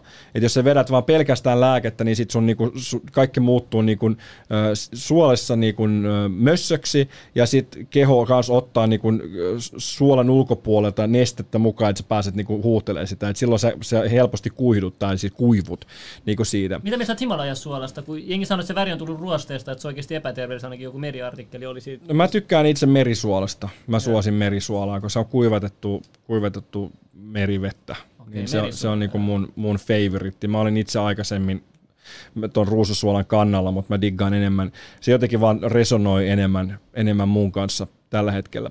Tuosta on vähän eri mielipiteet, riippuu vähän kysyä tuosta niinku suolahappojen ja mikä on niinku vatsan funktio, että pitääkö se olla niinku hapan, uh, mutta siis 5000 vuotta ajurvedista näkemystä, niin no siitä voi kiistellä sitten, että onko nykyaikainen lääketiede niin kuin trumppaako se sitten tuon, tuon niin kuin ajurvedisen näkemyksen, mutta se on se perinne, mun mielestä se toimii ja, ja tota, niin, se on mun mielestä ihan jees. Päästäänkö me pä, mutta me mennään Ah, ensiksi, me mennään ensiksi niin kuin seksuaalisen transmutaation Ah, kautta. Joo, se. Miehen seksuaalisuus sijaitsee juurisakrassa. Miehen seksuaalisuuden niin kuin päätavoite on nopea ja vahva laukeaminen, jotta se siittiö pääsee sinne niin kuin munasoluun saakka. Sitten kun mies on siittänyt, niin sit ei tarvi tehdä mitään. Luonnossa, eri, eri niin kuin eläimissä, niin monesti se, se uros menee sitten niin kuin muualle. Saattaa olla useita kumppaneita, saattaa olla useita, etenkin jos on alfa, joka on se, joka pääsee nussiin, kun kaikkihan ei välttämättä edes pääse, koska siinä on luonnollinen niin kuin jako. Me ihmiset ollaan vähän vähän kehittyneempi siinä mielessä, että myös urpot pääsee nussiin, ja että et se ei ole vaan sitä, että oot se niinku se alfa-uros. Näitä on muita ominaisuuksia, minkä vuoksi sä löydät kumppania ja näin. Että sä voit oikeasti olla ihan hyvä tyyppikin ja löytää jonkun, jonkun kumppanin ja pääset sitä kautta jakamaan sun, sun, niinku, sun, sun linjaa, sun, sun, sun niinku sukua, sukulinjaa. Mutta jos tota, naisen seksuaalisuus taas sijaitsee toisessa chakrassa, eli, eli svadistanassa tässä, tässä niinku navan seudulla, niin jos miettii näin, että tämä on vähän kärjistetty, tämä ei ole ihan näin, Joo. mutta tämä on niin mielikuva, jos miettii näin, että jos, jos, jos mies uros on kuolemaisillaan, niin hän haluaa varmistaa sen, että niin kuin suku jatkuu. Niin hän haluaa löytää itse, itselleen kumppanin, että pääsee niin kuin, tavallaan jakaa sitä sutkua, sukua, että on varmistunut, että oma veri jatkaa. Mutta sitten jos, jos, naaras on kuolemaisillaan, niin viimeisenä on niinku mielessä se, että, että saisi lapsen, koska siinä on ensiksi se synnytys ja sitten on kaikki se imetys ja näin niinku se, Niin, se joo, kasvatus siinä, koska se, na, se niinku, naaras on, on siinä mielessä biologisesti niinku, tärkeä, niinku, ensisijainen, välittömästi tärkeä sen, sen pennun, niinku, etenkin kun siis ihmisellähän kestää tosi pitkään, jos vertaa vaikka johonkin kirahviin tai, tai niinku, johonkin lintuun, niin aika nopeasti saa niinku, selviytyä niinku, itekseen. Okei, linnut jonkin verran näin piippaa, mutta joku, joku hevonen tai, tai niinku, Kotkahan, Kotkan lapsethan ne heittää ne kalliolta alas, ne pitää oppia lentää siinä ilma, Kyllä. ilmassa tai ne kuolee. Joo. Niin nopeasti aika, aika nopeasti, joo. Mutta siis mehän tarvitaan niin kuin vuosikausia ja nyt me ollaan tullut vielä enemmän ää, riip, riippuvaisia tästä, tästä niin Siis kuin, kotka heittää sen pennut alas Joo, pesästä. joo, heittää alas. Joo, Jos joo. ne ei selviydy, niin jos sit ne ne- ei lennä sen ajan, niin sitten se tippuu alas kuolee. Plop. Ei nyt ehkä takia ihan kannata että sitä, mutta tässä on tämä spartalainen niin kuin ajatus kans, tai viikinki-ajatus, että laitetaan niin kuin talveksi jonnekin, ja jos sä selviydyt, niin sit sä oot niin kuin jees, ja jos sä kuihdut, niin sit, oh, sit haaskalinnut saa. Mä en nyt ehkä ihan kannata tota, tota niin kuin linjaa, mutta jos puhutaan seksuaalisuudesta, niin tässä on joku niin kuin, niin tämä niinku ver, vertauskuva, että et, et, et mies tai uros haluaa jatkaa, ensisijaisesti jatkaa sitä sukua. Niin useimmille miehille, ja tämä johtuu myös tästä meidän yhteiskunnasta ja pornosta ja, ja mediasta ja näin, niin pyrkimyksenä on saada miestä laukeamaan mahdollisimman nopeasti ja mahdollisimman vahvasti. Ja sitä niin kuin visualisoidaan myös niin kuin money shotilla, että aina pitää, niin kuin, että muuten se ei ole, se ei ole niin kuin oikeata seksiä, jos ei niin kuin mälli lennä ärsytti- lopussa. Mä ärsytti aina, varsinkin suomalaisissa pokeleffoissa nuorempana, niin aina kun se äijä tulee, niin sit pitää zoomata siihen sen naamaa, kun se ähkii. Mä en niinku ymmärrä, että kenen mielestä on joskus ollut hyvä idea, vai liittyykö se just tähän, että se on just se... Mä, mä oon kohdannut sitä omassa tantrisessa matkassa, että kun mä en aina halua ejakuloida, niin sitten ihan vain sen takia, että mä haluan säästää sen energian niin kuin siitä, koska kun- etenkin kun vähän vanhenee, niin se vähän muuttuu. Et 17-vuotiaana ei ehkä ollut niin väliä, mutta nyt sillä on paljon enemmän väliä. Mä menetän energiaa ja mä menetän herkkyyttä, koska siihen siemen nesteeseen sisältyy kaikki se sen elämän niin kuin Sieltä alku. se elämä tulee. Niin, Ja nyt- yhdistettynä niin kuin siihen munasoluun, niin siinä on sitä, ja naisetkin tuntee monesti niin kuin kuukierron aikana, äh, menstruaation aikana, niin menettää energiaa siinä vaiheessa, kun se munasolu lähtee. mitäs mä, kun mulla on testosteronikorvaushoito ja siitä tieto ei toimi? Onks mä zombi? Se on eri keissi, se pitää itse selvittää se. No, mit, no, nyt mä en halua mennä, tämä menee terapiasessioksi, mutta tota, Ei, mutta mä niinku mielenkiinnosta joo, sun miltä, filosofian mut miltä susta tuntuu, kun se laukeet? Niin kuin mitä, tu- tunneeko sä, että sä oot, heikottaako, tuleeko semmoinen olo, että on vähän aikaa niin kuin voimamies, sitten on niin kuin, sit nukahtaa? Ei mitään. Ei mitään. Sitten Ei sellaista, mitä ennen, ennen terapiaa. Et niinku. Okei. Okay. No ennen terapia oli millaista? No ei mikään huvittanut. Ja Niin, niin, niin. Ei, niin. Aivan nyt sulla on niinku sitä, sitä voimaa kuitenkin. niin, niin, nyt on koko ajan tosi pirteä tällä. Mutta mä suosin jokaista miestä niinku No, tarkkailla sitä, sitä, että vähän niinku paasto, niin, niin tota, vähän niinku semmoinen niinku laukeamispaasto. Tulla tietoiseksi siitä, että niinku pitääkö joka kerta laueta. Mä koen sen näin, että mä niinku lataan itseni sillä orgasmienergialla, koska siis naiset yleensä niinku pystyy erottaa orgasmit sellaisiksi, että ne haluaa jatkaa sen jälkeen, ja sellais, sellaisiin orgasmeihin, että ne ei halua jatkaa. Että voitte laittaa naiset kanssa kommenttia tästä, pitääkö, se niin kuin, tuun just isoisa, tuu just tähän aiheeseen. Että et tota, koetteko te, että on ero joidenkin orgasmien jälkeen, että haluaa jatkaa Teria saa nauraa tuon laukeamispaasta. laukeamispaasto. Ää, niin tota, jotkut haluaa jatkaa, ja joissain tilanteissa ja joissain tilanteissa, tilanteissa ei halua jatkaa. Niin miehelläkin on niin kun orgasmi ja ejakulaatio on oikeasti kaksi eri asiaa. Sä voit ejakuloida ilman, että sä saat orgasmin, mekaanisesti. Sä voit, sä voit saada niin Eikö kuin unissa laukeam- laukeaminen on semmoinen eri juttu, että silloin menettää vähemmän energiaa. Kyllä. Ja, ja sitten ja sit, tota, sit voi olla semmoisia tilanteita, että sä saat sen orgasmin ilman, että sä ejakuloit.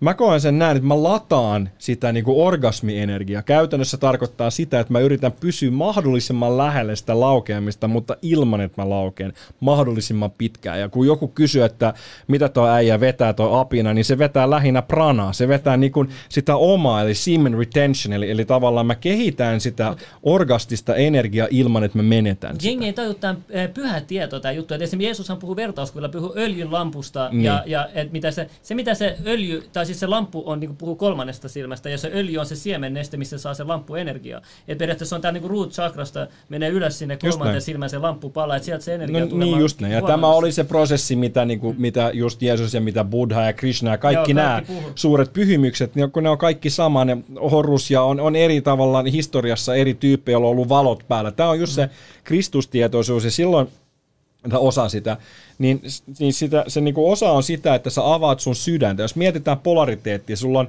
sulla on patterissa sulla on plussa ja miinus. Jos sä laitat ne yhteen, niin sit lamppu palaa, mutta se samalla vähentää sitä, sitä energiaa. Niin sen takia paris tämmöinen vähän tavalla eri asia, mutta se liittyy tähän. Eli, eli tota, kun, jos meillä on parisuhdetta, me luodaan sitä jännitystä. Siksi monet ihmiset haluaa aina uuden kumppanin tai haluaa aina siirtyä yhdestä toiseen, koska me saadaan se jännitys automaattisesti, kun me tunnetaan tai kun me ei tunneta vielä, me opitaan, anteeksi, me opitaan tuntea uusia ihmisiä, niin siinä on semmoinen automaattinen jännitys.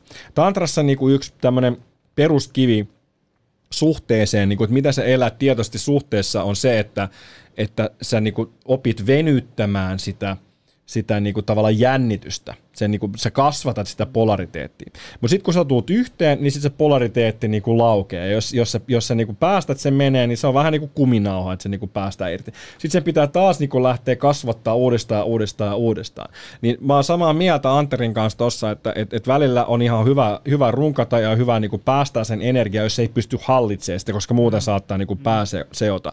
Mutta se on tosi hyvää reeniä miehelle. Mm. Ja mun henkilökohtainen matka meni silleen, että mä olin eronnut ja mä olin tosi jotenkin masiksessa ja mun seksuaalisuus oli ihan niin kuin päälaillaan ja näin mä en saanut oikeasti itsestäni kiinni. Mä rupesin reenaa kovaa ja pitkästä aikaa, vähän kuin sullakin, niin alkoi taas niin kuin tekee mieliä ja näin. Mä rupesin miettimään, että mitä mä haluan, niin kuin, mitä mä haluan mun seksuaalisuudella. Ja mä aloin tutkia, tämä oli 2007, 2007, niin mä rupesin tutkia ähm, tämmöisiä kirjoja, kirjoja kuin How to Become a Sex God and Please Her, se, please her? Forever, um, Be the best, best cock man ever ja tällaisia mä löysin löysin tota Kristustietoista runkkaamista, juurikin näin. Niin, niin tota, mutta aina siellä jotenkin löytyy, siellä, siellä niiden, niistä oppaista löytyy semmoinen, että se graalin malja, se pyhä, se pyhä niin kuin informaatio on se, että sä pystyt olla päästämättä siitä energiasta niin kuin irti. Ja mulla oli perinne silloin, että aina aamuisin tykkäsin runkata ja päästä sen energian irti. Ja sitten mä vaan tunsin, että se oli kiva vähän aikaa, ja sitten mua alkoi väsyttää, ja piti vetää kahvia päälle, että jakso niin vetää päivän. Niin sitten yhtenä aamuna, niin mä jotenkin vaan niin vaistumaisesti niin mietin, että mitä jos mä en Mä halusin sitä Laukea. kysyä, että onko ikinä tutkittu, että paljon sperman tuottaminen maksaa keholle? Että siitähän se väsymys voi johtua, Hei, että se mä- vaatii vaikka ihan sikana niin kuin energiaa. Ei, se vaatii, se vaatii joo. 60 tippaa verta, yksi tippa mälliä. Mä oon kuullut jotain Mitä? tällaista. Joo, Niin paljon? Joo, joo niin paljon. No se ei ihme, että väsyttää. Niin. Niin. Joku vetää seitsemän kertaakin päivässä. Niin, niinpä. Mutta mut eikö se ole tandrassa sekin, että niinku sä yhdistyt, vaikka sanotaan mies ja nainen, on se, se niinku tandraseksi, mistä niinku yhdistytään. Että se, sus tulee, teistä tulee yhtään. Et No, Esimerkiksi jengi pitää tätä, tätä erillisenä. Tämä on vettä, tämä ei ole osa mua. Mutta mä juon tätä, niin tässä vedessä tulee osa mua. Että se on vähän niin kuin sama periaate, konsepti tuommoisessa, että niinku yhdistäytytään niinku silleen yhdeksi. Isos, iso isä kysyy, uskoks mä Great Solar Flashin. Mä en ole tutkinut tota, mutta siis toi, toi päivämäärähän kuulostaa siltä tutulta, että se oli 2012 jo, ja kyllähän silloinkin tapahtuu paljon. Niin kyllä mä uskon, että täällä on, täällä on kaiken näköisiä, kaiken näköisiä juttuja tapahtuu. Öö, mä, tota, mä en tullut uskoon silleen, että mä us- aloin uskoa valtauskontoihin, vaan mä erosin kirkosta ja sitten mä löysin Jumalan, koska mä tajusin, että, että Jumala on kaikkialla ja jos mä haluan muodostaa Jumalasta oman mielipiteen, niin Jumalalla ei ole varmaan mitään väliä, koska Jumala on kuitenkin kaikki, mitä on. Ja mis- missä vaiheessa niin Jumalasta tuli hän, sai persoonallisuuden. Mä koen, että Jumala on jotain kaik- paik- pakko muuta. Joku kysyy, että liian kauaa ei saa olla runkkaa, Joo. mutta silloin voi tulla No toi, eturauhassa. toi, on, toi on totta siinä mielessä, että jos se energia vaan jää tähän niin kuin munatasolle, eli se pitää jää vaan transmutoida. sinne, niin kuin, sitä pitää transmutoida. Ja siinä mielessä tämä sydämen niin kuin avaaminen on olennaista. Hyvä, että pääsin takaisin raiteille, koska niin kuin miehen ja naisen välillä on polariteetti, niin myös miehessä ja naisessa on oma polariteetti. Eli tämä yhtyminen alkaa itsestään, eli ekaksi pitää yh- yhtyä omaan, mitä tuossa takana vielä on yin ja yang, eli sä yhdyt siihen, niin kuin, siihen sun omaan mm. ö, polariteettiin. Miehellä se positiivinen polariteetti tässä tapauksessa tarkoittaa sitä antavaa polariteettia, positiivinen, eli se joka, se, joka laittaa ulospäin, niin se sijaitsee peniksessä. Tää on uusi, tää, tää on sairaan hyvä, tässä voi vaan suoraan? Paras Täällä hankinta. joku kysyy, että öö, tämä jätkä, ketä on, on äänes, ei ole ikinä ollut oikein naisen kanssa. Poikien kanssa oh. Niinpä. Vois sä vielä vähän perustella Love Truth, mitä sä tarkoitit tuolla, niin me voidaan keskustella tästä tälleen vähän etäisesti. Niin, niin, tota, niin miehen positiivinen polariteetti, eli antava polariteetti sijaitsee peniksessä, ja vastaanottava negatiivinen, tässä tapauksessa negatiivinen, eli vastaanottava sijaitsee sydämessä. Siitä syntyy tietty kierto. Näin. Naisella se on toisinpäin. Naisen negatiivinen eli vastaanottava polariteetti sijaitsee vaginassa tai jonissa, näin intialaisittain tai tantran nimillä, ja sitten taas antava sijaitsee sydämessä. Mites pippelitytyillä? Se on, se on, se on, se- on, Se on, se on mielenkiintoinen, se on, se on hyvin laaja, laaja aihe, koska siinä, siinä on poikkeuksia niin paljon. Päästä se psykedeeleihin. No me tullaan, tullaan psykedeeleihin hetken, hetken päästä. Menee ihan perse. No neljä tuntia tää on jatkunut, mitä sä luulet? Eli mä haluan, mä haluan Kolme psyke- tuntia. Ka- kolme tuntia, joo. Niin sit tota, ähm, niin kun, kun mies ja nainen yhtyy, niin mieheltä tulee energiaa peniksestä, lingamista, näin, ja nais, nainen vastaanottaa sen jonissa. Mietinkin joku aloittaa tämän striimin nyt. Katso. Hyvä, hyvä, tulitte just tämän hyvään, hyvään aiheeseen. Ja sitten taas naisen, äh, sydämen tasolla niin nainen lähettää ja mies vastaanottaa. Ja kun sen, se niinku yhteys äh, tapahtuu, niin sitten syntyy semmoinen tietty kierto. Mutta se kierto pitää ekaksi tapahtua itsessä, eli mies pystyy antaa peniksestä, mutta myös vastaanottaa sydämestä. Niin miehille erityisen tärkeä avata omaa sydäntä vastaanottamaan. Naiselle taas avata sydäntä ja antaa. Ja miehelle taas äh, kyky niin kun antaa peniksestä, mikä on aika monelle aika luontevaa, näin, ja naiselle taas ottaa vastaan. Sen takia monesti naiset haluaa ensiksi tuntea, että heitä niin kuin, ko- kohdataan tällä sydämen tasolla, ja taas mies haluaa, että hei vähän, että joo joo pippeli, sä oot niin kuin messissä. Niin sen takia, kun Mitä Hunter kysyi tuolla? se, se on, toi on, mä en ota kantaa niihin toi, koska toi on, toi, toi, on niin, toi on niin laaja ja mielenkiintoinen aihe, että miten nämä niin erilaisuudet, miten ne kohtaa. Nyt mä puhun ihan tälleen harmillisesti mies ja nainen tälleen peri, perinteisesti. Näin. Mutta tässä on se haaste just se, että kun no, mies monesti haluaa, että et, et kohdataan niinku, niinku peniksen tasolla ensiksi, niin, niin naiselle voi tehdä hyvää, että kun haluaa alkaa rakastella, niin sanoo miehille, että joo joo, me, me tullaan suhun hetken päästä. Ja sitten sit niinku menee siihen niinku sydämen tasolle. Ja mies taas keskittyy siihen just, että avaa sitä sydäntä, että nainen voi tulla kuulluksi ja näin, että sitten sen, sen niinku peniksen aika tulee. Mutta koska realiteetti on se, että mo- useimmat miehet, minäkin mukaan lukien nuorempana, niin on heti vaan sitten, että kunhan pääsit vähän niin näin. Niin ja, Ja- okay, ja sit mulla tulee mieleen tästä nyt se, että nuorempana, niin se oli vaan se toimitus. Se Joo. oli vaan se Niin, toimitus. toimittaja. Joo, että nyt hoidetaan tämä homma ja sitten käydään nukkua. Että se ei ollut niinku yhtään sellaista niinku semmoista, niinku ehkä mitä sen pitäisi olla. Niin. Ainakin, mitä sä puhut nyt. Mutta sitten siinä, siinä mä, mä, mä olin monta, monta kertaa, monta kertaa olin siis seksimessuilla, kun mä opiskelin tantrakoulussa, niin promootioihmisenä, niin olin myös siis, on myös siis esiintynyt Sexibitionin Mulla on mielenkiintoisia tarinoita. silloin. Ali Jahankirit, mä kuulin mielenkiintoisia seksimessutarinoita. Ja myös siellä Siellä- pornossa, kuka se siellä- oli? Ah, Henry Saaren. Henri Saarikin oli täällä näin kertomassa. Joo, joo, se on hyvä. Ja- Miten tämä meni 9-11 tähän? No koska kaikki kuuluu yhteen. Mutta siis tota, mm, joku kysyi multa, kun mä olin vetämässä keikkaa just tota viikonloppuna, että miten mä pystyn pitämään niin monta asiaa niin kuin saman aikaan mielessä, ja miten mä pystyn hallitsemaan eri tilanteista, niin Miksi meidän G-pistä on peräautossa? joo, prostata, kyllä. No se, on, se, on, se se, on sama, se on sama kohta. Se on sama kohta, eli siis kun mehän lähdetään kaikki naisesta, tai niinku feminiinisestä, mm. niinku näin, nyt mä en osaa muotoilla niitä paremmin, mutta tiedätte biologian perustunnista, mitä se menee, että kaikki lähtee siitä samasta ja sitten meille jo, jollekin muodostuu. kuin Jumala, täällä on vastaus kaikkeen. Mitä mä kysyn, niin orakkeli jo, vastaa. jollekin, jollekin kehittyy pippeli, jollekin kehittyy. Paitsi vapaamuuden. Ja, ja sekin tulee vielä. Tulee lähetyksen tuon. jälkeen. ja, ja sitten jollekin kehittyy sitten niin kuin erilaisia biologisia. Tässä päästään, voitaisiin mennä mielenkiintoiseen aiheeseen, eli niin kuin sex ja gender, mutta ei mennä nyt tarkemmin siihen. Mutta tota, se on hyvin mielenkiintoinen aihe. Siksi mä, mä en halua ottaa kantaa siihen nyt, koska sitä pitää avata ihan hemmetisti, että pystyy puhumaan siitä ihan niin kuin oikeasti. Niin puhutaan nyt, nyt mä vaan valitettavasti puhun miehistä ja, ja naisista. Äh, Kanard ja penis on eri tyypeillä käyrä eri, eri suuntaan. Mulla esimerkiksi kääntyy vähän vasemmalle, niin sitten on niinku tietyt, tietyt tota, positiot pitää hyödyntää siihen. Ja sekin on tärkeää tietää, että mihin suuntaan, että mitkä positiot sulle toimii. Mutta joo, sä oot ihan oikealla jäljellä, että et, tota, et se, se just hieroo siihen, siihen kohtaan. Mutta joillain naisilla taas G-piste on, on epäherkempi, kun taas on U-piste ja A-piste ja M-piste ja vaikka mitä erilaisia. Et se nyt ei ole kaikilla naisilla niin selkeä. Jollakin naisilla on klitoris tosi herkkä, jolla taas ei ole, jolla on nännät, nännit tosi herkät. Et ei sitäkään voi yleistää sanoa, että näin pitää tehdä, koska Metropolissa tai jostain. Mikä, mikä nämä naisten Joo, mä mitkä muistan. Eka tyttöystävän kanssa luettiin aina Cosmopolitan jotain Cosmopolitan. Ei. Just vielä. TVstä katkaistaan virta viiden minuutin kun veto siinä. Joo. Ai mistä katkaistaan? Ei, Ai TVstä? Joo, ei kun mulla on niin Okei. pitkä tää TV. Me ollaan kolme tuntia jo höpöteltä tätä. Kyllähän tää tästä... Hei, päästään psykedeleihin nyt Joo. vihdoin. Öö, kysyttiin sitä, että mi- mitä voi ylläpitää niin, kuin niin monta rautaa sille niin kuin tulessa niin kuin saman aikaan mielessä, niin, niin yksi vastaus siihen ja mun oma prosessi on se, että kun pystyy vastustamaan sitä laukeamista. Eli se on suora niin kuin henkinen ja fyysinen Eikö se kasvata treeni. tahdonvoimaakin? Se kasvattaa tahdonvoimaa.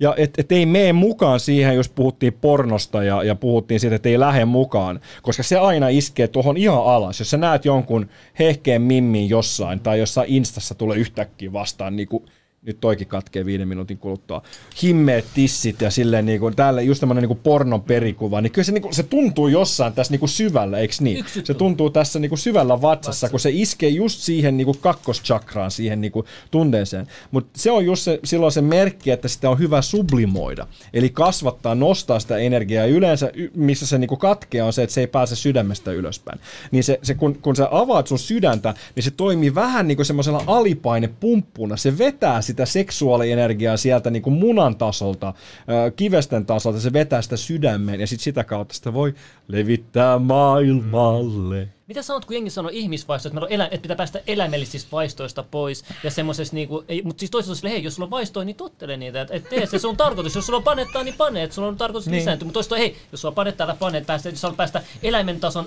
ylemmäksi tasossa, niin sun pitäisi olla niinku vä, äh, välttää näitä haluja ja kaikkea muuta. Ja mitä mieltä sä oot, kumpi on niinku, enemmän oikeassa näissä? Mä en tiedä, onko siinä niinku enemmän oikeassa tai väärässä, mutta tota, kyllä mä haluan elää sitä niinku koko spektriä, koska mä, mä tunnen, että mä oon etuoikeutettu olla täällä ja sillä on tietty pyrkimys, että, että mun niinku missio tässä on integroida niitä mahdollisimman hyvin. Että sillä, sillä eläimellisellä energialla on myös joku funktio. Sillä on, joskus pitää niinku sanoa, että hei nyt, nyt, nussitaan. Parisuhteessakin välillä on niinku tosi hempeitä ja kivaa ja tälleen näin, mutta kyllä naiset haluaa välillä, että niitä nussitaan heitä, anteeksi. Mä en tykkää sitten sanotaan suomeksi niitä tai se ja jää välillä päälle, pahoittelen. Mutta siis, siis välillä on, niinku, että jos sulla on se yhteys, jos sulla on se luottamus ja siinä on sitä niin kuin välittämistä ja näin, niin sitten aina välillä voi mennä tosi eläimelliseksi ilman, että se millään tavalla vaikuttaa negatiivisesti. Mutta jos taas jos mennään heti siihen Tinder-treffeille, mennään heti niin kuin Mm, välittömästi joo, joo. siihen, niin sitten se Eli ei tasapaino välttämättä... tässäkin. Tasapaino kaikessa, niin kuin, että aisti ja välillä tulee kausia. Naisillahan menee monesti, voitte, voitte vahvistaa tuossa naiset tota, lähetyksessä, että onko se niin, että kuukierto vaikuttaa vaikuttaa kiimaan, koska mulla on kokemusta, että aina tiettynä aikana kuukaudesta niin tulee tietyltä naisilta tulee viesti, että hei, olisiko sulla vähän niin kuin aikaa. Ja sitten toisina, toisina hetkinä niin ei maistu yhtään. Että naisilla on enemmän se niin kuin, tavallaan se kierto meillä, me, kuin meidän miehillä. Tämä voisi jatkua 24 tuntia Joo. jossain Päästään vaiheessa. psykedeleihin nyt. Okei, okay. mutta sitten tota, sit, joo, mennään, mennään, mennään psykedeeleihin siinä mielessä, että siis asiat, jotka kasvaa niin luonnollisesti maassa ympäri maailmaa. Hmm. Suomessakin kasvaa tietyt asiat, jotka vaikuttaa meidän tietoisuuteen. niin se, että joitain niistä demonisoidaan ja toisia ylistetään, on mun mielestä väärää. Öm, eli eli tota, kaikki vaikuttaa meidän tietoisuuteen. Jos, syö, jos mä syön ihan hemmetisti mustikoita, mä oon syönyt elämässäni ihan helvetisti, nämä on mm. nyt pensasmustikoita, mutta jos mä syön... Ja syön hyvälaatuisia, tota, no, Junnu meidän tietää. Niin mä katson käsin kaikki marjat aina, että ne pehmeät. niin tota, jos mä vedän, mä vedin tässä nyt syksyllä, mä kävin itse poimimassa ja sitten mä ostin, ostin tota mustikoita, niin mä vedän sitä lusikalla tällaisen kulhollisen niin kuin, Ai, pen, ai. tota, villiä mustikoita. Eikö sun vatsamme... No vähän menee, mutta siis ei se haittaa, sitten mä syön muutakin niin kuin siinä jo, mu- mukana ja näin, mutta siis se pointti on se, että se vaikuttaa mun tietoisuuteen. Joo, mä Jos mä syön ihan sikana niin kuin, margariinilla voideltua niin kuin ranskan leipää, ja sekin vaikuttaa mun tietoisuuteen. Jos mä syön ihan sikana lihaa, niin se vaikuttaa mun tietoisuuteen. Et se, että jotkut asiat vaikuttaa niin kuin meidän tietoisuuteen, ja jotkut asiat on niinku hyviä ja toiset on huonoja, niin ei ne ole kiinni siitä, niinku, että, että, että onko se meille hyväksi vai ei. Siis, siis siperialaiset ja myös otetaan lap, lappalaiset, niin, anteeksi, lappilaiset, lappilaiset on tota, syönyt siis pu- punaista kärpäsientä. ja Siitä on nyt erilaisia legendoja, että miten se nyt, miten se nyt niin homma, homma niin menee, mutta on siis traditio, historia siitä, että joulupukki on oikeasti lähtöisin Joo, niin joo, punaisesta se- kärpäsienestä ja tällaisia niin lentäviä Joo. poroja. Ja, äh, Siperiassa niin se, se joulupukki tuli, niin kuin, äh, koska ne asu kodissa, ko- kodassa ja, ja sitten oli, jos oli lunta tullut paljon, niin ei päässyt siitä ovesta sisään, niin Joo, piti ja tulla lahjatkin niinku- kuusen alla, meinaa kun kärpäsiä, niin kasvaa kuusen niin, alla. Ja en, en, siinä on paljon semmoisia mielenkiintoisia juttuja. Ja toi Michael Pollan on te- tehnyt paljon tutkimusta, kirjoittanut tästä asiasta, että miten niin kuin eri psykedelit tai eri aiheet, niin kuin, ähm. Joo, miten vielä eri aineet niin kuin Joo, vaikuttaa meidän tietoisuuteen. Ja kautta, kautta linja, mulla on tässä mukana, Mun mielestä tää on, kato, tää on mielenkiintoinen juttu, tää Vatikaani asu. Kato, kato. tää on hauska, kato näette asu. Tää on Tatti. niinku- joo, no tatti. siinä, siinä tulee tota käpyrauhanen. Siinä, Tääkin on siinä aika jännä seuraavaksi. juttu, että kuvastaako tääkin niinku... Vedä vähän ylöspäin, siinä on sellainen Santa Clausen Magic Mushroom, toi toinen vasemmalle, siinä on käpy. Tää. Kato, ei, Tää. va- vasemmalle, vasemmalle ala seuraava Tää. rivi. Ah, tää. Niin. Joo, tää, tää, tää, tää on tosi iso Kä- käpyrauhas. käpyrauhanen, Joo, kun, siis käpyrauhanen on hyvin tärkeä elin meidän, tai meidän, meidän aivoissa ja se, joka pidetään pineal gland, eli se, se, se on se, joka Joo. vastaanottaa niin kuin tietoisuutta, vastaanottaa signaaleja niin kuin muulle. Se on vähän niin kuin antenni. Antenni. Ja, ja tota, tätä on tutkittu jonkin verran, calcification of the pineal gland. Voi, Hei, voi mä haluan puhua tosta. Tota, mä saan avattu mun kolmannen silmään äh, kuukausi sitten, 15. Okei. päivä viime kuuta, joo.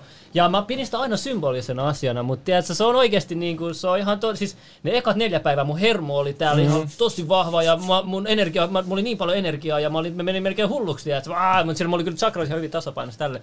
Mutta mut, tota, silloin mä tajusin, että mihin me ollaan kykeneväisiä ja, Kyllä. ja, ja tota, ihan älytön juttu, tiedätkö? Ja sen jälkeen mä oon niinku vaan kiinnostunut vaan enemmän enemmän vaan itteeni, omaa energiaa ja, mm. ja kaikkeen näihin juttuihin. Mä oon vasta niinku ollut vuoden tässä, ennen sitä mulla on vaan okkultismista, tämmönen niinku hengellisyys. Se, on Niin. sitä, se on vähän hullu juttu tää hengellisyys juttu, ne, ne, ne benefitit, mitä sä saat siitä.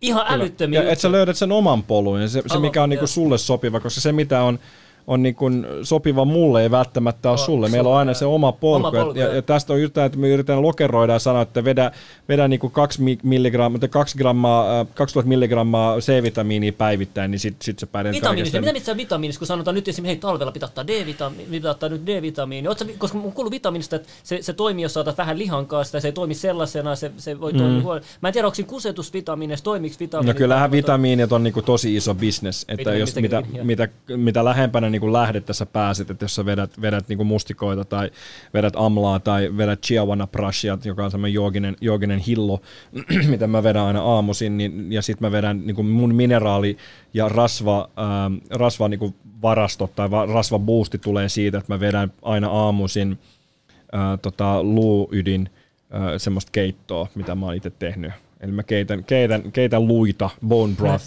30 tuntia. Ensiksi mä paadan niitä. kulttuuritkin teet tota, että ne keittää luita? Mä muistan, Joo, joo monet ve- venäläiset tekee sitä paljon, Joo. paljon kanssa. Siis kyllähän se suomalaiseen kansanperinteeseenkin kuuluu, Ah. että me keitetään kaikki, mitä me saadaan siitä, saadaan siitä eläimestä, ja siinä on tosi paljon hyviä mineraaleja. ja Intianit siis- kai heitä hukkaa mitään eläimestä, ne käyttää Ei. joka Et- osa, mitä löytyy. Et se, että me vedetään, niin kuin, että me, me nähdään, äh, tästä tuli just Biohacker Summitista oli, oli puhetta, että, että, että kun, kun meidän, meidän yhteiskunnassa niin se kaikista korkein arvotetuin lihas on se, joka on kaikista passiivisin, eli se on se sisäfile.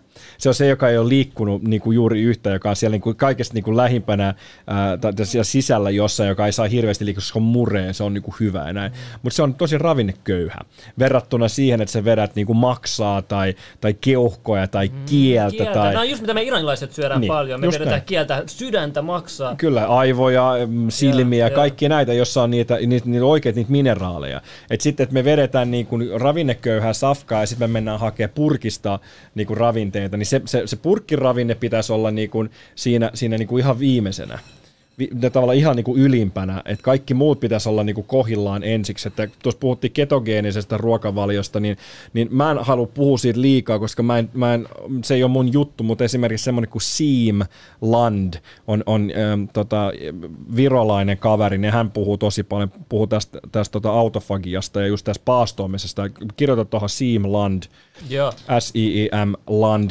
niin, tota, niin se on... Se on Sealand. Seam, S-I-I-M. Seam Land, niin kuin maa. Seam Land on, on tosi, tosi pähä jätkä, just tuon metabolic autofagi, ja tota, hän on tutkinut tätä, tätä niin kuin paastoa ja ketogeenistä ää, ruokavaliota ja miten, miten nämä niin kuin mineraalit, hän, hän tekee tosi hyvän, hyvän niin kuin, tutkimustyön siitä, että miten tuo. Ja katso sitten biohakkerin verkkokauppa just sopiva. Sieltä, sieltä kannattaa käydä just... ostelemassa vähän juttuja. Äh, hei, mä haluaisin kysyä vielä yhden jutun. Tota, D-vitamiini, niin mitä sä suosittelet semmoiselle, että jos saa luonnollisella tavalla D-vitamiinia tälle talvisaikaa? Mit, mitä, mitä ruokaa on hyvä siihen? Onko mitään hajua? Pitää, nyt mun pitää muistaa, että siis D-vitamiinihan sitä eristetään lampaan taljasta. Okei. Mistä näistä? Laita vaan uh, sources. Siis yleensä sitä vedetään siis... siis no tuossa on siis, laitettu Venä. Siis lohi tai, tai siis tuota, ähm. ras, rasvasta kalaa. Ähm, mitä tuossa on? Avokado, fish. Joo, ne on noin perut, mango, eggs, cheese. Egg, yeah. Mutta tota, noissakin on niin vähän, että et, sit, no, parsakaalissa on, on indol 3 karbinolia, joka kans toimii yhteen, ja, tai, tai DIM, D, mikä se nyt on mesaliini, mä en muista DIM ja I3C, niin se on, ne on semmoisia, jotka toimii just D-vitamiinin kanssa niin kuin yhdessä. Okay. Mutta toi on vähän haastava tilanne, toi, kun meillä jos Suomessa ei ole, ei ole tota, toi, noi, noi, toi aurinko niin, niin paljon, niin sitä on hyvä, hyvä ladata siinä mielessä niin kuin ennakkoon tai just, just just Joku sanoi, että Suomessa D-vitamiinin ravintolisät on tosi laimeita. Joo, niitä, tässä on joku semmoinen ajatus, että D-vitamiini ei saa olla liikaa kehossa. Mä oon joskus vetänyt hirveät, hirveät niin 10 000 unitin päiväannosta oliiviöljyä sekoitettua D-vitamiinia. Sitten kun mä kävin ha- lääkärissä, niin sitten sanoin, että sulla on ihan liikaa D-vitamiinia, että nyt pitää lopettaa välittömästi D-vitamiinien ottamista. Mutta joo, siis takaisin tuohon tohon niinku psykedeeleihin ja niinku se ajatus siitä, että jotkut aineet, siis mehän vedetään siis psykedeleistä niinku isommat vaikuttajat meidän yhteiskunnassa on kahvi ja alkoholi.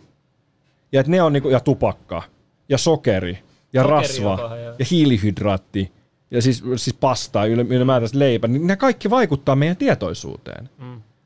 Suklaa, karkit, tälleen näin. Et sitten se, että sulla on jotkut aineet, jotka vaikuttaa niin kuin isommin, niin niihin pitää, tämä on mun yleinen niin kuin ohje. Että on olemassa, siis, siis tuossa kiinalaisessa lääketieteessä puhutaan kanssa, että sulla on, niin kuin, sulla on eri leveleitä. Sulla on eri leveleitä yrttejä. Et jotkut yrtit on niinku ruokayrttejä. Niitä sä voit vetää niinku ihan kuinka paljon vaan, että ei ole mitään, jotka on niinku peruna tai mikä tämä riisi. Ne on niinku tavallaan, niinku, ne ei ole yrttejä, mutta ne on niinku ruokayrttejä. Niitä voit, ei ole mitään väliä.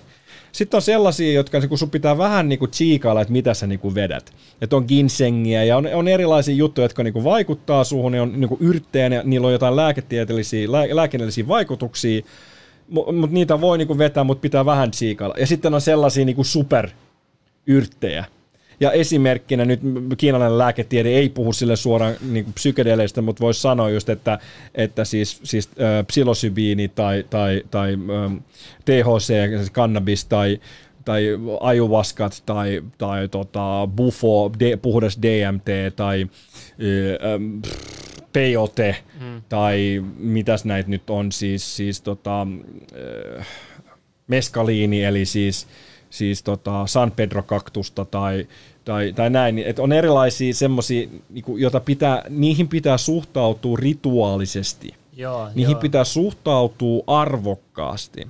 Et se, että me mennään... Eikä vetä- epäkunnioittavasti, koska Niin. se kostaa sen sulle, jos se, se kohdelee sitä epäkunnioittavasti. Silleen, hei, vedetään hauska for fun, tiedätkö? Joo. Se on niinku, se on, ja just, että eri kulttuurissa on niinku eri juttu, että jokaisessa kulttuurissa on joku psykedeeli, mitä on niinku, äh, tälle niinku traditionally käytetty perinteellisesti. Jopa noilla inuiteilla, ne keittää jotain ihmeellistä äh, semmoista niinku, äh, semmoista niinku viiniä tai viinaa jossain niinku, äh, mikä se nyt on, siis jonkun, no ei norppa, vaan mikä se on, siis tämmönen, tämmönen hylje, hylkeen jossain, niin kuin valaan jossain niin kuin semmoisessa pussukassa ja ne käyttää jotain ihan ihmeellisiä juttuja siihen, että ne tekee semmoista tiettyä niin kuin viiniä tai viinaa. Kaikissa niin kuin, äh, Siperian äh, tota, traditioissa on niin omat psykedelit, just tämmöiset sienet ja nämä, mitä, mitä kasvaa ja niitä kerätään syksyllä ja sitten trippaillaan niin koko koko talven. Ja sitten on, on siis kiinalaisessa, nyt, nyt aasialaisessa kulttuureissa on vaikka mitä erilaisia yrttejä ja aineita, mitä käytetään. Ja sitten on Afrikassa on ibogaa ja, ja sitten on, on erilaisia, Amazoneissa nyt on valtavasti kaiken näköisiä, kaiken näköisiä on kamboa, jota, jota poltetaan, poltetaan ihoon ja sitten laitetaan semmoista myrkkyä, puhdistaudutaan. Sitten on tietenkin ajuaskaa ja sitten on, on Mesoamerikassa on peyotea ja San Pedroa ja Inkkareilla on ne omat ja, ja näin. Et se niinku ajatus siitä, että et jotkut, jotkut, niinku, jotkut aineet olisi niinku ok ja jotkut aineet olisi ei ok, niin tästä tulee tämä sama keskustelu, mitä on hyvä käydä siitä, että että saako valtio tehdä tiettyjä asioita, mitä yksittäinen ihminen ei saa tehdä. Ja tästä, tästä tullaan takaisin tähän niin kuin maritime law, että ne on niin kuin ominnut sen, että jos mä käytän jotain ainetta, niin se on laitonta. Jos ne mm. käyttää jotain ainetta, niin se on laillista. Et esimerkiksi mä en saa polttaa oopiumia.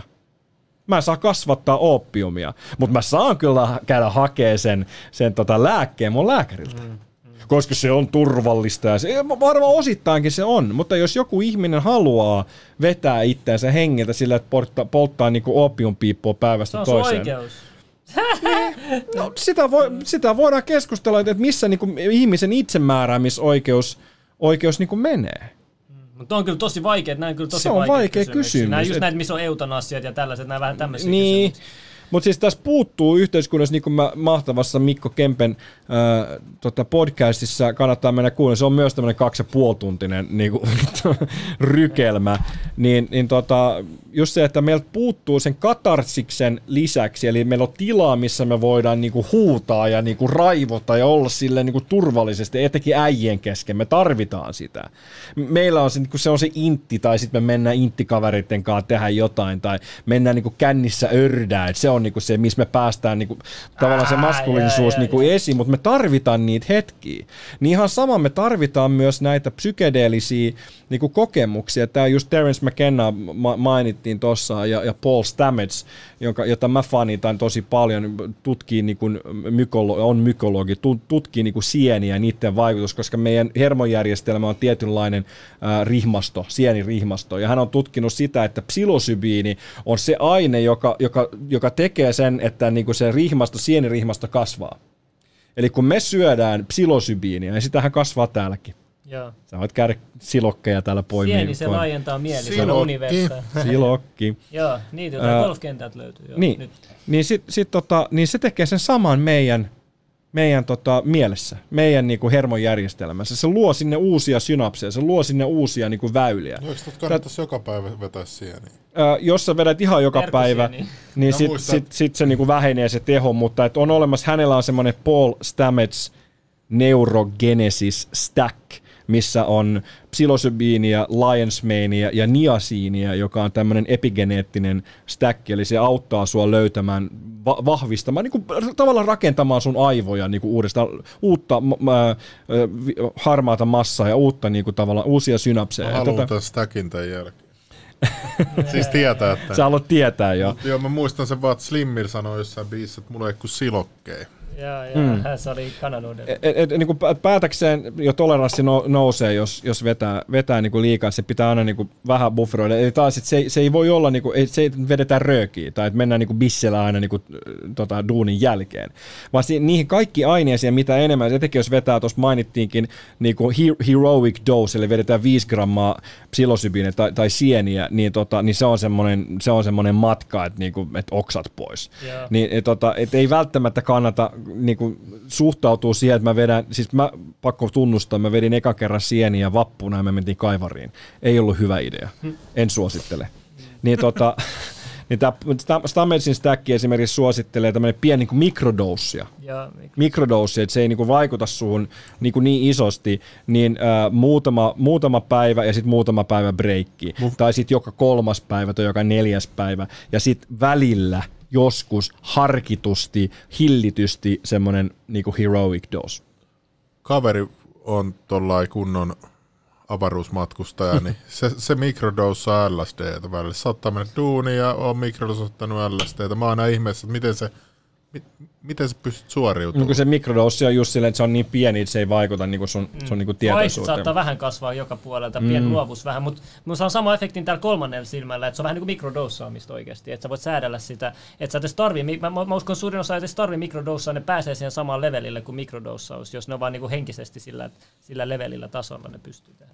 Mutta hei, me ollaan, tämä live on kestänyt nyt. niin kauan. Mä sanon tässä ja, välissä, että kanardia toi ajurvedinen ruoka lähinnä sana, että syömistä tykkäät, niin osittain pitää paikkaansa, mutta osittain ei, koska ajurveda jakaa ihmiset kolmen doshaan, eli sulla on, niinku, sulla on vata, pitta ja kaffa tyyppisiä ihmisiä, yeah. jotka on linkissä niinku eri, eri elementtiin, eli, eli kaffa on, niinku, on, on, on maa, semmoinen raskas, joka just voi, mä en nyt osaa, kun mä en ole lääkäri, mutta voisi sanoa, että että et tämä meidän herrasmies tässä on, on tota, kaffa, eli, eli, eli, eli, hyötyy siitä, että syö semmoista raskasta, raskasta ruokaa ja näin, ja sitten sit, äh, saat vähän enemmän, enemmän tällainen niin kuin vata-tyyppinen niin kuin ilma, ja näin, niin omat jutut, että mä oon pitta, eli tulta, eli sit pitää, pitää niinku tavallaan syödä, joka sopii siihen sun omaan kehotyyppiin. Eli kun ei ole olemassa yhtä oikeaa ruokavaliota yhdelle, kaikille ihmisille, vaan jokaisen pitää löytää se oma,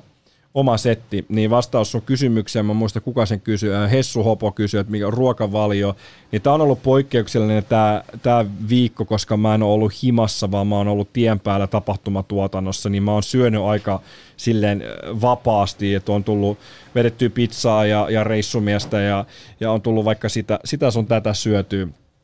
Mutta noin niin normaalisti, niin mun ruokavalio koostuu siitä, että mä aamuisin vedän kaurapuuro, jossa on just nimenomaan mustikoita.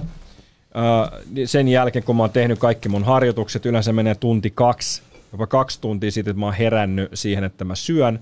Mä vedän siinä välissä, välissä tota sitä luidin keittoa ja se on niinku se ensimmäinen juttu aamulla ja vähän siihen sekoitan pakurikääpää, lakkakääpää, lääkinnällisiä sieniä.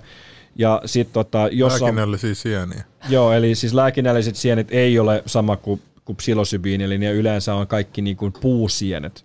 Eli lakkakääpä, pakurikääpä, näitä on erilaisia kääpiä, on to, tosi paljon, Lions Mane ja, ja, Chaga Reishi tällaisia. Yleensä jos ne kasvaa puissa, niin sitten ne on lääkinnällisiä. Eli ne on tavallaan ne, ne hyökkää siihen puuhun ja ottaa siitä niitä ravinteita ja laittaa niinku itse, itse itseensä. Mutta sitten tota, monesti niin mä syön, mä syön tota päivän aikana yhden aterian jossain vaiheessa päivää semmoisen vähän tukevamman aterian ja sitten mä yleensä syön iltaisin. Se ei ole välttämättä kaikista paras tapa, mutta sitten on tullut vähän semmoinen traditio, että mä teen kauraleipiä, voita ja juustoa ja kananmunaa ja sitten mä tota, syön semmoisia nachoja, mahdollisimman luonnollisia, mitä mä löysin marketista ja sitten mä vedän tota, bissejä, mutta mä juon ykkösolutta. Okei, tarkkaa, tarkkaa. Mä juon ykkösolutta. Kuunnelkaa, kuunnelkaa, jos oikeasti tykkäsit, siis me voitaisiin puhua vielä oikeasti 24 tuntia lisää. Me voidaan tehdä part 2, jos kaikille sopii jossain vaiheessa ja yleisö on kovasti Laittakaa halunnut. kommentteihin, haluatteko part 2. Joo, koska tiedätkö, me ei edes muisteta kaikki asioita, mistä me halutaan puhua, mutta tässä Mä sanon vaan niin Jere paljon. PVP, niin en oo, en oo ottanut jointtia, mä en oo polttanut pitkään aikaa. Joo, hei, Kiitos paljon oikeasti. Mä opin pa- paljon uutta. Mä uskon, että katsojatkin oppi paljon uutta. Ja tässä on ehdottomasti toistamisen arvoa tässä näin. Mä kyllä varmasti kuuntelin itse vielä toisen kerran tänne. Niin varmasti mäkin. sisäistää nämä asiat Ai kunnolla. nyt kun me jo lopetetaan. Jaa, nyt, Joo, nyt, nyt nyt me lopetetaan tässä vielä kaikkea. Mutta tota, kiitos paljon, kun tulit käymään tänne jakaa tietoa. Kaikkeen bless, hyvää. Ja Bless. tota, ollaan koodes. Äidille terveisiä. Kaikki on vaan part 2. Part 2.